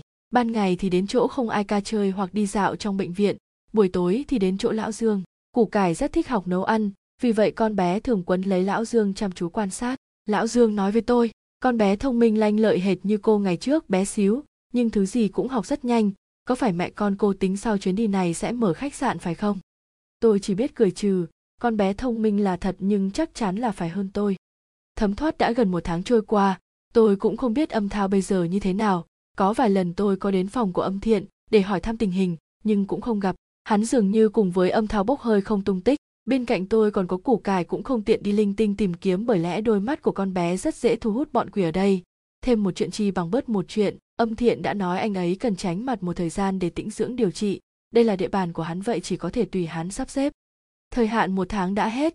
Theo như lời của Âm Thiện, hôm nay Âm Thao có thể quay về tìm gặp chúng tôi. Nhưng đã qua bữa tối cũng không thấy anh ấy trở về. Trong lòng tôi như có ngọn lửa đốt, cảm giác như có chuyện gì đó không hay xảy ra. Vì vậy tôi đứng dậy muốn đến phòng viện trưởng thăm dò một chút. Sau khi dặn dò củ cải ở yên trong phòng, tôi mở cửa ra ngoài. Trước khi đi tôi còn dán thêm vài đạo phù cho ăn chắc, cũng không quên chốt cửa cẩn thận. Tôi đi thẳng đến phòng viện trưởng, cánh cửa vẫn khóa chặt. Bên trong tối om, tôi gõ cửa vài lần cũng không có hồi âm, dường như hắn ta vẫn chưa trở lại. Thất vọng, tôi lại cất bước trở về. Trên đường về, tôi thấy một bóng người lướt qua tôi, không lẽ đó là quỷ sao? Tôi vừa nhớ ra mình không có mang theo kính, vì vậy tôi bước dài chân hơn nhanh chóng trở về. Chỉ là chưa bước được mấy bước lại có bóng người thấp bé chạy qua trước mặt tôi một đoạn. Tôi đã ở bệnh viện này 1 tháng, những bệnh nhân có thân hình thấp bé chẳng có ai, mà trẻ con lại càng không có, chỉ có duy nhất là củ cải. Củ cải! Chẳng lẽ con bé đã xảy ra chuyện gì? Tôi lập tức chạy theo cái bóng đó, đột nhiên nó chuyển hướng chạy thẳng ra vườn sau. Trong giờ phút này tôi chẳng suy nghĩ được điều gì, chỉ biết chạy theo nhỡ đâu có điều gì chẳng lành. Khi tôi chạy đến khu vườn, cái bóng đột nhiên mất tích. Củ cải! Tôi gọi thật to tên con bé nhưng không có phản hồi. Củ cải, con ở đâu? Tôi bước thêm vài bước đưa mắt nhìn bốn phía. Bỗng một trận gió nổi lên cuốn vào lá cây xào xạc, nghe như tiếng khóc thê lương ai oán. Một hồi lại có tiếng cười khanh khách, làm cho khung cảnh càng thê lương rùng rợn. Kẻ nào lại dám hù dọa tôi như vậy? Soạt, một tiếng động phát ra từ sau lưng. Tôi giật mình quay lại, cảnh tượng trước mắt nếu là người yếu tim chắc sẽ ngất tại chỗ. Trên cành cây, một bóng người treo thòng lõng cách tôi vài bước chân, đó là một con quỷ, cổ được treo lên cây bằng chính bộ lòng củ nó, đôi chân còn đang đu đưa theo gió, hai tai đang rỉ máu, mắt trợn ngược, lưỡi dài hơn gang tay. Nhìn thấy tôi nó dí sát mặt tới cười ha hả, để lộ ra khuôn mặt đã bị phân hủy một nửa, những con bọ đang chùi rúc, mùi thối xông thẳng vào mũi. Mẹ tôi không nhịn được đưa một tay lên giữ ngực, tay còn lại thả ra chiếc roi quật tới tấp. Con quỷ không còn cười nữa, thay vào đó là tiếng gào thét, rồi biến mất. Chính xác hơn là nó đã bị tôi đánh cho hồn phi phách tán, không thể kêu được nữa. Sau khi con quỷ biến mất, trên những cành cây bập bùng những ngọn lửa ma chơi. Qua ánh sáng của những ngọn lửa tôi nhìn thấy bóng một con ma nữ tóc dài xõa đến eo. Nó đang ngồi vắt vẻo trên cành cây. Tôi đưa tay lên miệng cắn cho chảy máu, nhanh chóng vẽ một đạo phù đề phòng nó bay xuống. Chuyện được viết và đăng duy nhất tại Facebook Hoa Tiểu Quỷ, thích truyện Trung Hoa. Soạt, phía xa xuất hiện thêm một con ma nữ, chân nó kéo lê trên mặt đất, càng ngày càng gần chỗ tôi đứng. Con quỷ đang tung những viên tròn tròn lên không trung hệt như chơi trò tung hứng. Tôi nhận ra nó chính là con quỷ đã đến vào buổi tối khi tôi mới tới, vậy thì đồ chơi trên tay nó chính là con mắt của nó. Cùng lúc bốn xung quanh xuất hiện thêm vài con quỷ nữa, mỗi con một vẻ. Bên này một con lưỡi dài cả mét thò ra thụt vào, bên kia một con đầu quay lại phía lưng đi giật lùi, bên trên một con tay bám chặt cành cây lộn ngược vài vòng, bên dưới một con cho mắt ra tung hứng. Mẹ kiếp! Đêm hôm chúng nó định rủ nhau ra đây đốt lửa trại mở rạp xiếc à? Tôi giơ bàn tay có lôi phủ lên, nhằm hướng con gần nhất đánh tới. Con quỷ hét lên đau đớn, những con phía sau đoàn kết lại cùng nhau tiến về phía tôi. Tôi vung cây roi lên đánh về tứ phía, nhưng chúng quá đông. Con này bị đánh ngã, con khác lại tới, tôi chẳng đủ thời gian để vẽ lôi phủ nữa, chỉ có thể dựa vào cây roi trong tay. Con nào tới gần thì đánh. Tôi đang vung roi về phía bên trái, không để ý tới tay bên phải đã xuất hiện một con quỷ. Khi tôi nhìn tới cái miệng nó đã há to và dài, như mõm cá sấu, cùng bộ răng sắc nhọn đang chuẩn bị ngoạm vào tay tôi. Tôi chắc chắn mình không có thời gian để né đành, chôn chân chịu đựng. 10 giây, 20 giây, 30 giây, vẫn không có cảm giác đau. Còn đứng ngây ra đó, mau nhìn về bên phải, một giọng nói lạnh lùng vang lên. Tôi nhanh chóng nhìn về phía bên phải của mình, con quỷ cái vừa rồi ở trên cây đang giơ bộ vớt dài đe dọa tôi, vung roi đánh tới, nó ngã văng ra một bên. Kẻ nào dám động vào người của bổn quân là tự tìm cái chết. Người xuất hiện chính là Âm Thao. Anh nghiến răng, rút lưỡi kiếm đang chặn ở miệng con quỷ ra. Sau vài đường kiếm, những con quỷ nằm lăn ra đất rồi bốc hơi như một làn khói. La Hi, em có sao không? Âm Thao nhìn quanh người tôi. Em không sao, anh, mắt anh nhìn được rồi sao? Tôi nhìn vào mắt anh, nơi ấy không còn là hõm sâu nữa mà đã có đồng tử chuyển động rõ ràng. Tôi vui sướng ôm chặt lấy anh. Kẻ nào to gan dám động thủ lúc ta vắng mặt, tự đào sẵn hố là vừa. Nói đoạn, anh bế tôi lên và chúng tôi cùng đi về phòng. Củ cải nhỏ đã ngủ say giấc từ lúc nào, chứng tỏ bọn chúng cố ý lừa tôi qua đó. Đêm ấy Âm Thao không hề chợp mắt. Anh ngồi nhìn mẹ con tôi ngủ suốt cả đêm, như sợ rằng hôm sau không được nhìn thấy nữa. Chương 225, Ngoại truyện 7, ôn lại chuyện cũ nguồn, ebochuvn. Trời vừa sáng, tôi đã tỉnh dậy sắp xếp hành lý. 1 tháng là quá đủ rồi, tôi cũng không muốn ở đây thêm giờ phút nào nữa. Có lẽ tôi dọn đồ phát ra tiếng động quá mạnh nên ba con Âm Thao cũng tỉnh dậy theo. Sau khi sắp xếp hành lý xong xuôi, chúng tôi làm vệ sinh cá nhân và đi chào tạm biệt mọi người. Ai cũng muốn níu giữ tôi ở lại chơi thêm một thời gian nữa, nhưng tôi đều nói khéo để từ chối. Nơi cuối cùng chúng tôi đến là phòng viện trưởng. Cánh cửa vừa mở ra, đập vào mắt tôi chính là một người đàn ông mặt mày bầm tím. Cánh tay phải bị nẹp đinh, hắn đang ngồi trên ghế không thể cử động, xem ra bị thương khá nặng. Nhìn thấy chúng tôi đến, hắn nở một nụ cười méo xẹo. Thập nhị gia, thập nhị phu nhân, thứ lỗi không thể đứng dậy tiếp đón được, mời ngồi. Âm Thiện nói xong chỉ vào băng ghế gần đó. Tôi rất ngạc nhiên, sau 1 tháng không gặp hắn lại ra nông nỗi này, có phải trong quá trình điều trị cho Âm Thao gặp vấn đề gì không? Tôi nói, Âm Thiện, anh bị sao vậy? Âm Thiện mếu máo, là do... Lời nói chưa kịp phát ra đã bị Âm Thao chặn họng, người như vậy có xứng đáng không? Âm Thiện lập tức gật đầu, đáng lắm. Âm Thao cười nhạt, người vậy là vẫn còn nhẹ, người của bổn quân người cũng dám động tay. Âm Thiện nói, tiểu thần chỉ muốn kiểm tra chút thể lực của thập nhị phu nhân xem có tiến bộ chút nào không. Á, ngồi ngơ ngác nãy giờ cuối cùng tôi cũng hiểu, trò quỷ tối qua là do hắn bày ra, vì vậy Âm Thao đã dạy dỗ cho hắn một bài học như này, lại còn kiểm tra thể lực nữa sao? Thế chẳng phải hắn biết rõ tôi như nào sao? Tôi tức giận lao như điên tới chỗ hắn. Tôi tóm lấy cổ áo của Âm Thiện hét lên, con quỷ này, thì ra ngươi vốn không có quên ta, vậy mà lúc ta đến ngươi lại còn giở trò, nói mau ngươi tính làm gì? Hắn cười khổ gỡ tay tôi ra nói, La Hi, bình tĩnh đừng động tay linh tinh. Tôi rít lên, ngươi nói ta bình tĩnh được à? Vốn là muốn tới tìm ngươi tính sổ, nhưng thấy ngươi không còn nhớ ta nên ta cũng nhắm mắt bỏ qua vậy, mà ngươi không biết điều còn được nước lấn. Tới! Âm Thiện nở nụ cười, hắn cười mà như khóc, tôi chỉ định đùa cô một chút thôi, 8 năm không gặp thật không ngờ cô thay đổi không ít. Nghe được câu nói của hắn lửa giận trong lòng càng bùng lên, chuyện cũ chuyện mới cộng vào tính một thể, nói mau. Tại sao trước kia lại giấu ta chuyện mang thai, lại còn thao túng cho ta ăn thịt ma quỷ, để con ta đẻ ra người không ra người quỷ không ra quỷ chịu bao nhiêu, đắng cay tủi cực. Hôm nay ngươi không cho ta lời giải thích thỏa đáng thì ngươi xác định chôn cùng với xác của mình đi. Chuyện được viết và đăng tải duy nhất trên Face Thoa Tiểu Quỷ, thích truyện Trung Hoa, ngoại truyện không có trong tác phẩm chính. Âm Thao cũng không giữ được bình tĩnh quay qua phía Âm Thiện. Ngươi dám để cô ấy ăn ma sao vậy, như này vẫn còn quá nhẹ. Âm Thiện nói, hai người bình tĩnh nghe tôi nói. Ban đầu tôi cũng chỉ là bất đắc dĩ nghe theo lệnh của Diêm Quân, chăm sóc cô cho đến khi đứa bé ra đời rồi sẽ chuyển đến cho Diêm Quân nuôi dưỡng. Nghe nói không để cho mọi người biết sợ ảnh hưởng đến danh tiếng của thập nhị gia, còn chuyện cô ăn quỷ cũng là chuyện sau này tôi mới biết. Đành để đứa trẻ ra đời Diêm Quân sẽ lo liệu. Tôi lúc này mới thả lỏng một chút, chuyện thực sự là như vậy thôi sao? Còn chuyện đêm qua. Âm Thiện ho khan, tôi chỉ muốn dạy cô chút bài học về bát canh năm đó thôi. Tôi nói. Bát canh năm đó không ảnh hưởng gì tới ngươi sao? Âm Thiện trả lời, cũng có một chút, sau khi ngủ một giấc dài, tôi phải mất 1 năm mới có thể trở lại như ban đầu. Tôi gật đầu, có thể đó là lần đầu tiên tôi nấu canh mạnh, nên hiệu quả chưa thực sự cao, cũng một phần do Âm Thiện cũng là một con quỷ cấp cao, nên đối với hắn cũng chỉ có chút ảnh hưởng. Trong chuyến đi này tôi cũng đã tìm ra được câu trả lời thỏa đáng cho mình, tuy chưa ăn thịt được hắn, như ý định trước kia, nhưng Âm Thao cũng đã cho hắn bài học như vậy là đủ rồi. Hơn nữa hắn đã giúp Âm Thao sáng mắt trở lại, tôi cũng không cần so đo với hắn nữa. Âm Thiện cho xe đưa chúng tôi tới sân bay.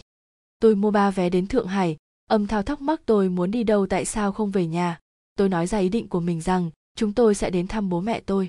Đúng vậy, sau khi rời khỏi nhà Sầm Chí Nguyên tôi đã không còn sử dụng thuật vấn linh nữa. Không biết được chút tin tức gì của gia đình, tôi rất nhớ họ. Nhân chuyến đi này tôi muốn đến thăm họ, ra mắt con rể tương lai, và cho củ cải gặp ông bà ngoại. Khi nghe tôi nhắc đến chuyện ra mắt bố mẹ vợ, Âm Thao tự nhiên toát mồ hôi lạnh ở tay. Cái con người này, dù gì cũng là một âm quân danh tiếng lẫy lừng không sợ thứ gì trên đời, bây giờ tới gặp bố mẹ vợ lại nhát như cái Kiki. 3 giờ sau, sau khi hoàn tất các thủ tục, chúng tôi bắt một chiếc taxi tới địa chỉ của nhà tôi. Khi tôi vừa bấm chuông, một cô gái trẻ đẹp đang mang bầu 4 hoặc 5 tháng ra mở cửa. Tôi liền lo lắng chẳng lẽ bố mẹ tôi đã chuyển nhà. Ý định rời đi vừa lóe lên thì có tiếng nói từ trong nhà vọng ra. Ai đến vậy em? Giọng một người đàn ông còn đang ngái ngủ. Chị hai, ba mẹ ơi, Chị hai về. Đó là La Cương, thằng em trời đánh của tôi. Nhìn thấy tôi, nó ngạc nhiên đến mức hiện lên 4 chữ không thể tin được. Bố mẹ tôi từ trong nhà chạy ra, biểu hiện cũng không khác gì La Trương. Một hồi sau mẹ tôi òa khóc nghẹn ngào. Ba mẹ tôi đã có nhiều tóc bạc hơn, gương mặt cũng điểm thêm nếp nhăn, nhưng thật may họ vẫn khỏe mạnh. Cả nhà chúng tôi ôm chặt lấy nhau, chìm trong cảm giác vui sướng đoàn tụ, phải rất lâu sau mới bình tĩnh trở lại. Chuyện được đăng tải trên Facebook Hoa Tiểu Quỷ, Thích Truyện Trung Hoa. Con chào ông ngoại, bà ngoại, con chào cậu. Tôi chưa kịp giới thiệu thì củ cải đã chạy tới ôm lấy ba mẹ tôi. Ba mẹ tôi cùng La Trương lại được một phen hồn vía lên tận mây xanh. Dừng một chút, con bé nói tiếp, con là củ cải, con của Mama La Hi và Baba Âm Thao. Âm Thao cũng cúi chào ba mẹ tôi, nhìn bộ dáng ngại ngùng của anh thật khiến tôi mắc cười. Ba mẹ tôi cũng gật đầu, vậy là chẳng cần tôi phải giới thiệu, củ cải cũng đã nói xong giúp tôi rồi. Cháu ngoại của ta dễ thương quá, mẹ tôi nựng hai má của củ cải.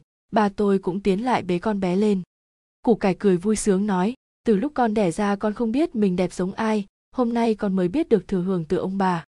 Đứa nhỏ này lanh lợi quá, thật khiến người khác vui lòng. Ba tôi cũng không thể không cảm thán. Vậy còn em gái này là? Tôi bây giờ mới nhớ ra cô gái khi nãy mở cửa cho chúng tôi. Đây là vợ của em, Tiểu Hồng. La Cương đưa tay ôm lấy eo của vợ mình. Chúng em đã kết hôn cuối năm ngoái và chuẩn bị sinh con.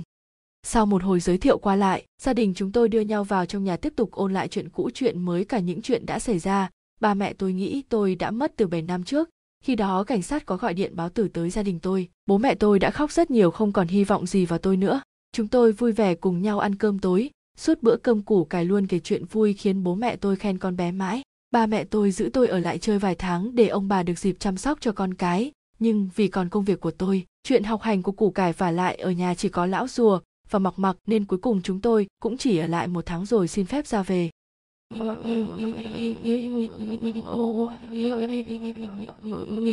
Chương 226, Ngoại truyện 8, Happy End. Nguồn ebochuvn. Về đến nhà, con rùa già đã chạy tới đón tôi như chờ mẹ đi chợ về.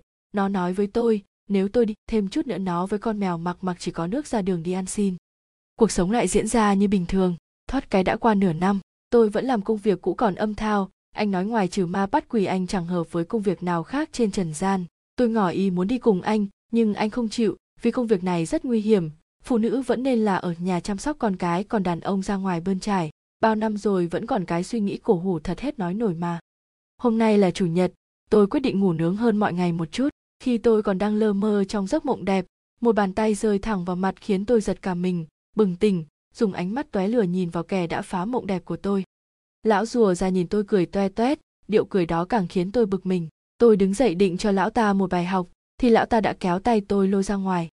Này, ngươi định làm trò gì vậy? Tôi gắt nhẹ. Lão rùa già nói, mau đi thôi không thì trễ giờ đó. Tôi đưa tay che miệng lấp đi cái ngáp ngủ của mình nói, mới sáng sớm ra ngươi đã đưa ta đi đâu, ta còn chưa thay quần áo. Tôi kéo tay lão ta ra định đi vào phòng. Chuyện được viết và đăng tải duy nhất trên Facebook Hoa Tiểu Quỷ, Thích Truyện Trung Hoa. Không cần đâu, lát sẽ có người đổi trang phục cho cô. Tôi vừa quay ngược lại đã bị lão ta lôi đi. Tôi gắt lên, từ từ đã, Âm Thao và củ cải đâu? Người không nói đi đâu ta sẽ không đi. Lão rùa già cười khổ, nói cô đi thì cô cứ đi, Âm Thao đã tới đó trước rồi. Tôi hất cằm nói, người đưa ta tới âm phủ ta cũng đi sao? Chờ ta thay quần áo đã, không lẽ mặc đồ ngủ ra ngoài? Lão rùa già sốt ruột nói, được rồi, mau thay nhanh đi, phụ nữ các cô thật phiền phức. Tôi nhanh chóng thay bộ quần áo khác rồi ra ngoài cùng lão rùa. Dọc đường đi lão ta nói với tôi rằng có một khách hàng lớn là đối tác làm ăn với Âm Thao mời chúng tôi đi dự tiệc, nghe đâu là chủ một khách sạn gì đó. Nhà lão bị ma quỷ quấy phá làm ăn thua lỗ, nhờ có Âm Thao nên lại hoạt động bình thường, nên hôm nay đặc biệt mời chúng tôi đi dùng tiệc. Lão rùa già còn nói thêm vì hôm nay ông chủ kia mời rất nhiều khách quý nên tôi phải ăn mặc đẹp một chút tránh làm Âm Thao mất mặt. Chiếc xe đưa chúng tôi thẳng tới hậu trường của khách sạn, sau đó có nhân viên bước tới dẫn tôi vào phòng thay đồ. Mất khoảng 2 giờ đồng hồ tôi cũng được trang điểm xong và thay váy áo. Tôi đứng nhìn mình trước gương, trông tôi lúc này không khác gì cô dâu, chỉ là đi ăn tiệc thôi mà có cần cầu kỳ quá vậy không? Vẫn còn, một nhân viên đi tới cài khăn voan trắng lên búi tóc phía sau của tôi. Tôi còn đang mơ hồ thì một người mặc vest đen bước vào, tôi ngẩng đầu lên. Đó là ba tôi. Sao ba tôi cũng có mặt ở đây? Tôi còn chưa hết ngạc nhiên, ba tôi đã nắm lấy tay tôi khoác lên tay ông. Ba tôi nghiêng đầu nở nụ cười trìu mến. Sẵn sàng chưa con gái? Sẵn sàng gì cơ? Tôi mơ hồ đến đần độn cả đầu óc để mặc ba tôi dắt đi. Ba đưa tôi tới trước cánh cửa hội trường rất lớn. Cánh cửa bật mở ra, đó là một buổi party ngoài trời, xung quanh trang trí rất nhiều lãng hoa hồng đủ màu sắc. Hai bên là những hàng ghế cho quan khách đã kín người ngồi. Chính giữa trung tâm có một khán đài nhỏ trang trí rèm trắng và một trái tim khổng lồ được kết từ hoa hồng và bóng bay. Màu xanh của biển, cát trắng và nắng vàng, không khí vô cùng lãng mạn. Tôi lúc này vừa chợt nhận ra, đây chẳng phải là một lễ cưới hay sao, mà hình như cô dâu chính là tôi, còn chú rể thì sao? Tôi nhìn về phía trước, Âm Thao trong bộ ô phục trắng, tay ôm bó hoa đang đứng nhìn về phía tôi. Đây là thật hay tôi vẫn còn đang mơ? Tôi đưa tay tự tát vào mình một cái. Á! Cảm giác rất đau, vậy đây là sự thực rồi không phải là mơ. Ba tôi vỗ nhẹ lên bàn tay tôi rồi dắt tôi bước lên thảm đỏ tiến về phía trước. Oa! Wow, mama hôm nay người đẹp lộng lẫy hơn cả tiên nữ luôn. Củ Cải và Huyền Vũ không biết xuất hiện từ khi nào. Củ Cải mặc chiếc váy xòe bồng bềnh như công chúa, lão rùa mặc một bộ vest xanh biển, hai đứa nhỏ cầm giỏ hoa tung tăng đi phía trước, vừa đi vừa tung hoa bộ dáng rất vui vẻ. Chuyện được viết và đăng tải duy nhất trên Face Thoa Tiểu Quỷ, thích chuyện Trung Hoa. Khi ba con tôi tiến tới lễ đài, ông nắm lấy bàn tay của tôi, đặt lên bà tay Âm Thao và nói, đứa con gái này của ta rất vụng về, lại ngang bướng, từ nay ta giao nó cho con, mong hai con sẽ luôn yêu thương, chia sẻ và biết nhường nhịn nhau trong cuộc sống. Chúc hai con luôn vui vẻ và hạnh phúc. Ba tôi nói xong, ông không nhịn được xúc động, hai hàng nước mắt từ từ chảy ra, tôi cũng không kìm nén được bản thân òa khóc theo.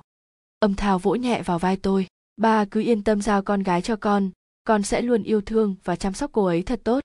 Ba tôi gật đầu đi xuống khán đài, phía dưới có mẹ tôi cũng đang nhìn chúng tôi nước mắt hai hàng. Ngoài ra còn có vợ chồng La Cương, bạn bè đồng nghiệp của tôi và rất nhiều người thân quen. Chúng tôi vui vẻ làm lễ dưới sự chúc phúc của cha xứ cùng người thân và bạn bè. Đến giây phút trao nhẫn, Âm Thao khuỵu một chân xuống trước mặt tôi khiến tôi vô cùng ngạc nhiên và xúc động. Mấy năm nay ở trên trần gian hẳn anh ấy đã học được không ít. Sau khi trao nhẫn xong, anh đứng dậy. Phía dưới mọi người thi nhau hò hét, hôn đi, hôn đi, hôn đi. Âm Thao sau một hồi chần chừ cũng tiến sát lại mặt tôi, sau đó đặt lên môi tôi một nụ hôn nhẹ. Mặt tôi ngay lập tức đỏ bừng, sắc mặt anh vẫn vậy nhưng bàn tay khẽ run lên. Củ Cải ngồi bên dưới cũng thích chí hét lớn, ba giỏi quá, oa, con không nhìn thấy gì đâu nhé. Không biết anh ấy lấy đâu ra dũng khí như vậy, tôi đi hết từ bất ngờ này tới bất ngờ khác. Sau đó, chúng tôi di chuyển tới phòng khác của khách sạn Bật Sâm Banh, cắt bánh. Hoàn tất các thủ tục, hai chúng tôi tới các bàn khác mời rượu. Tiệc rượu tan cũng đã là 3 giờ chiều, tôi thay lại quần áo bình thường đi tới phía chiếc xe đã chờ sẵn ở ngoài. Chỉ có tôi và Âm Thao Củ Cải cùng mọi người đi chiếc xe khác. Nghe nói chiếc xe này chỉ dành cho tân lắng và tân nương, thật khéo vẽ chuyện, tôi cũng chẳng để ý dựa vào vai Âm Thao ngủ thiếp đi. Khi tôi tỉnh dậy, trời cũng khá tối, chắc khoảng 7-8 giờ, Củ Cải đang ngơ ngác ngồi nhìn tôi. Mama người dậy rồi sao? Củ Cải đưa đôi mắt to tròn nhìn vào tôi. Tôi hỏi, sao con lại ngồi đây, tại sao không gọi mama dậy? Củ Cải trả lời, ba nói, con ngồi đây chờ người, nếu chưa tới 9 giờ thì chưa được gọi. Con người này thật là gì mà phải đúng giờ mới được dậy, lại còn bắt con bé ngồi chờ bên cạnh. Mama dậy rồi thì tốt quá, để con gọi bà tốt bụng vào nói, rồi con bé chạy ra ngoài gọi ai đó. Một lúc sau có một bà khoảng 50-60 tuổi cùng một cô gái trẻ đi vào, trên người họ mặc những bộ sườn xám cổ xưa đều là màu đỏ rất bắt mắt. Bà thấy tôi cười tít mắt, một tay vung vẩy chiếc khăn voan, một tay ra dấu với cô gái trẻ, mau thay y phục cho tân nương. Bà vừa dứt lời, cô gái trẻ nhanh chân tiến lại phía tôi, trên tay cầm theo một bộ y phục đỏ gấp vuông vắn. Tôi mắt tròn mắt dẹt, miệng há hốc, toàn thân chấn động không nói lên lời, người chồng yêu quý của tôi lại bày trò gì đây? Tôi ngoan ngoãn để bọn họ sai bảo, nói gì liền làm đó. Vật lộn một hồi, tôi không còn nhận ra mình nữa, mắt phượng mày ngài, môi đỏ má hồng, đầu cài châm vàng, trên người khoác một bộ xiêm y đỏ chói, thêu hình phượng vàng lấp lánh. Khi tôi còn đang say sưa ngắm mình thì lão bà từ ngoài chạy vào làm tôi giật cả mình. Mau chùm khăn đỏ lên, tân lang tới. Rồi nói đoạn cô gái trẻ chùm lên đầu tôi một chiếc khăn rồi nhét vào tay tôi một trái táo đỏ. Tôi còn chưa hết ngạc nhiên thì cảm giác hồi hộp kéo đến, đúng cảm giác của cô dâu chuẩn bị về nhà chồng. Mặc dù buổi sáng đã trải qua một đám cưới kiểu Tây đầy bất ngờ, nhưng tôi cũng đã được tham dự nhiều lần, còn đám cưới truyền thống này cũng chỉ được coi qua phim truyện. Bên ngoài tiếng cười tiếng nói nhộn nhịp, có lẽ chuẩn bị cho hôn lễ. Tôi muốn hóng hớt một chút, nhưng cánh cửa đã đóng chặt. Một hồi sau, cô gái trẻ đi vào đỡ tôi ra ngoài. Bên tai văng vẳng tiếng trẻ con đòi bao lì xì. Tôi len lén nhìn quanh, nhưng căn nhà của chúng tôi không hề có lễ đường như tôi suy nghĩ, nó vẫn bình thường như mọi ngày. Lão bà đong đưa đi đằng trước, cười nói đúng bộ dạng bà mối. Bà đi trước dẫn đường đưa tôi đi từ tầng 10 xuống chân tòa chung cư. Vừa xuống tới chân nhà tôi thấy bà ta đon đả đi về phía một người đàn ông mặc trang phục đỏ như tôi nhận phong bao lì xì. Chúa ơi! Đó chính là Âm Thao. Anh mặc cổ phục đỏ của tân lang, bên trên thêu hình long đang bay lượn, đầu đội mũ quan, bên cạnh là chiếc kiệu hoa sang trọng, 8 nam nhân đứng 4 góc đúng chất trong phim truyền hình. Tôi đưa tay lên tát vào mặt mình lần thứ 2 trong ngày. Đau thật sự không phải mơ. Lão bà nhìn về phía tôi nhanh chóng thả khăn trùm đầu xuống. Chuyện được viết và đăng tải duy nhất trên trang Thoa Tiểu Quỷ Thích Chuyện Trung Hoa. Đưa tân nương lên kiệu hồi phủ lão bà dứt lời, cô gái trẻ đỡ tôi đến bên kiệu. Ngồi trong kiệu, tôi vén khăn trùm đầu lên ngó nghiêng từ phía, chiếc kiệu rời tới khu phố cổ bên cạnh chung cư chỗ tôi ở. Có những người đi ngang đường đứng lại xem bàn tán rất sôi nổi. Lần đầu tiên tôi thấy một đám cưới cổ như này, chắc đoàn làm phim nào đó mượn cảnh để đóng phim. Tân lang đẹp trai quá, không biết là diễn viên nào mới nổi. Opa, chừng nào diễn xong cho em xin chữ ký nhé, I love you. Tôi chỉ biết cười thầm trong bụng. Được tầm 30 phút, chiếc kiệu đột nhiên dừng lại. Hạ kiệu tiếng lão bà lại vang lên, cô gái trẻ đưa tay đỡ tôi xuống kiệu. Qua kẽ hở của khăn trùm đầu, tôi thấy mình đang dừng trước một khuôn viên cổ, tôi nhận ra nó. Khuôn viên này cách nhà tôi tầm hơn 1 km, là một biệt thự sân vườn, ngôi nhà ở giữa thiết kế rất cổ kính như thời vua chúa trước kia. Mỗi lần đi qua khu này tôi thường đứng lại nhìn ngắm rất lâu, tôi luôn nghĩ chủ nhân ngôi nhà rất có con mắt thẩm mỹ, thật không ngờ hôm nay Âm Thao lại mượn nơi này, làm nơi bái đường thành thân. Âm Thao tiến lại phía tôi, đặt vào tay tôi một đầu dây vải đỏ cùng tôi đi vào bên trong. Ngay khi chúng tôi vừa bước tới cửa, tiếng kèn trống trong nhà vang lên tưng bừng. Cô gái trẻ đỡ tôi bước qua chậu lửa trước bậc thềm đi vào trong nhà. Bên trong nhà mọi thứ đều được trang trí màu đỏ từ rèm cửa đến đèn cây. Tôi cùng Âm Thao bước tới trước lễ đường làm lễ. Cảnh tượng phía trước làm tôi giật mình xém chút làm rơi cả trái táo. Mồ hôi túa ra như mưa. Ngồi trước lễ đường là một người đàn ông mặc cổ phục 2 màu đen đỏ kết hợp, dáng ngồi uy nghiêm. Có nằm mơ tôi cũng không nghĩ đó là Diêm Vương. Ngài ta ngồi trên ghế, bộ dáng nghiêm túc, không giống vẻ trêu hoa ghẹo nguyệt mọi ngày. Thứ làm tôi suýt chút cười thành tiếng đó là bộ râu dài bạc trắng. Không biết ngài ta kiếm đâu được bộ râu giả, tay không ngừng vuốt ve. Hai bên còn có Hắc Bạch Vô Thường, khách khứa xung quanh cũng là những khuôn mặt rất lạ. Tôi đoán đó đều là người của âm phủ. Lão bà giúp chúng tôi hành lễ bái đường, nhất bái, nhị bái, tam bái. Sau đó Diêm Vương đứng dậy đưa cho tôi 2 phong bao lì xì, một đỏ một đen. Không cần mở ra tôi cũng đoán được bên trong là thứ gì. Sau cùng là đưa vào động phòng. Cô gái trẻ đỡ tôi đến hậu viện phía sau, còn Âm Thao ở lại chúc rượu mọi người. Chờ đến khuya, có tiếng mở cửa, tôi đoán chắc là Âm Thao đã trở lại. Đột nhiên có cảm giác lo lắng hồi hộp dâng lên trong lòng, tôi nghe rõ nhịp tim đang đập trong lồng ngực rất nhanh. Anh bước lại gần, từ từ mở khăn trùm đầu của tôi ra, 4 mắt chạm nhau, trái tim tôi lại lần nữa loạn nhịp. Âm Thao đưa cho tôi một chén rượu, chúng tôi cùng nhau uống rượu giao bôi, tôi cảm động đến bật khóc. Nhìn thấy tôi như vậy, Âm Thao có chút lúng túng nói: Tại sao lại khóc rồi? Xin lỗi, vì đã không nói trước cho em về chuyện hôm nay. Cha con anh đã dành nửa năm nay để tạo bất ngờ cho em có thấy vui không? Tôi nghẹn ngào không nói lên lời, cảm ơn anh và con em vui và hạnh phúc lắm. Anh nhìn thẳng vào mắt tôi nói, em có còn nhớ không? Trước đây anh từng nói sẽ dùng kiệu 8 người khiêng đưa em về dinh thự, nhưng nay phủ đệ đã có chủ mới. Anh cũng không thể về đó chờ em được nữa, vì vậy anh đã mua lại nơi đây, tuy không được nguy nga như phủ đệ, nhưng cũng giống đến 7-8 phần. Từ nay anh sẽ cùng em và con sống ở đây, nhất định không bao giờ rời xa em. Tôi thực sự bị anh làm cho xúc động quá rồi, không ngờ, vì tôi mà suốt nửa năm nay anh đi sớm về khuya dành dụm mua căn biệt thự này cho tôi, vậy mà mỗi ngày qua đây tôi đều nghĩ, không biết cô gái tốt số nào sẽ được ở nơi này. Trước đây tôi không ngừng than thân trách phận vì số kiếp lận đận gặp phải người đàn ông bạc béo, thì bây giờ tôi phải dập đầu tạ ơn ông trời, đã mang đến cho tôi một người chồng quá đỗi hoàn hảo. Tôi ôm chặt lấy anh cảm xúc vỡ òa. Âm Thao cúi xuống đặt lên môi tôi một nụ hôn sâu, một tay cởi nút áo, một tay luồn lách trong người của tôi. Đôi bàn tay không còn lạnh lẽo như xưa, ngược lại rất ấm áp, hai thân nhiệt áp vào nhau, hòa quyện trong hạnh phúc. Tôi đưa tay ôm lấy thân hình rắn chắc bằng xương thịt, nhiệt độ trong người tăng dần theo nhịp điệu của anh. Người đàn ông này đã nhiều năm trôi qua mà cảm xúc vẫn như lần đầu, thi thoảng anh lại hôn lên má tôi, đôi lúc lại cắn nhẹ lên vành tai. Chúng tôi cứ như vậy triền miên suốt đêm dài, bù đắp cho những ngày thiếu hụt. Át hơi ngu tả cảnh 18+ Kiki. Một năm sau, bệnh viện phụ sản. Tiếng khóc chào đời của đứa trẻ cất lên, cũng là lúc tôi ngất đi sau 3 giờ vật lộn. Khi tôi mở mắt ra, Âm Thao đang nắm lấy tay tôi. Em tỉnh rồi sao? Vất vả rồi, lần sau sẽ không sinh nữa. Âm Thao nhẹ nhàng vuốt mái tóc của tôi. Tôi lo lắng nhoài người về phía anh. Con đâu anh? Vừa đúng lúc hộ lý ấm đứa trẻ vào, cô ấy tươi cười nói với tôi, là một bé trai, chúc mừng ông bà. Tôi nhanh chóng bế đứa bé vào lòng, mắt to, mũi cao giống hệt Âm Thao, khuôn miệng chúm chím rất dễ thương, kiếp đẻ thuê là có thật, không có biểu hiện nào bất thường. Âm Thao nở một nụ cười lắc đầu nhìn tôi, em lo nghĩ nhiều quá rồi, người với người thì có thể là gì được nữa. Tất nhiên tôi phải lo lắng chứ, củ cải là quá đủ rồi, nếu đứa trẻ này cũng như vậy tôi đào đâu ra đôi mắt quỷ thứ hai nữa. Củ cải từ ngoài chạy vào, mama cho con ngắm em trai xíu thôi, cả nhà 4 người chúng tôi bên nhau rất hạnh phúc,